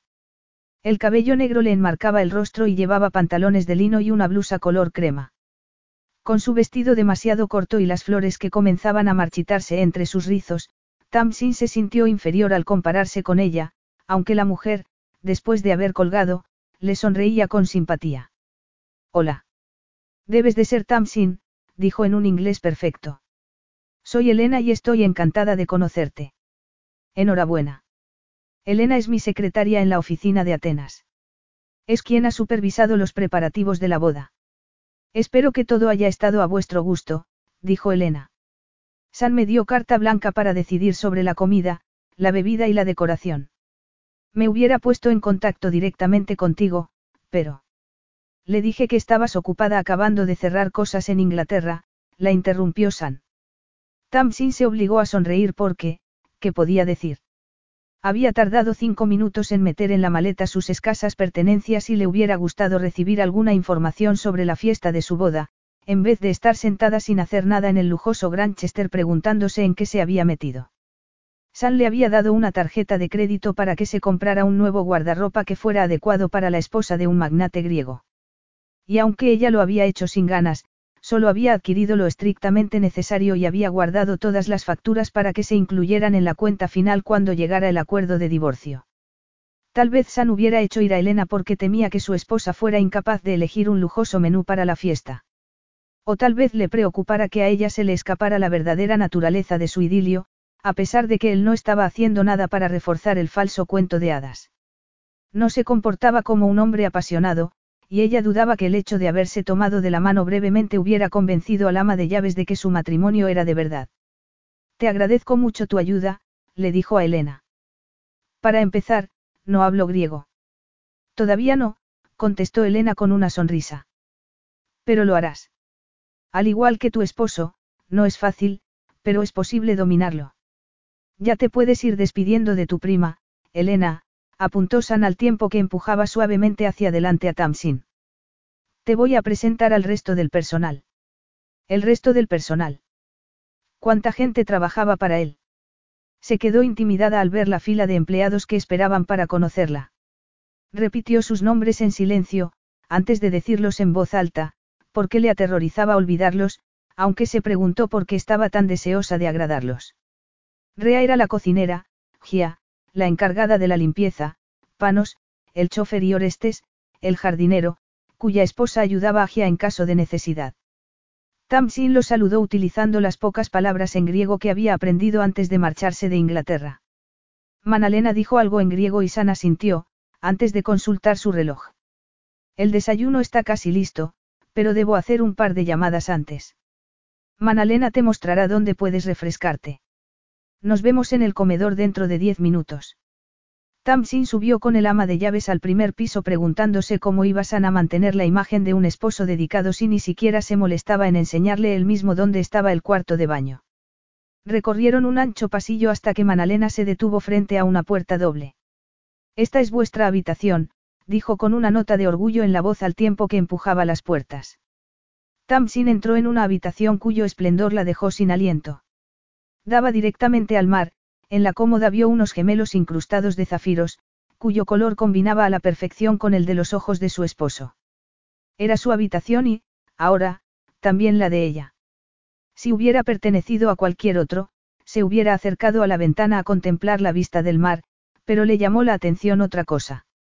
La colcha de la inmensa cama aparecía cubierta de pétalos de rosa, cuyo esplendor parecía burlarse de ella. Era otro recuerdo de un idilio que no era verdad, se dijo mientras intentaba eliminar el estúpido sentimiento de añoranza que le atenazaba el corazón. Como no le quedaba más remedio, sonrió a la fiel ama de llaves que la miraba ansiosa, esperando, obviamente, su veredicto sobre la suite.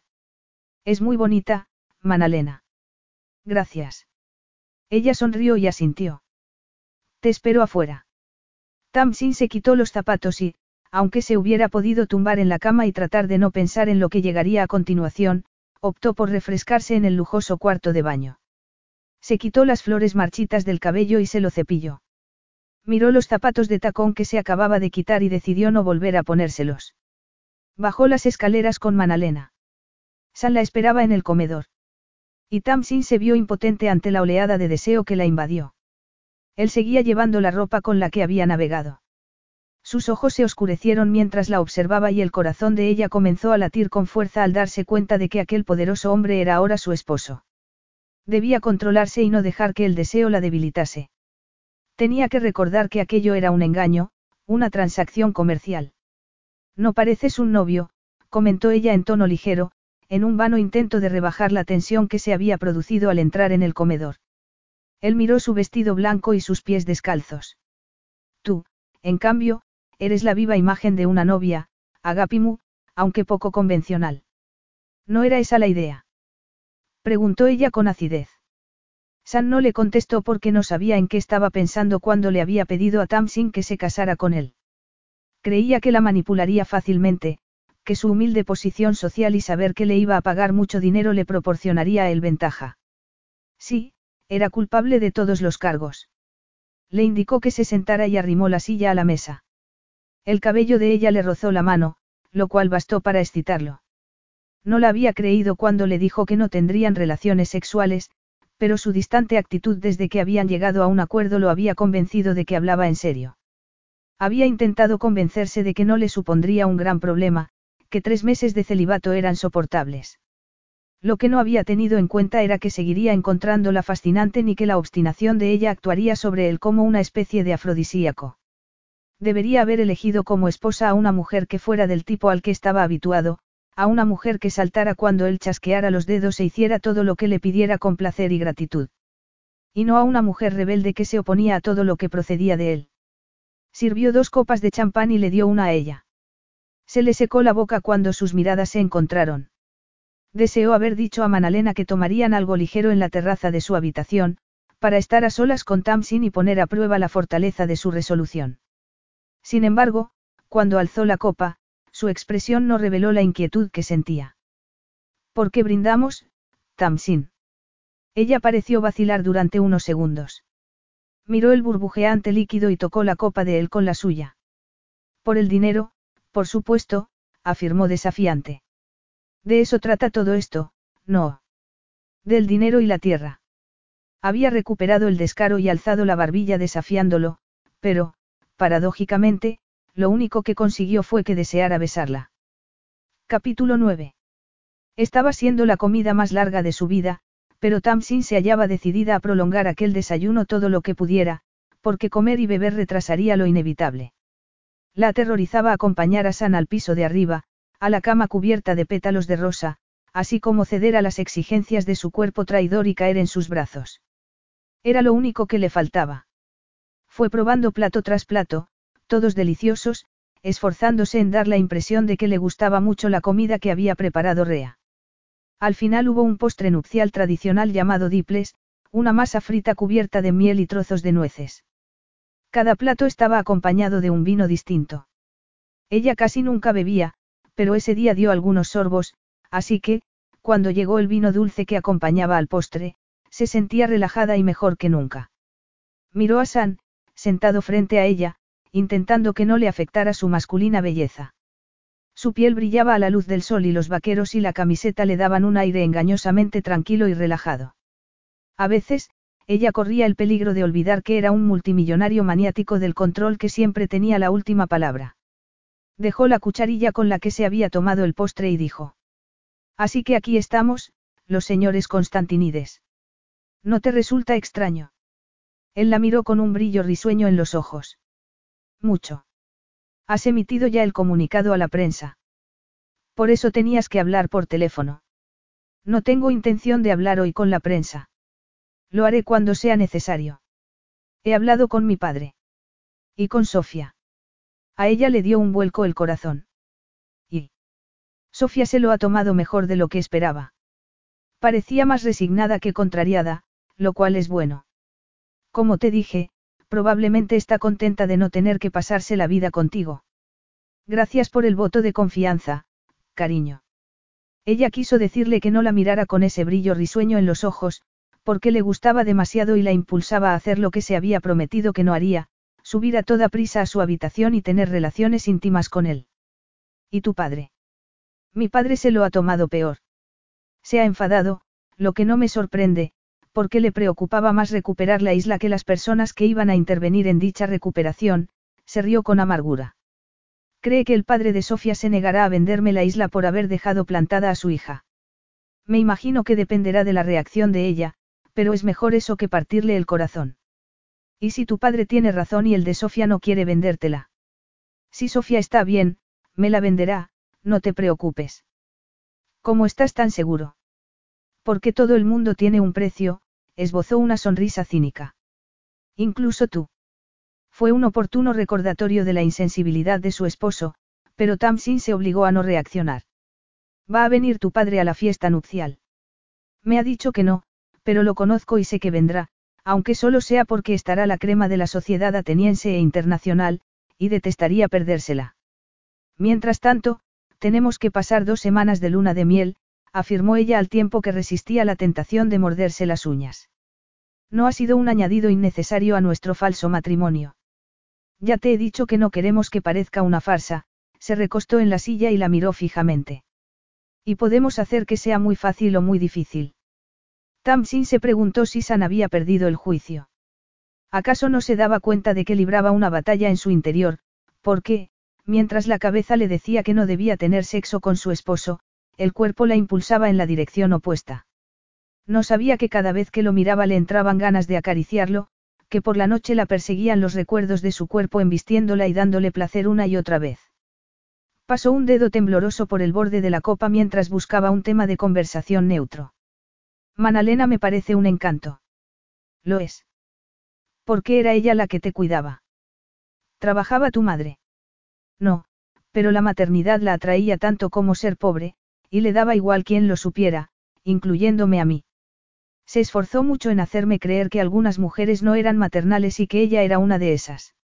Lo dijo como si no le importara, pero, a Tamsin, sus palabras le indicaron que su madre había sido una persona distante desde el punto de vista emocional.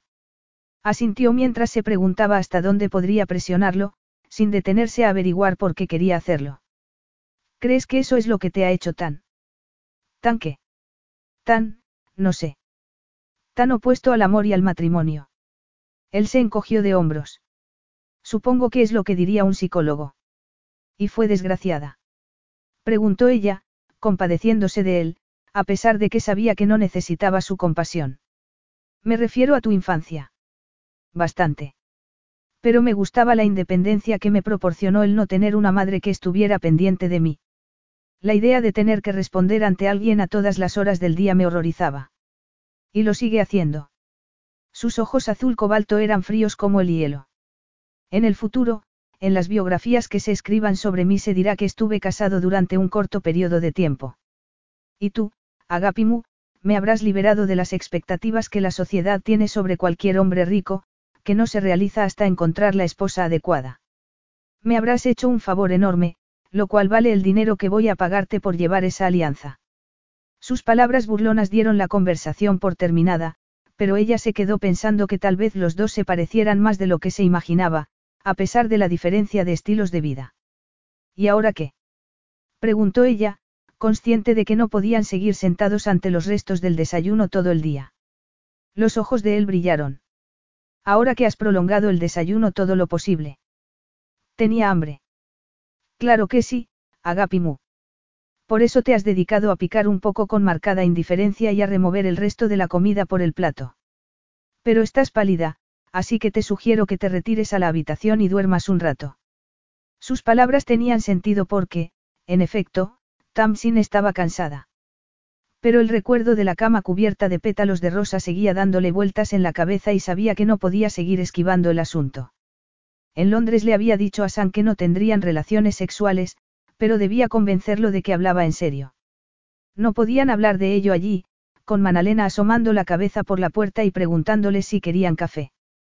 San declinó la oferta y Manalena, sonriendo, se quedó en el umbral de la puerta observándolos. San se levantó y rodeó la mesa para tender la mano a Tamsin, que la agarró. Se dijo que lo hacía por Manalena. Tal vez fuera así, pero no podía negar que le gustaba sentir los fuertes dedos de él rodeando los suyos mientras subían al dormitorio. Desde luego que le gustaba, porque en esos momentos se sentía segura, como si nada pudiera pasarle estando con aquel hombre poderoso y carismático. Pero solo era una ilusión y ella no era más que una esposa comprada, de la que él se desharía en cuanto le fuera posible. Se estremeció cuando San cerró la puerta de la habitación. Acarició el ramo nupcial, que había dejado en una mesa y miró a su esposo a los ojos. ¿Dónde voy a dormir? Él enarcó las cejas. A juzgar por la cantidad de pétalos que han echado en la cama, yo diría que aquí. Ella negó con la cabeza mientras notaba con desagrado un picor repentino en los senos. Te dije que no quería tener intimidad contigo, por lo que tiene más sentido que tenga mi propia habitación. Pero, si accediera a tus deseos, pondríamos en duda la validez de nuestro matrimonio, lo que echaría por tierra el propósito de que estés aquí. Entonces, tenemos que compartir la cama. Es muy grande. Ya lo veo, pero me da igual lo grande que sea. No quiero. ¿Qué es lo que no quieres, Tamsin? Ella se puso tensa ante el leve tono burlón de sus palabras. Iba a tener que deletreárselo. Y, si tenía que hacerlo, ¿qué más daba? Ya no era la virgen atemorizada que se había entregado a él una noche en el desierto. San la conocía como ningún otro. Le había besado los labios y lamido los senos. Le había enseñado cómo le gustaba que lo acariciaran para luego penetrar su anhelante cuerpo. Ella había observado su vulnerabilidad en pleno clímax. Él la había oído gritar su nombre al llegar al borde del abismo. Era indudable que todo ello le daba derecho a decir lo que pensaba. Sexo, afirmó con las mejillas encendidas. Él se encogió de hombros. No es obligatorio que lo tengas conmigo. No voy a exigirte mis derechos conyugales, si es eso lo que te preocupa. Como te he dicho, la cama es muy grande. ¿Y crees que es posible que estemos tumbados uno al lado del otro y... y... Se calló, incapaz de manifestar la confusión de sus sentimientos, a la que se añadía su profunda falta de experiencia. Lo había adivinado él. Por eso la miraba casi con compasión. Creo que sí. No será fácil ni, desde luego, agradable, pero la decisión es tuya, Tamsin. Lo único que tienes que hacer es decir una palabra y tendremos una fantástica luna de miel. Sus mejillas se encendieron aún más. No sé cómo puede ser tan insensible. Y yo no sé por qué estás haciendo un mundo de esto. ¿Crees que cada vez que una pareja tiene sexo, por debajo debe haber un gran sentimiento? ¿No se te ha ocurrido pensar que la satisfacción sexual es uno de los placeres fundamentales de la vida? De repente, Tamsin se sintió vacía, decepcionada. Como si él hubiera hecho estallar una burbuja invisible, como si las historias que se contaban las mujeres a sí mismas sobre ser felices y comer perdices fueran, en realidad, un mito. ¿Y eso es todo? Preguntó en voz baja. Él volvió a encogerse de hombros. También existe la procreación, los hijos, pero eso no va a ser un problema para nosotros, ¿verdad? No, contestó ella, al tiempo que, inesperadamente, el corazón se le encogía de dolor. No va a serlo. No te lo tomes como algo personal, le aconsejó él con suavidad. El sexo no tiene que estar relacionado con el amor. Lo sé. Aunque no tenga experiencia, no soy tonta. No busco amor, pero, si lo hiciera, tú serías el último de mi lista de candidatos. Sus palabras parecían sinceras. San esbozó una leve sonrisa porque era una mujer sorprendente. El contacto con su enorme fortuna no había suavizado su determinación de hacer las cosas a su manera ni había aplacado su rebelde naturaleza. Se comportaba como si fuera su igual, lo cual lo excitaba peligrosamente. Estaba habituado a que las mujeres se sometieran a su voluntad, y que ella no lo hiciera lo afectaba como un potente afrodisíaco. Lo invadió un intenso deseo. Tamsin era contradictoria en muchos sentidos. Dura y descarada, pero estaba seguro de haber detectado, a veces, cierta fragilidad bajo su apariencia sardónica. ¿Qué la provocaba? Miró por una de las ventanas y vio a Orestes cuidando los capullos de una exótica planta. Pensó en las dos semanas que los esperaban y se dio cuenta de que los días de aquella falsa luna de miel serían interminables, a no ser que se le ocurriera algo agradable con lo que matar el tiempo. Y el sexo con su esposa sería una forma deliciosa de hacerlo. Ella no se había movido de donde estaba. Él le acarició los labios con el dedo y la sintió temblar. Ella cerró los ojos como si intentara luchar contra su propio deseo, lo cual lo excitó aún más, porque no estaba acostumbrado a que las mujeres se resistieran a su atracción por él. Me sigues deseando, Tamsin. A mí me pasa lo mismo. Te deseo con locura. Vio la incertidumbre en los ojos de ella. Nadie niega el deseo, San, pero eso no significa que tengamos que hacer algo al respecto. ¿Por qué no? ¿Por qué? Se apartó de él. Está mal tener relaciones sexuales porque sí. ¿Quién lo dice? ¿Por qué te molesta tanto? Ella lo miró con los ojos repentinamente brillantes. Da igual. No da igual. Me interesa saber por qué, en el fondo, estás tan chapada a la antigua. Tamsin intentó encogerse de hombros de forma despreocupada sin conseguirlo, ya que era difícil mostrarse indiferente a su pasado mientras él la miraba fijamente. No sabía que lo estuviera. Un psicólogo te diría que tiene que ver con tus padres y tu educación. Así que vamos a empezar por ahí. Tamsin había evitado hablarle de ello. Pero ¿por qué no iba a hablarle de su madre? Esa no era la parte de su vida que había enterrado en un lugar profundo y oscuro al que no se acercaba. No recuerdo a mi madre biológica porque yo era un bebé cuando nos dio a Hannah y a mí en adopción. Nadie quería adoptarnos porque éramos muy difíciles. Parece que es normal que los bebés abandonados se transformen en niños problemáticos. Se encogió de hombros, antes de proseguir. Por eso soportamos tanto de nuestros padres de acogida, a pesar de todos sus defectos. El ambiente en la casa era terrible, sobre todo porque mi padre de acogida utilizaba el dinero que necesitábamos para comer para sus juegos de cartas o para invitar a cenar a alguna de sus numerosas amantes. Nos aterrorizaba que nos separaran si nos quejábamos. Y ni Hannah ni yo soportábamos la idea de que llegara a suceder. Se produjo un silencio durante el que Tamsin pensó que estaba a punto de contarle todo. Y, en realidad, no deseaba hacerlo. ¿Qué sabes de tu madre biológica? Tamsin tragó saliva. Si se lo contaba, la juzgaría, y no quería que lo hiciera. Eso era lo que habían hecho las niñas de la escuela cuando se enteraron. La habían tomado con ella y la habían acosado. Y la piel dura que había desarrollado había sido la consecuencia. Hablar de ello reforzaría la certeza de que no había futuro para San y ella. Y tal vez evitara que él siguiera sondeándola y lo apartara de lo que de verdad era desagradable. Creo que era muy liberal con su cuerpo. Le gustaban mucho los hombres. Y no tenía la precaución de usar anticonceptivos. Hannah y yo somos de padres distintos y parece que tenemos un hermano menor al que no conocemos. ¿Y tu padre? No lo conozco. Y, si no te importa, preferiría no seguir hablando del tema. Él asintió, comprensivo. Por supuesto. No me extraña que te aferraras a la virginidad durante tanto tiempo ni que tras tu fachada mordaz lata el corazón de alguien que solo quería ser una niña buena. Pero no tienes que pasarte la vida pagando por los pecados de tu madre, Tamsin. No debes negarte el placer por el placer. ¿Te refieres a que debo sacarle provecho a haber perdido la inocencia? Es una forma de considerarlo. Si dejaras de ser tan obstinada y pensaras en las posibilidades que se te abren, serías capaz de ver los beneficios. ¿Qué clase de beneficios? Él sonrió. Para empezar, te enseñaría a disfrutar de tu cuerpo. Te demostraría lo sublime que puede ser el sexo. ¿No te gustaría? No querrías marcharte, cuando nuestro matrimonio haya acabado, sabiendo cómo complacer a un hombre y cómo prefieres que se te complazca.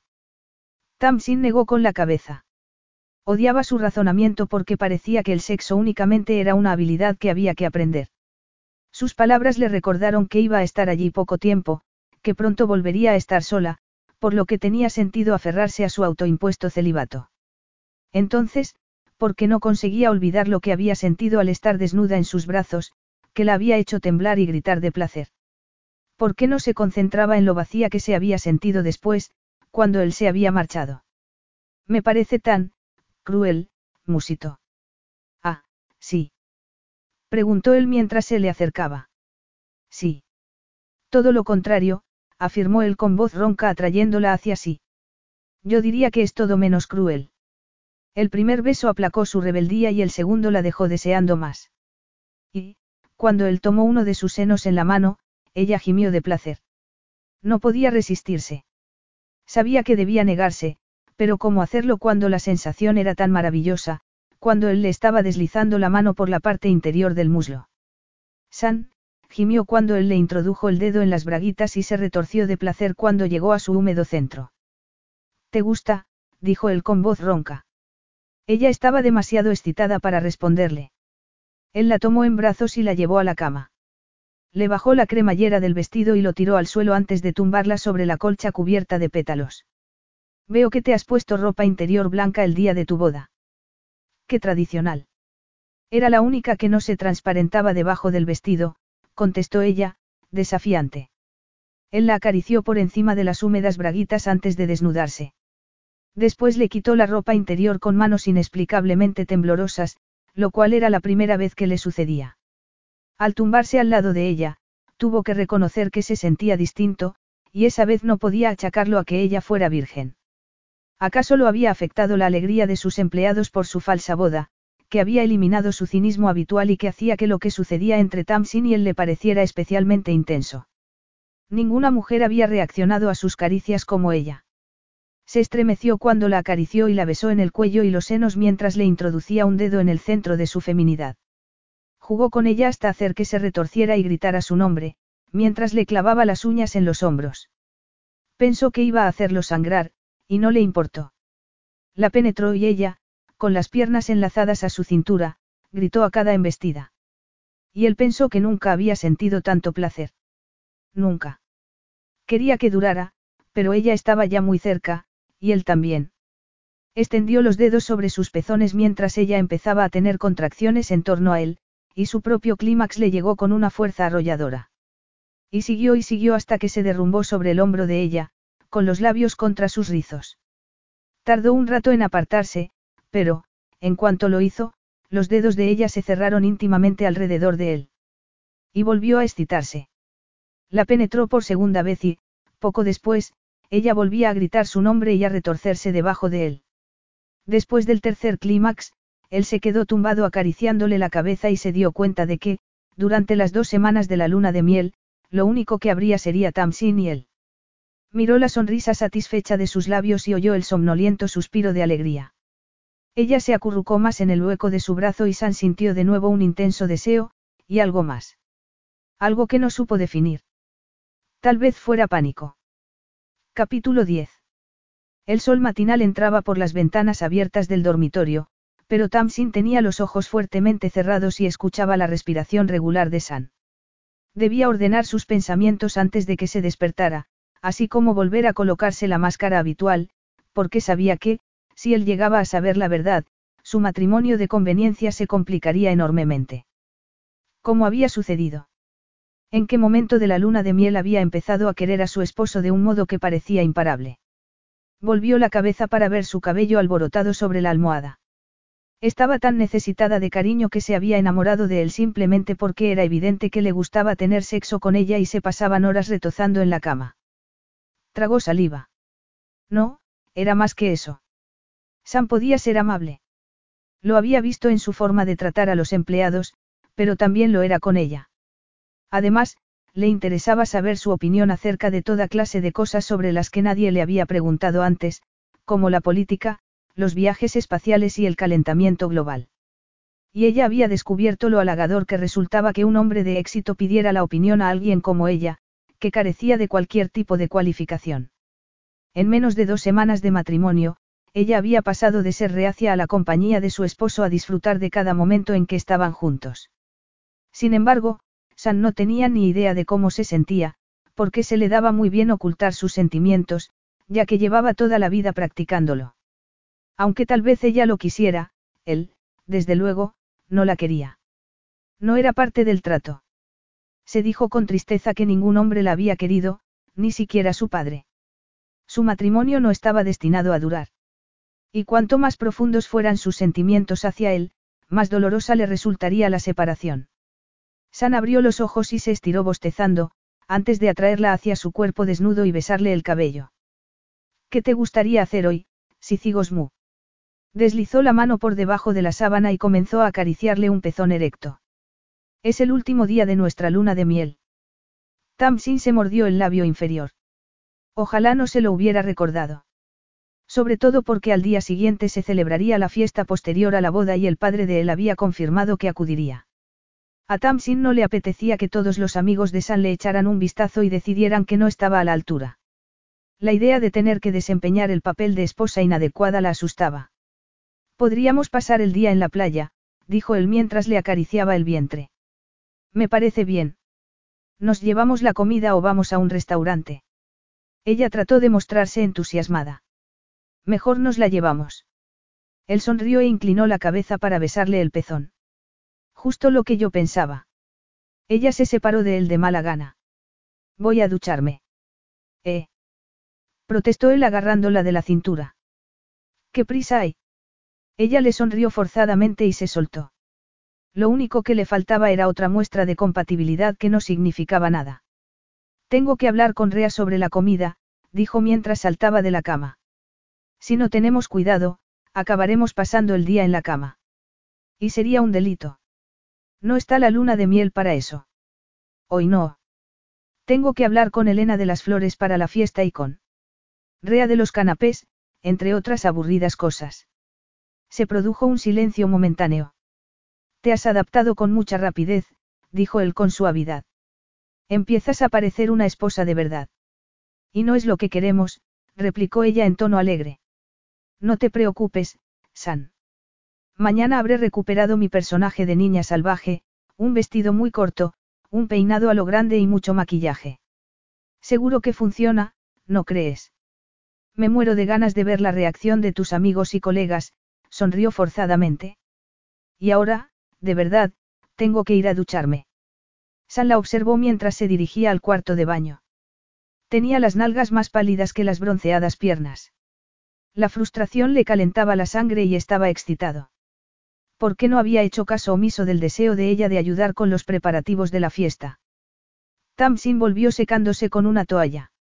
Después se puso un pequeño bikini amarillo, que cubrió con un vestido verde. La excitación de él aumentó al verla. Había organizado aquella luna de miel para dar credibilidad a su idilio, con la fiesta al final para indicar la vuelta a la normalidad. Había planeado utilizar esos días para librarse de su deseo, aparentemente inextinguible, por su esposa, antes de que ella desapareciera para siempre de su vida, con el acuerdo de divorcio en la mano. Pero su deseo de sexo a todas horas lo había atemperado la precaución, porque no estaba habituado a estar en la compañía constante de una mujer. Incluso en sus relaciones más largas, rara vez había estado con su amante más de 24 horas seguidas, porque, para entonces, ya había alcanzado su umbral de aburrimiento. La idea de pasar 14 días y 14 noches con una persona lo había llenado de pánico. Se imaginaba que al tercer día estaría subiéndose por las paredes. Y había pensado en alegar una visita urgente a su oficina de Atenas como forma de huida. Pero las cosas no habían salido así. No se había acercado a un ordenador ni una sola vez y no se había sentido atrapado. Resultaba que a Tamsin le gustaba tener su propio espacio tanto como a él. Ella se lo había dicho un día, cuando, enfadado por hallarla leyendo un libro en el jardín, le había preguntado en tono ácido si siempre era tan independiente. Ella había contestado que la habían educado así. Sam frunció el ceño. ¿Acaso era propio de él molestarse porque ella estuviera dispuesta a leerse todas las novelas que se había llevado de Inglaterra, o porque le hubiera dicho que la enorme piscina era una oportunidad ideal para perfeccionar su forma de nadar? Y la tarde en que él se había quedado dormido bajo un pino y ella se había marchado. Al despertarse, había ido a buscarla y la había encontrado en la cocina, donde Rea la estaba enseñando a hacer baclava. Esa escena de felicidad doméstica debiera haberlo asustado, pero ella lo había mirado con sus grandes ojos verdes y le había sonreído y, en ese momento, se había sentido su esclavo. Se levantó con el sombrío pensamiento de que cuanto antes volviera al trabajo, mejor sería. El trabajo y la distancia le permitirían poner en perspectiva aquella locura de matrimonio y ver lo que realmente era. Desayunaron en la terraza. Después, San llevó el yate a una cala protegida, uno de sus lugares preferidos, ya que su inaccesibilidad les garantizaba intimidad. Pasaron la mañana bañándose y buceando en el agua cristalina. A la hora de comer, aunque la comida que Rea había metido en una nevera portátil tenía un aspecto delicioso, él observó que Tamsin mostraba la misma falta de interés por ella que él. ¿No tienes ganas de comer? Preguntó mientras se tumbaba en la arena. Ella se sentó muy erguida, mirando al mar. No. Pero sí de otra cosa. Ella carraspeó. Más o menos, contestó de mala gana, como si le molestara que lo hubiera notado. Él sonrió y le acarició la espalda con un dedo, antes de besársela. Después le acarició los senos y vio que ella abría los labios de deseo, que cerró cuando él retiró los dedos de su pezón erecto. ¿Hay algo que quieras que haga? San, dijo ella temblando. No. Preguntó él mientras le quitaba el bikini. La vista de su cuerpo desnudo al sol le aceleró el pulso. Se quitó el bañador con manos impacientes, le separó las piernas y la penetró. Ella ahogó un grito y elevó las caderas para ir a su encuentro. San no pudo desechar los pensamientos que se le arremolinaban en la cabeza mientras la embestía. Faltaban dos días para que estuviera trabajando en su oficina de Atenas. No vería a Tamsin hasta volver a casa, probablemente no antes de las ocho, porque siempre se quedaba trabajando hasta tarde. Por eso le estaba resultando aquel momento tan conmovedor. La sensación de que algo terminaba hizo que incrementara la intensidad y el ritmo, por lo que ambos alcanzaron el clímax a la vez. Era la primera vez que sucedía. Se quedaron tumbados a la sombra de unas rocas. Él creyó que ella se había quedado dormida, pero la oyó suspirar antes de abrir los ojos. ¿También ha estado? Preguntó él con somnolienta satisfacción. Siempre lo está. No sé cómo lo haces, bostezó. Pero cada vez que te poseo, vuelvo a desearte. Es porque sabes que se trata de algo temporal. Puede ser. Tamsin oyó que comenzaba a respirar más profundamente. Lo miró y vio que se había dormido. Apartó la vista de su magnífico cuerpo y la dirigió al agua de color zafiro y la blanca arena. Su cuerpo se hallaba totalmente saciado tras haber hecho el amor con San. Deseó poder atrapar aquel momento y guardarlo en una botella. Pero no podía. No podía aferrarse a nada de todo aquello. Se deslizaba entre sus dedos como la fina arena sobre la que se hallaba. Había accedido a un matrimonio de tres meses, pero ahora veía que su decisión de poner un límite temporal a su unión había sido precipitada, insensata incluso. ¿Cómo iba a soportar otras diez semanas fingiendo que sus sentimientos hacia San no habían cambiado, cuando se había transformado en plastilina en sus manos al cabo de solo dos semanas? Parpadeó para evitar las lágrimas que amenazaban con anegarle los ojos. Le habían dicho que era fría y frígida, y se lo había creído porque nadie antes de San había conseguido que se derritiera. ¿Cómo no iba a sentirse próxima a un hombre cuando estaba dentro de ella y se miraban a los ojos, cuando no sabía dónde empezaba uno y terminaba el otro, como si formaran parte del mismo cuerpo? Era entonces cuando la ilusión se deslizaba hasta su cerebro, echaba raíces y hacía que deseara cosas imposibles. Porque nada de todo aquello era real. Estaban jugando, fingiendo. Las barreras emocionales de su esposo seguían en su sitio, al igual que las de ella, a decir verdad, ya que no le había hablado de su padre. Tragó saliva. No había hablado de su padre ni siquiera con Hannah, sobre todo después de lo que había pasado. Si se hubiera enamorado de alguien amable y accesible, tal vez le hubiera abierto su corazón. Sin embargo, San no era así. Aunque su forma de hacer el amor la llenara por completo, eso no la hacía obviar la dureza de su carácter. Se había casado con ella para salir de un apuro. Y resultaba que era sexualmente compatible con su inadecuada esposa. Y cuanto más tiempo ella estuviera con él, más vulnerable se volvería su ya dañado corazón. Capítulo 11. ¿A qué viene esto? preguntó San. Tamsin no alzó la vista del espejo inmediatamente. Iba a necesitar su mejor sonrisa para pasar las horas siguientes, así que estaba practicando. Volvió la cabeza lentamente hacia él, estúpidamente satisfecha por el deseo instantáneo que observó en sus ojos. Y no debía sentirse satisfecha, sino distanciarse de aquel carismático multimillonario griego, no regodearse en el poder físico que todavía, aunque fuera increíble, ejercía sobre él. ¿El qué? No hagas como si no supieras de qué hablo. ¿A qué viene ese espectacular cambio de imagen para la fiesta de esta noche? No podría ser más específico. ¿Qué tienes que objetar? A San se le secó la boca. No era lo que se esperaba. Su esposa llevaba un vestido blanco, como correspondía a una recién casada después de la luna de miel, pero la prenda distaba mucho del escueto vestido que había llevado el día de la boda y que apenas le cubría el trasero. Era de seda y realzaba cada curva de su maravilloso cuerpo, pero le llegaba a la rodilla. Llevaba el cabello elegantemente recogido, salvo unos mechones que le quedaban sueltos y atraían la atención a su cuello de cisne.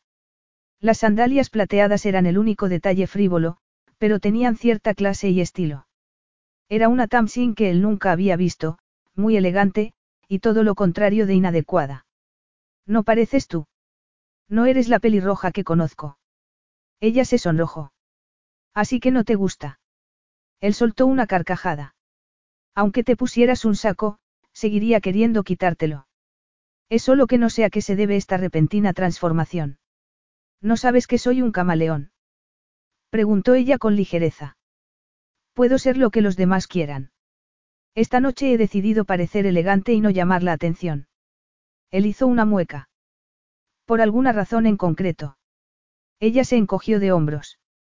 He visto la lista de invitados. Él enarcó las cejas. Es exactamente como había previsto, alzó la barbilla, desafiante. Gente rica y bien relacionada, estrellas de cine, un par de políticos, uno de los cuales parece que va a presentarse a las elecciones presidenciales de Estados Unidos. ¿Qué quieres que te diga? Conozco a Brett desde que íbamos a la universidad. Para mí es alguien con quien jugaba al tenis en Harvard. Te he ofrecido pagar el billete de avión y el hotel a tus amigos, y no has aceptado. Era cierto que se había negado. Se debía a que la aterrorizaba que alguno de ellos se diera cuenta del engaño y del dolor que iba creciendo en el interior de ella por minutos. O a que estaba dispuesta a mantener a distancia la compasión, su antigua enemiga. Quería recordar esa noche como un hermoso arcoíris o una bella puesta de sol, algo maravilloso, pero de corta vida. Su hermana tampoco estaría. Su ocupada agenda se confeccionaba semanas antes y no permitía invitaciones de última hora. Sin embargo, Tamsin había notado la desaprobación de Hannah en su respuesta, así como su incredulidad ante su matrimonio con San. Tamsin quería haberle escrito para decirle que lo había hecho por ella, pero, de repente, su hermana le había parecido muy lejana. Es la gente con la que me relaciono, prosiguió San. Ya lo sabes. Sí, pero una cosa es saberlo y otra muy distinta enfrentarse a ellos por primera, y probablemente única, vez. Y eso incluye conocer a tu padre. No quiero convertirme en una especie de espectáculo, la caricatura de una revista, de la que la gente se ría a sus espaldas. Esta noche no quiero parecer inadecuada. Si lo pareciera, la fiesta sería para mí una prueba aún más dura. Lanzó un suspiro y concluyó. Si quieres que te diga la verdad, empiezo a desear no haber accedido a que se celebrara la fiesta. Él se rió de forma extraña. Que conste que yo también. Y, si no hubiera gente que está viniendo de la otra punta del mundo, me plantearía no celebrarla. Pero no podemos. Tendremos que soportarla y tratar de pasárnoslo lo mejor posible. La miró con involuntaria admiración. Y, para que lo sepas, el vestido es muy bonito. Y pareces una esposa totalmente adecuada. Tamsin intentó que no la afectaran sus cumplidos y se estiró el vestido, que había comprado por internet en una tienda de Atenas y que Elena había ido a buscar el día anterior. De todos modos, la ropa era irrelevante. Lo único que quería era que terminara esa noche para empezar a pensar en el futuro. Observó a San acercarse a la puerta abierta de la terraza y pensó en lo mucho que iba a echar de menos todo aquello. ¿Y a él? Oyó el entrechocar de copas en la pradera, mientras los camareros las ponían en las bandejas y, a lo lejos, vio las luces de los coches que se acercaban por la carretera de la costa. Recorrió el cuerpo de su esposo con la mirada intentando grabárselo en la memoria. Le encantaba la forma en que los mechones de cabello oscuro le rozaban el cuello de la camisa, lo que le recordó que él se encontraba igual de a gusto navegando que en una sala de juntas. Cuando él se volvió, borró de su rostro toda emoción, todo deseo, de modo que pudo mirarlo a los ojos con una fría mirada inquisitiva. Vamos, dijo él con brusquedad. San notó la descarga de adrenalina en su interior al tomar a Tamsin de la mano y conducirla al jardín. Los senderos estaban iluminados por antorchas y de los árboles colgaban luces de colores. La piscina estaba iluminada por luces flotantes, y la fachada de la casa lo estaba en tonos azul y rosa. Se dijo que era el orgullo que le producía su hermosa casa lo que lo hacía estar tan excitado esa noche. Pero era algo más. Miró a Tamsin y pensó que nunca la había visto tan guapa. Era la mujer más hermosa que conocía. Claramente visible a causa del vestido blanco que llevaba, vio a los hombres volverse a mirarla, como había sucedido en el palacio de Kulal. Recordó que entonces solo había sentido un deseo desestabilizador, pero ahora lo que predominaba era la primitiva satisfacción de saber que era suya y solo suya. Apretó los dientes al pensar que no era así. Solo era suya temporalmente y pronto recuperaría la libertad, porque ese era el plan. Sería libre y otros hombres recibirían los beneficios de la brillante promesa sexual que él había despertado. Se sintió celoso, aunque los celos no eran lo suyo. Se dijo que se le pasaría pronto, que nunca había dependido de una mujer y que no iba a empezar en aquel momento. Llevaba una buena vida antes de que Tamsin Wilson entrara en ella como una estrella caprichosa. Y las cosas volverían a ser como antes, cuando se separaran. Le presentó a varios invitados y ella respondió con un encanto contagioso. Todos querían hablar con ella y lo hizo con una princesa europea y, después, con un sultán que había conocido en la boda de su hermana. Otros príncipes del desierto tomaron parte en la conversación, por lo que pronto se formó un grupo alrededor de ella. En un momento dado, Tamsin miró a San y él alzó la copa a modo de saludo burlón, como si quisiera recordarle que su miedo a no encajar había sido infundado.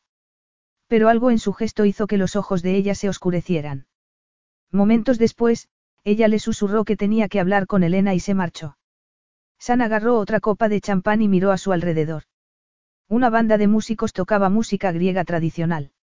Vio que Salvatore di Luca acababa de llegar, con la consabida rubia del brazo como un brillante accesorio. Pero no había señal de su padre. Dio un sorbo de champán. Le preocupaba al viejo que el padre de Sofía se negara a venderle la isla. Eso bastaría para borrar a su hijo de su vida. Sería una exquisita paradoja que una isla codiciada por sus vínculos con los antepasados fuera la causa de que un padre se alejara de su único hijo. Volvió a mirar a su alrededor buscando en vano a su esposa. No podía quitársela de la cabeza. Se dijo que solo era sexo. Nada más. Tamsin desapareció entre las sombras mientras trataba de ordenar los pensamientos. La fiesta le estaba resultando mucho más fácil de lo que esperaba, pero, de todos modos, le resultaba estresante, por lo que había buscado unos momentos de tranquilidad en el lado menos iluminado de la casa, desde donde se veía toda la finca. Se sentó en un banco y estuvo tentada de quitarse las sandalias, pero no lo hizo porque le costaría mucho volver a ponérselas. Se recostó en el banco y suspiró. Había sido muy gratificante que los amigos de Sam parecieran verdaderamente contentos de conocerla. Se debía a que se había hecho cargo de su destino, por lo que, por una vez, notaba que encajaba como nunca lo había hecho. En la boda de Hannah había llevado lujosos vestidos de mala gana, probablemente porque la habían obligado a hacerlo. Pero esa noche disfrutaba del hecho de parecer una esposa de la que Sam pudiera sentirse orgulloso. Se sentía el miembro más reciente de la familia Constantinides, lo cual era peligroso. A veces, la cautivaba la posibilidad de algo que no sucedería, vivir allí con San. Una vida matrimonial como era debido, con hijos y un futuro esplendoroso. Y con amor compartido. Sí, ese era el sueño definitivo. Sin embargo, no era eso lo que San quería. El amor no le interesaba. Se le hizo un nudo en la garganta al pensar, de repente, en su madre, en los papeles que se habían descubierto después de su muerte. Su madre también había sido una estúpida soñadora, ¿y a dónde la había conducido? Esos papeles eran unos estúpidos poemas que había escrito y una carta dirigida a ella, a la hija a la que había abandonado, una carta que Hannah solo le mostró mucho tiempo después, y por la que se enteró de algo que preferiría no haber sabido, algo que durante mucho tiempo había hecho que se sintiera corrompida hasta la médula. Vio los faros de un coche que se acercaba y se detenía. Se bajó un hombre. Incluso desde la distancia a la que se hallaba, lo reconoció por las fotos que había visto de él. Era Andreas, el padre de San.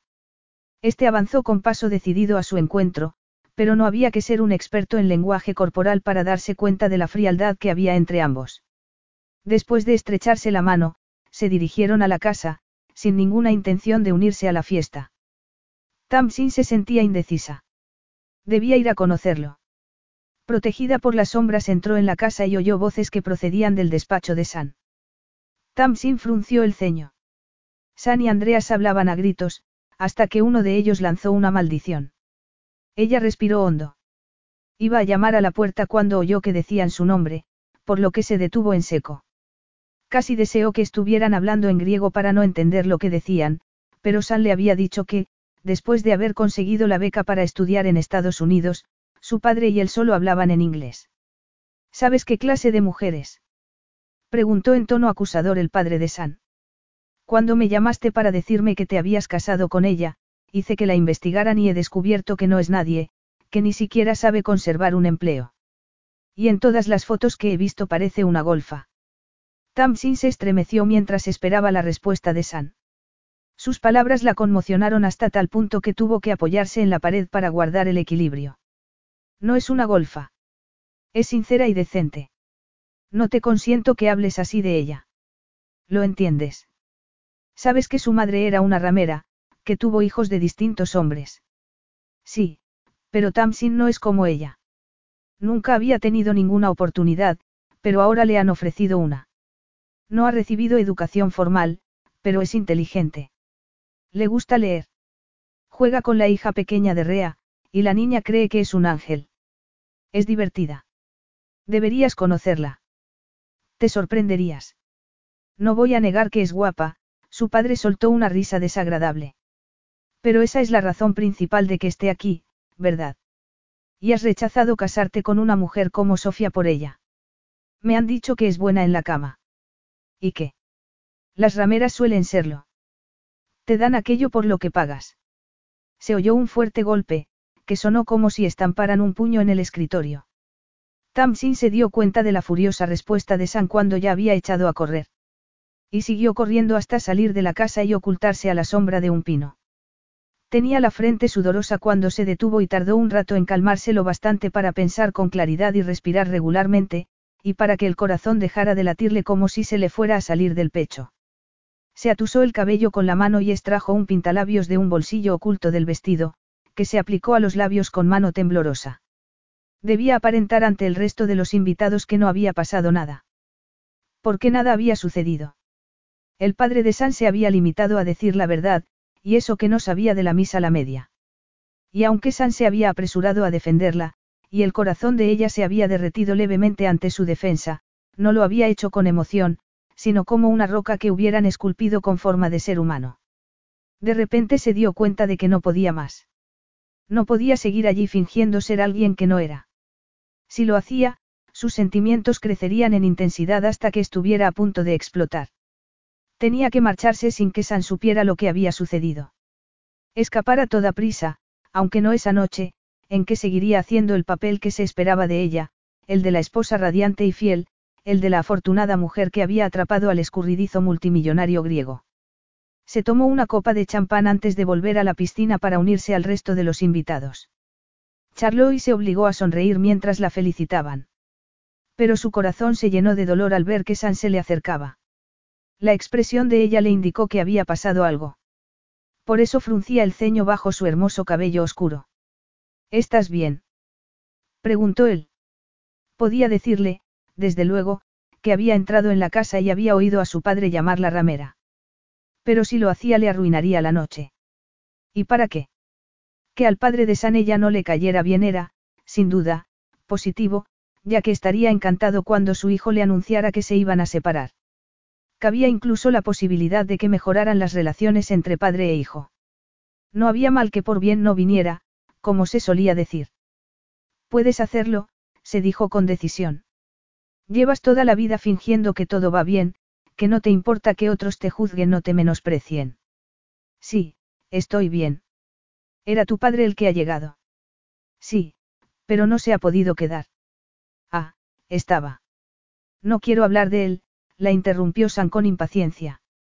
Lo único que quiero es estar a solas contigo. El corazón estuvo a punto de partírsele al percibir la nota de deseo en su voz, pero le contestó. Tenemos invitados, San. Me dan igual los invitados. Solo hay una cosa que me importa en este momento. Sonrió mientras sus ojos le transmitían un mensaje sin palabras. Y eso le recordó a ella que San era un hombre que siempre conseguía lo que quería, y que lo que quería en ese momento era sexo. Tamsin se estremeció cuando le recorrió el brazo con un dedo. Sabía que debía negarse, sobre todo teniendo en cuenta lo que su padre había dicho. Te dan aquello por lo que pagas. Pero había tomado una decisión. No iba a arruinarle la noche siendo negativa. Además, ella lo deseaba tanto como él a ella. Tal vez más. A diferencia de ella, San no sabía que iba a ser la última vez, por lo que sería una locura no aprovechar al máximo cada segundo con él. ¿A qué esperamos, entonces? Preguntó ella con voz ronca mientras se lanzaba a sus brazos abiertos. Capítulo 12. ¿Qué dices? San miraba incrédulo al ama de llaves. ¿Qué quieres decir con que se ha ido? Apenas prestó atención a la explicación de Manalena mientras entraba a toda prisa en el dormitorio, porque la prueba estaba allí. Abrió las puertas del guardarropa y vio que las prendas más sencillas de Tamsin habían desaparecido, pero quedaban las más lujosas. Se le secó la boca al tocar el vestido blanco que había llevado en la fiesta, que él casi había rasgado en su impaciencia por desnudarla la noche anterior. Los libros que aún no había leído ya no formaban un montón en la mesilla ni se veía por ningún sitio el peine blanco con el que por la mañana se peinaba sus indomables rizos. Pidió a Manalena que lo dejara solo al ver una nota que Tamsin le había dejado en la almohada. Era corta y concisa. Lo había hecho a propósito. Pretendía burlarse de él por la nota que él le había dejado, hacía tiempo, en un lejano palacio del desierto. San. He decidido marcharme cuanto antes, sin aburridas despedidas. Seguro que lo entiendes. Más abajo encontrarás los detalles de mi cuenta bancaria. Espero que tu abogado se ponga en contacto conmigo. Tamsin. Miró la nota con incredulidad, como si fuera un error. Pero no lo era. Allí estaba, una escueta despedida, en la que la única preocupación de ella parecía ser que le pagara por su corto matrimonio. Hizo una mueca. Había vuelto a la oficina esa mañana, reacio a abandonar el calor seductor del cuerpo de su esposa y la caricia de sus brazos, después de una luna de miel sorprendentemente satisfactoria. El día se le había hecho muy largo y había estado a punto de llamarla por teléfono varias veces, solo para saludarla, pero no era su estilo y no lo había hecho. Se decía que era normal que la deseara, ya que habían tenido unas formidables relaciones sexuales desde el día de la boda y habían estado juntos 14 días con sus respectivas noches. Elena se había quedado sorprendida cuando le había dicho que iba a salir temprano. Había conducido a toda velocidad hasta llegar a la finca, donde se había enterado de que su esposa se había marchado. Sintió un sabor amargo en la boca. Ella debía de haber estado preparando en secreto su huida. ¿Desde cuándo? Había convencido a Manalena para que llamara a un taxi que la llevara a Atenas, supuestamente para ir de compras, y había tomado un avión a Londres. Se había estado riendo en silencio esa mañana, cuando sus labios se habían unido a los de él, pensando en la sorpresa que se llevaría. Por eso había deslizado ella la mano entre los muslos de él y había agarrado su masculinidad para guiarla hacia su interior caliente y resbaladizo por última vez. Se acercó a la ventana, pero la belleza del Egeo no lo conmovió, porque estaba lleno de ira y no entendía lo sucedido. No se merecía que ella le hubiera dicho que iba a romper el acuerdo marchándose antes, que le hubiera dado una explicación. Se dijo que no debía hacer nada, que debía darse un tiempo para calmarse. Pero mientras lo pensaba ya había descolgado el teléfono para decirle a Elena que le prepararan su jet privado. No sabía lo que le iba a decir a su esposa. Lo único que sabía era que tenía que decirle algo. Tamsin miró la fotografía, como si hacerlo la pudiera ayudar. Era el viejo truco de someterse voluntariamente al dolor antes de que otro tuviera la oportunidad de hacerlo, como si así se inmunizara contra él. Habían sacado la fotografía en la fiesta. No creía que los amigos de San se dedicaran a filtrar fotos de acontecimientos sociales, pero había habido muchos empleados contratados para la ocasión, por lo que era posible que alguno de ellos la hubiera hecho. Debajo de un titular que proclamaba magnate griego se casa por fin, se veía una foto de San y ella, que parecía feliz mirándolo. ¿Y San? Tamsin suspiró. Su rostro no dejaba traslucir nada, pero eso la reforzaba en su idea de que había hecho bien huyendo de la finca, porque, de haberse quedado, su amor por él hubiera ido creciendo y se le habría partido el corazón. Aunque no lo estaba ya. Oyó que llamaban a la puerta en el piso de abajo, pero no se movió. No estaba en su casa. Había tenido la suerte de que su amiga Ellie tuviera una habitación libre y le hubiera dicho que se quedara en ella hasta que encontrara otra cosa. No se imaginaba volviendo a trabajar de camarera, pero tampoco tenía ganas de matricularse en la universidad para estudiar, a pesar de la fe que San tenía en ella. Y lo más absurdo de todo era que, después de haberse casado por el dinero, ahora se mostraba reacia a aceptarlo. La fría nota que había dejado a San solo era una bravuconada destinada a asegurarse de que él acabara por despreciarla y la dejara en paz. Tamsin. Era ella. Tamsin se levantó, cruzó la diminuta habitación y sacó la cabeza por la puerta. Sí. Gritó. Tienes visita. Tamsin parpadeó. Nadie, salvo ella, sabía que estaba allí. Necesitaba tiempo para lamerse las heridas y recuperarse, aunque, de momento, le pareciera imposible. Se lo había dicho a Hannah por teléfono esforzándose en no sollozar mientras le contaba que su corto matrimonio había acabado. Y era indudable que su hermana, cuyo embarazo ya estaba muy adelantado, no habría tomado impulsivamente un avión para ir a verla. ¿Quién es? Yo, tu esposo. Tamsin se agarró al picaporte intentando no reaccionar mientras distinguía la cabeza de San, que subía por la escalera. Una oleada de alegría y miedo a la vez hizo que casi se mareara, pero, sobre todo, sintió un intenso deseo al verlo. Sin embargo, no iba a decírselo, porque sabía que no había vuelta atrás. Podía ser fuerte, desde luego, porque se había pasado la vida tratando de serlo ante la adversidad, pero no lo era lo bastante para soportar estar con un hombre que nunca la querría. San, ¿qué, qué haces aquí? Vamos a hablar en privado, contestó él en tono sombrío al llegar al final de la escalera. ¿Todo bien? preguntó ella desde abajo. Sí, contestó San en un tono que no admitía discusión. Tamsin ya estaba mareada cuando él llegó al piso superior. San le hizo un gesto para que lo dejara entrar en su habitación. Ella se dijo que no tenía que permitírselo. Al fin y al cabo, era su habitación. Podía decirle que se marchara y que solo se pusiera en contacto con ella a través de sus abogados, pero, en su fuero interno, sabía que no lo haría. Y no solo porque no tuviera abogados, sino porque quería regalarse la vista con él por última vez, archivar en la memoria sus fríos ojos azules, su hermoso cuerpo y su sensual boca que tanto placer le había proporcionado. Y bien, Tamsin. Dijo él, una vez dentro de la minúscula habitación, después de haber mirado con desprecio la cama y la vista desde la ventana, un callejón lleno de cubos de basura. Vas a explicarme por qué te marchaste sin decirme nada. El corazón de ella latía a toda velocidad. Respiró hondo. No iba a explicárselo porque no le debía nada. Nada en absoluto. Sabíamos que iba a acabar antes o después, afirmó con despreocupación. Simplemente, tomé la decisión de que fuera antes. Era un matrimonio falso, concebido para sacarte de un apuro y, en lo que a mí respecta, he cumplido mi parte del trato. ¿Por qué, Tamsin? Ella se encogió de hombros, aunque le daban ganas de llorar al oírle pronunciar su nombre de aquel modo. Te oí hablar con tu padre. Él asintió. Entonces, me oirías defenderte. Sí, gracias. Él la miró. ¿Y eso es todo? Sí. No tengo nada más que decir. No sé por qué estás aquí. ¿Por qué no lo entiendo y necesito hacerlo? Ella negó con la cabeza. No, no necesitas entenderlo, sino que quieres entenderlo, lo que es distinto. Eres rico y poderoso, pero incluso tú debes darte cuenta de que no siempre se consigue lo que se quiere. Así que vete, por favor. Él negó con la cabeza. Hay algo que no me has dicho, Tamsin. ¿Y que si lo hay? No tengo que hacerte partícipe de mis pensamientos, ni siquiera en el caso de que fuéramos una verdadera pareja.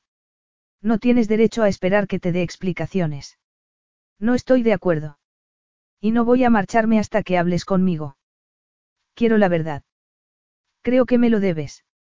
Le debía algo por haberla hecho despertar sexualmente o por hacer que se diera cuenta de que podía amar como todo el mundo. Al contemplar su expresión resuelta se dijo que estaba en peligro. Quería dejar de sufrir, pero eso solo sucedería si San se marchaba y la dejaba en paz, y no daba muestras de querer hacerlo. Era evidente que hablaba en serio al decir que solo se quedaría satisfecho con la verdad. Entonces, debía contárselo y observar su rostro horrorizado al enterarse de la clase de persona con la que se había casado. En ese caso, él se despediría de verdad y ella podría iniciar el largo proceso de olvidarlo. Respiró hondo. Le dijiste a tu padre que soy sincera y decente, musito. Pero no es cierto. Al menos, no soy sincera. ¿De qué estás hablando? Que no te tiemble la voz. Y, sobre todo, no llores. Solo conoces la verdad a medias. Que mi madre era una grupie. Sí, sí, eso ya lo sabía. Ella negó con la cabeza. Su resolución de no llorar comenzó a flaquear. Se le llenaron los ojos de lágrimas y vio que San se estremecía, como si le resultara un espectáculo desagradable. Probablemente fuera así, ya que no le gustaban las emociones y no estaba acostumbrado a ellas. Tamsin tampoco, pero, por una vez en su vida, no pudo contener los sollozos. Mi padre era una estrella del rock muy famosa. Se llamaba Johnny Trafford. Johnny Trafford. Vaya. Sam frunció el ceño. Pero él. No me interesa cuántos discos tienes de él. ¿Quieres saber lo que pasó? Prosiguió ella a toda prisa mientras agitaba la mano para hacerlo callar, dispuesta a contarle los hechos sin adornos, no la versión que todos conocían. Era todo lo que le quedaba de Johnny Trafford, los amargos recuerdos. Tuvo una aventura de una noche con mi madre.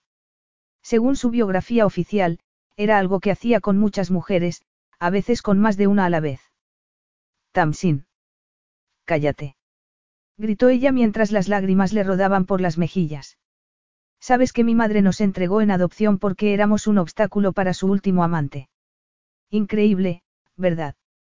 Cuando murió, Hannah recibió sus papeles, entre los que había una carta dirigida a mí en la que decía que Johnny Trafford era mi padre. Pero Hannah no me lo dijo inmediatamente. ¿Por qué? Intentaba protegerme, como siempre, Tamsin se secó las lágrimas con el puño cerrado. Creía que ya había sufrido bastante y no quería hacerme sufrir más. Así que fue a verlo, se quedó callada. Cuéntamelo, Tamsin. Las palabras le supieron amargas cuando comenzó a pronunciarlas, pero se obligó a no dejar de mirar al hombre con el que se había casado, por mucho que le doliera y por mucho desagrado que el rostro de él manifestara cuando supiera la verdad. Para entonces ya era un yonki sin remedio. Hannah me dijo que no había visto a nadie tan patético, en aquella enorme mansión llena de espejos, alfombras y discos de platino en las paredes. Pero, cuando le habló de mí, me contó que vio una luz en sus ojos. Él le dijo que iba a desintoxicarse, como llevaba años pidiéndole su manager. Y lo hizo. Fue entonces cuando Hannah me habló de él. Pero eso fue bueno, no. Tamsin se encogió de hombros. Supongo que sí. Se apartó del mundo durante seis semanas, hasta estar limpio, aunque podía escribir cartas. Me escribió diciéndome que estaba deseando conocerme. Recuerdo lo emocionada que estaba. No tenía recuerdos de mi madre, pero ahí estaba la oportunidad de conectar, por fin, con mis raíces. Sé que parece ridículo, pero quería ver si mi padre y yo teníamos la misma nariz o los mismos ojos, o si andábamos igual. No me parece ridículo. ¿Qué pasó? Quedamos para merendar en un famoso hotel de Londres, pero, tragó saliva, negó con la cabeza y tardó unos segundos en poder continuar. No pudo enfrentarse a ello, o tal vez la atracción de la heroína fuera mayor que la idea de conocer a su hija. Estuve sentada en aquel hotel una eternidad, sin apenas dinero para pagar el precio exagerado del té que había pedido. Recuerdo las miradas compasivas de los que me rodeaban, probablemente por el modo en que iba vestida. O tal vez porque pensaran que me habían dado plantón. Volvió a tragar saliva. Las lágrimas le caían por las mejillas como ríos calientes y sintió un intenso dolor al recordar todo aquello, después de años sin haber querido hacerlo. Cuando salí, había anochecido y en los aparatos de televisión de una tienda que había cerca daban un avance de las noticias del telediario. Y la que lo abría era que se había encontrado muerto a Johnny Trafford en la habitación de un hotel con una jeringuilla en el brazo. Tamsin. No. Lo interrumpió ella con voz temblorosa mientras se sacaba un pañuelo de papel del bolsillo trasero de los vaqueros y se sonaba. No digas todo eso que te crees obligado a decir. Las palabras no cambiarán nada. Es terrible, pero he llegado a aceptar que ni mi madre ni mi padre me querían, y por eso estoy tan traumatizada. Lo mires como lo mires, no soy la esposa adecuada para ti. Mi falta de idoneidad es mucho más profunda de lo que creías, por lo que es mejor que nos separemos ahora. Así que vete, por favor, y déjame en paz. Él negó con la cabeza. No quiero irme. Cuando te va a entrar en la cabeza que me da igual lo que quieras. Te estoy diciendo lo que quiero yo y, como estamos en mi casa, tendrás que hacerme caso. Pero San no se movió. Se produjo un silencio mientras él volvía a contemplar la vista desde la ventana para después mirarla a ella de nuevo, a la mujer con la que se había casado. Le temblaban los labios, tenía las mejillas húmedas y algunos mechones de cabello mojados por las lágrimas. Su expresión era desafiante pero precavida, como si fuera un perro al que llevaran toda la vida apaleando, pero tuviera suficiente coraje para seguirse defendiendo. Y así era Tamsin. Y él admiraba ese coraje. No se esperaba que hubiera otra capa en su trágica vida. No sabía lo profundamente herida que estaba. Se había imaginado que llegaría allí y que, después de cierta resistencia por parte de ella, acabarían teniendo sexo contra la pared, ya que la cama era demasiado pequeña para los dos. Había planeado llevársela a Grecia porque creía que unos meses con su rebelde esposa bastarían para sacársela de la cabeza. Pero ahora se daba cuenta de que no podía hacerlo. No podía utilizarla como si fuera un juguete, porque sería faltarle al respeto y herirla aún más. No se merecía todo su respeto después de lo que había sufrido. Se le encogió el corazón al pensar que, si quería que aquello funcionara, iba a tener que dar más de lo que nunca había dado, a tener el valor de abrirse y enfrentarse a sus propios sentimientos, como ella había hecho. Sabes que nunca me había sentido antes como me siento contigo. Ella lo miró con recelo. ¿De qué estás hablando? De ti. De lo distinto que es contigo. Lo ha sido desde el principio, Tamsin. Eres rebelde y original y más divertida que ninguna otra mujer que conozca. Ahora me doy cuenta de que nos parecemos. A los dos nos rechazaron nuestras madres y no sabemos manifestar amor porque nadie nos lo ha enseñado. Respiró hondo y prosiguió. Pero creo que, juntos, podemos estar bien. No tres meses ni un año, sino para siempre. Para siempre. Repitió ella, como si ese concepto escapara a su comprensión. Él asintió. No siempre será fácil ni siempre divertido. Habrá buenos y malos momentos, porque mis amigos casados me han dicho que así es la vida de casado. Pero creo que podemos apoyarnos mutuamente si tenemos voluntad de hacerlo. Observó que la esperanza iluminaba el rostro de ella durante unos segundos, pero pronto fue sustituida por su expresión rebelde. No funcionará. Acabará en lágrimas, estoy segura. Así que hazte un favor y aléjate de mí. Él volvió a negar con la cabeza. Lo siento, pero no puedo hacerlo. No vas a sabotear esto por mucho que lo intentes, Tamsin. Y aunque sigas fulminándome con la mirada y diciéndome que me vaya, seguiré viniendo hasta que me des la respuesta que, en realidad, los dos queremos, que serás mi esposa de verdad. Ella se mordió el labio inferior con los ojos llenos de lágrimas. ¿Lo dices en serio? Susurró. Él se llevó la mano a la izquierda del esternón. Te hablo desde el fondo de mi corazón. Ella se echó a llorar de nuevo, pero sus lágrimas eran distintas e intentaba sonreír. San la atrajo hacia sí y la besó con una ternura que él mismo no sabía que poseyera. Se quedaron un rato abrazados, besándose. Y, poco después, San descubrió que la cama era lo bastante grande para lo que estaba pensando. La desnudó con rapidez y, solo después de haber vertido en ella su semilla y de que ella hubiera gritado de placer, le pareció que estaba exactamente donde tenía que estar, que todo lo que deseaba estaba allí. Se quedaron tumbados en silencio, satisfechos. San le acarició el cabello antes de tomarla por la barbilla para que lo mirara. Hay una cosa que quiero saber. Ella lo miró somnolienta. ¿Por qué no reclamaste la fortuna de Honey? Supongo que no lo hiciste, pero podrías haberte convertido en una mujer muy rica. Ella negó con la cabeza. Incluso Hannah le había dicho que debía intentar obtener algo de Honey Trafford, pero Tamsin se había negado. Me parecía muy sórdido. Sabía que habría publicidad, una prueba de ADN y una oposición inevitable a mi reclamación. No podía. No podías enfrentarte a todo eso. Exactamente. No merecía la pena. No me habría sometido a una experiencia tan horrible ni por todo el oro del mundo. Él hizo una mueca. Pero estuviste dispuesta a casarte conmigo por dinero. Ella lo miró a los ojos y se encogió de hombros. Para serte sincera, no era para mí. Me preocupaba mi hermana. Él la miró desconcertado. Hanna. Pero si está casada con uno de los hombres más ricos del mundo. Ella asintió. En aquel momento, yo no estaba segura de que su matrimonio con el jeque fuera a durar. Me di cuenta de que necesitaba dinero para ayudarla, si decidía marcharse. Por eso lo hice. Él la abrazó con más fuerza. ¿Cuánto te quiero, Tamsin Constantinides? Te quiero porque eres fuerte, valiente y leal. Eres el fuego de mi vida, mi amor, y el mundo sería un lugar muy frío y oscuro sin ti. Tamsin tragó saliva, pero todavía quedaba algo por mencionar. No importan las razones por las que lo hiciera, San, pero me casé contigo por dinero. Toda la vida te han perseguido mujeres que sabían lo rico que eras.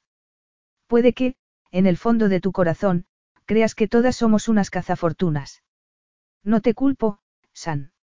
Yo en tu lugar pensaría lo mismo. Él recorrió sus temblorosos labios con el dedo. Muy bien, vamos a solucionar esto de una vez por todas. Voy a hacerte una pregunta, Tamsin.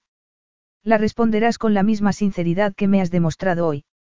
Ella lo miró con recelo. Solo una. Él la miró a los ojos. Solo una. Si no tuviera un centavo, estarías aquí conmigo y estaríamos tumbados en la cama como estamos. No era una pregunta justa porque Tamsin no podía responderla con evasivas. Ella asintió mientras volvía a llorar. Claro que sí, susurró. Te quiero por ti mismo, San, solo por ti. Lo demás, sencillamente, no importa. Él le secó las lágrimas a base de besos y, cuando sus mejillas estuvieron secas, centró su atención en la boca.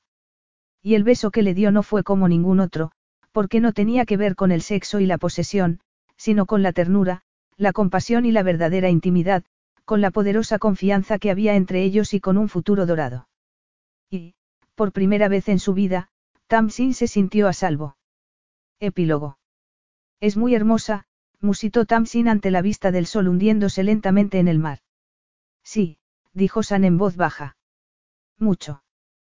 Tamsin lo miró y vio que su esposo no contemplaba el magnífico espectáculo que tenía lugar en el Egeo, sino a ella. San, me refería a la vista. Yo también. La puesta de sol es siempre magnífica en la isla, pero nada comparado con el color de tu cabello, Agapimu. Tamsin se estremeció de placer ante sus palabras. Me debía haber dado cuenta de que me casaba con un poeta. Por aquel entonces, había muchas cosas que no sabíamos el uno del otro. Sus ojos se encontraron. Pero ahora la sabemos, afirmó ella. Sí. Estaban cerca de la playa. Detrás de ellos había una pequeña casa de piedra en la que su hijo dormía. Llevaban cuatro días en Prasakri, donde descansaban los restos de los antepasados de San. Habían pasado el tiempo hablando, caminando y enseñando a nadar a su hijo. Habían hecho castillos de arena y explorado la preciosa isla, donde casi nada había cambiado con el paso de los siglos. Pero habían sido tres años agitados desde la boda. Al principio, el padre de Sofía se había negado a vender la isla a San, pero, al final, había accedido, sobre todo porque se había enterado de que su hija llevaba años enamorada de uno de los trabajadores de la granja y necesitaban dinero para iniciar su vida en común. Sofía había comido con Tamsin y San en Atenas y les había contado todo. Sé que papá no consentirá que me case con Georgio porque es muy pobre. Por eso me venía muy bien mi largo compromiso contigo, San. Era una cortina de humo. San había sonreído y Tamsin lo había imitado, contenta de que la ruptura no hubiera hecho sufrir a Sofía. La reconciliación con el padre de San se había producido lentamente, impulsada por el hecho de volver a poseer la isla de sus antepasados. Pero el verdadero acercamiento tuvo lugar al nacer el hijo de Tamsin y San. Andrea se había presentado sin avisar en casa de ellos con un tarro de miel, que era una tradición griega. Y con lágrimas en los ojos había contemplado a su nieto recién nacido. Ahora frecuentaba su casa y disfrutaba de la vida familiar que nunca había tenido. Tamsin miró el cielo. El sol casi había desaparecido y comenzaban a salir las estrellas. Creo que es hora de acostarse, Agapimu, ¿no te parece? Tamsin, apoyada en su pecho, asintió. Sí, vamos. Todavía era pronto, pero les gustaba acostarse temprano porque de nada disfrutaban tanto como del interminable descubrimiento de sus cuerpos. Subieron al piso de arriba y fueron a ver a su hijo, que dormía tranquilamente con el pulgar en la boca. Estaba agotado, dijo San. Ella sonrió al mirar los alborotados rizos oscuros que contrastaban con el blanco de la almohada. Se llamaba Andreas Alexandros Ioannis. Otra tradición griega era llamar al primer hijo varón como su abuelo paterno, pero San había sugerido que le pusieran también la versión griega de Jon. Al principio, Tamsin no había sabido cómo tomárselo, pero, después, se había emocionado al ser consciente de que uno no podía negar sus raíces, aunque éstas se hubieran marchitado y hubieran muerto. Nadie sabía que Johnny Trafford era su padre, pero viviría en su hijo. Esperaba que Andreas heredara algo de su indudable talento y que ellos supieran educarlo con el amor suficiente para que lograra vencer sus demonios. Respiró hondo al mirar a San. No cometeremos los errores de nuestros padres. No, dijo él. Cometeremos los nuestros, pero intentaremos que sean el menor número posible. Sí, asintió ella mientras él la atraía hacia sí. Y seremos lo bastante sinceros como para decirle al otro que se está pasando de la raya, la tomó de la barbilla para mirarla a los ojos. ¿Por qué nos queremos si somos totalmente sinceros el uno con el otro? Y nada va a cambiar eso. ¿Entiendes, Tamsin? Ella asintió y le acarició la mandíbula. Debo de haber sido muy buena en una vida anterior para haber acabado contigo en esta. Los ojos de él brillaron mientras salían de la habitación del niño. Me gusta la idea de que seas buena, murmuró mientras le desataba el sarong. Pero prefiero que seas mala. ¿En serio? Preguntó ella bajándole la cremallera de los vaqueros. Entonces haré lo que mi esposo desea y oyó su gruñido de satisfacción al colocarse encima de él a la luz de la luna, mientras el día daba paso a la noche. Fin.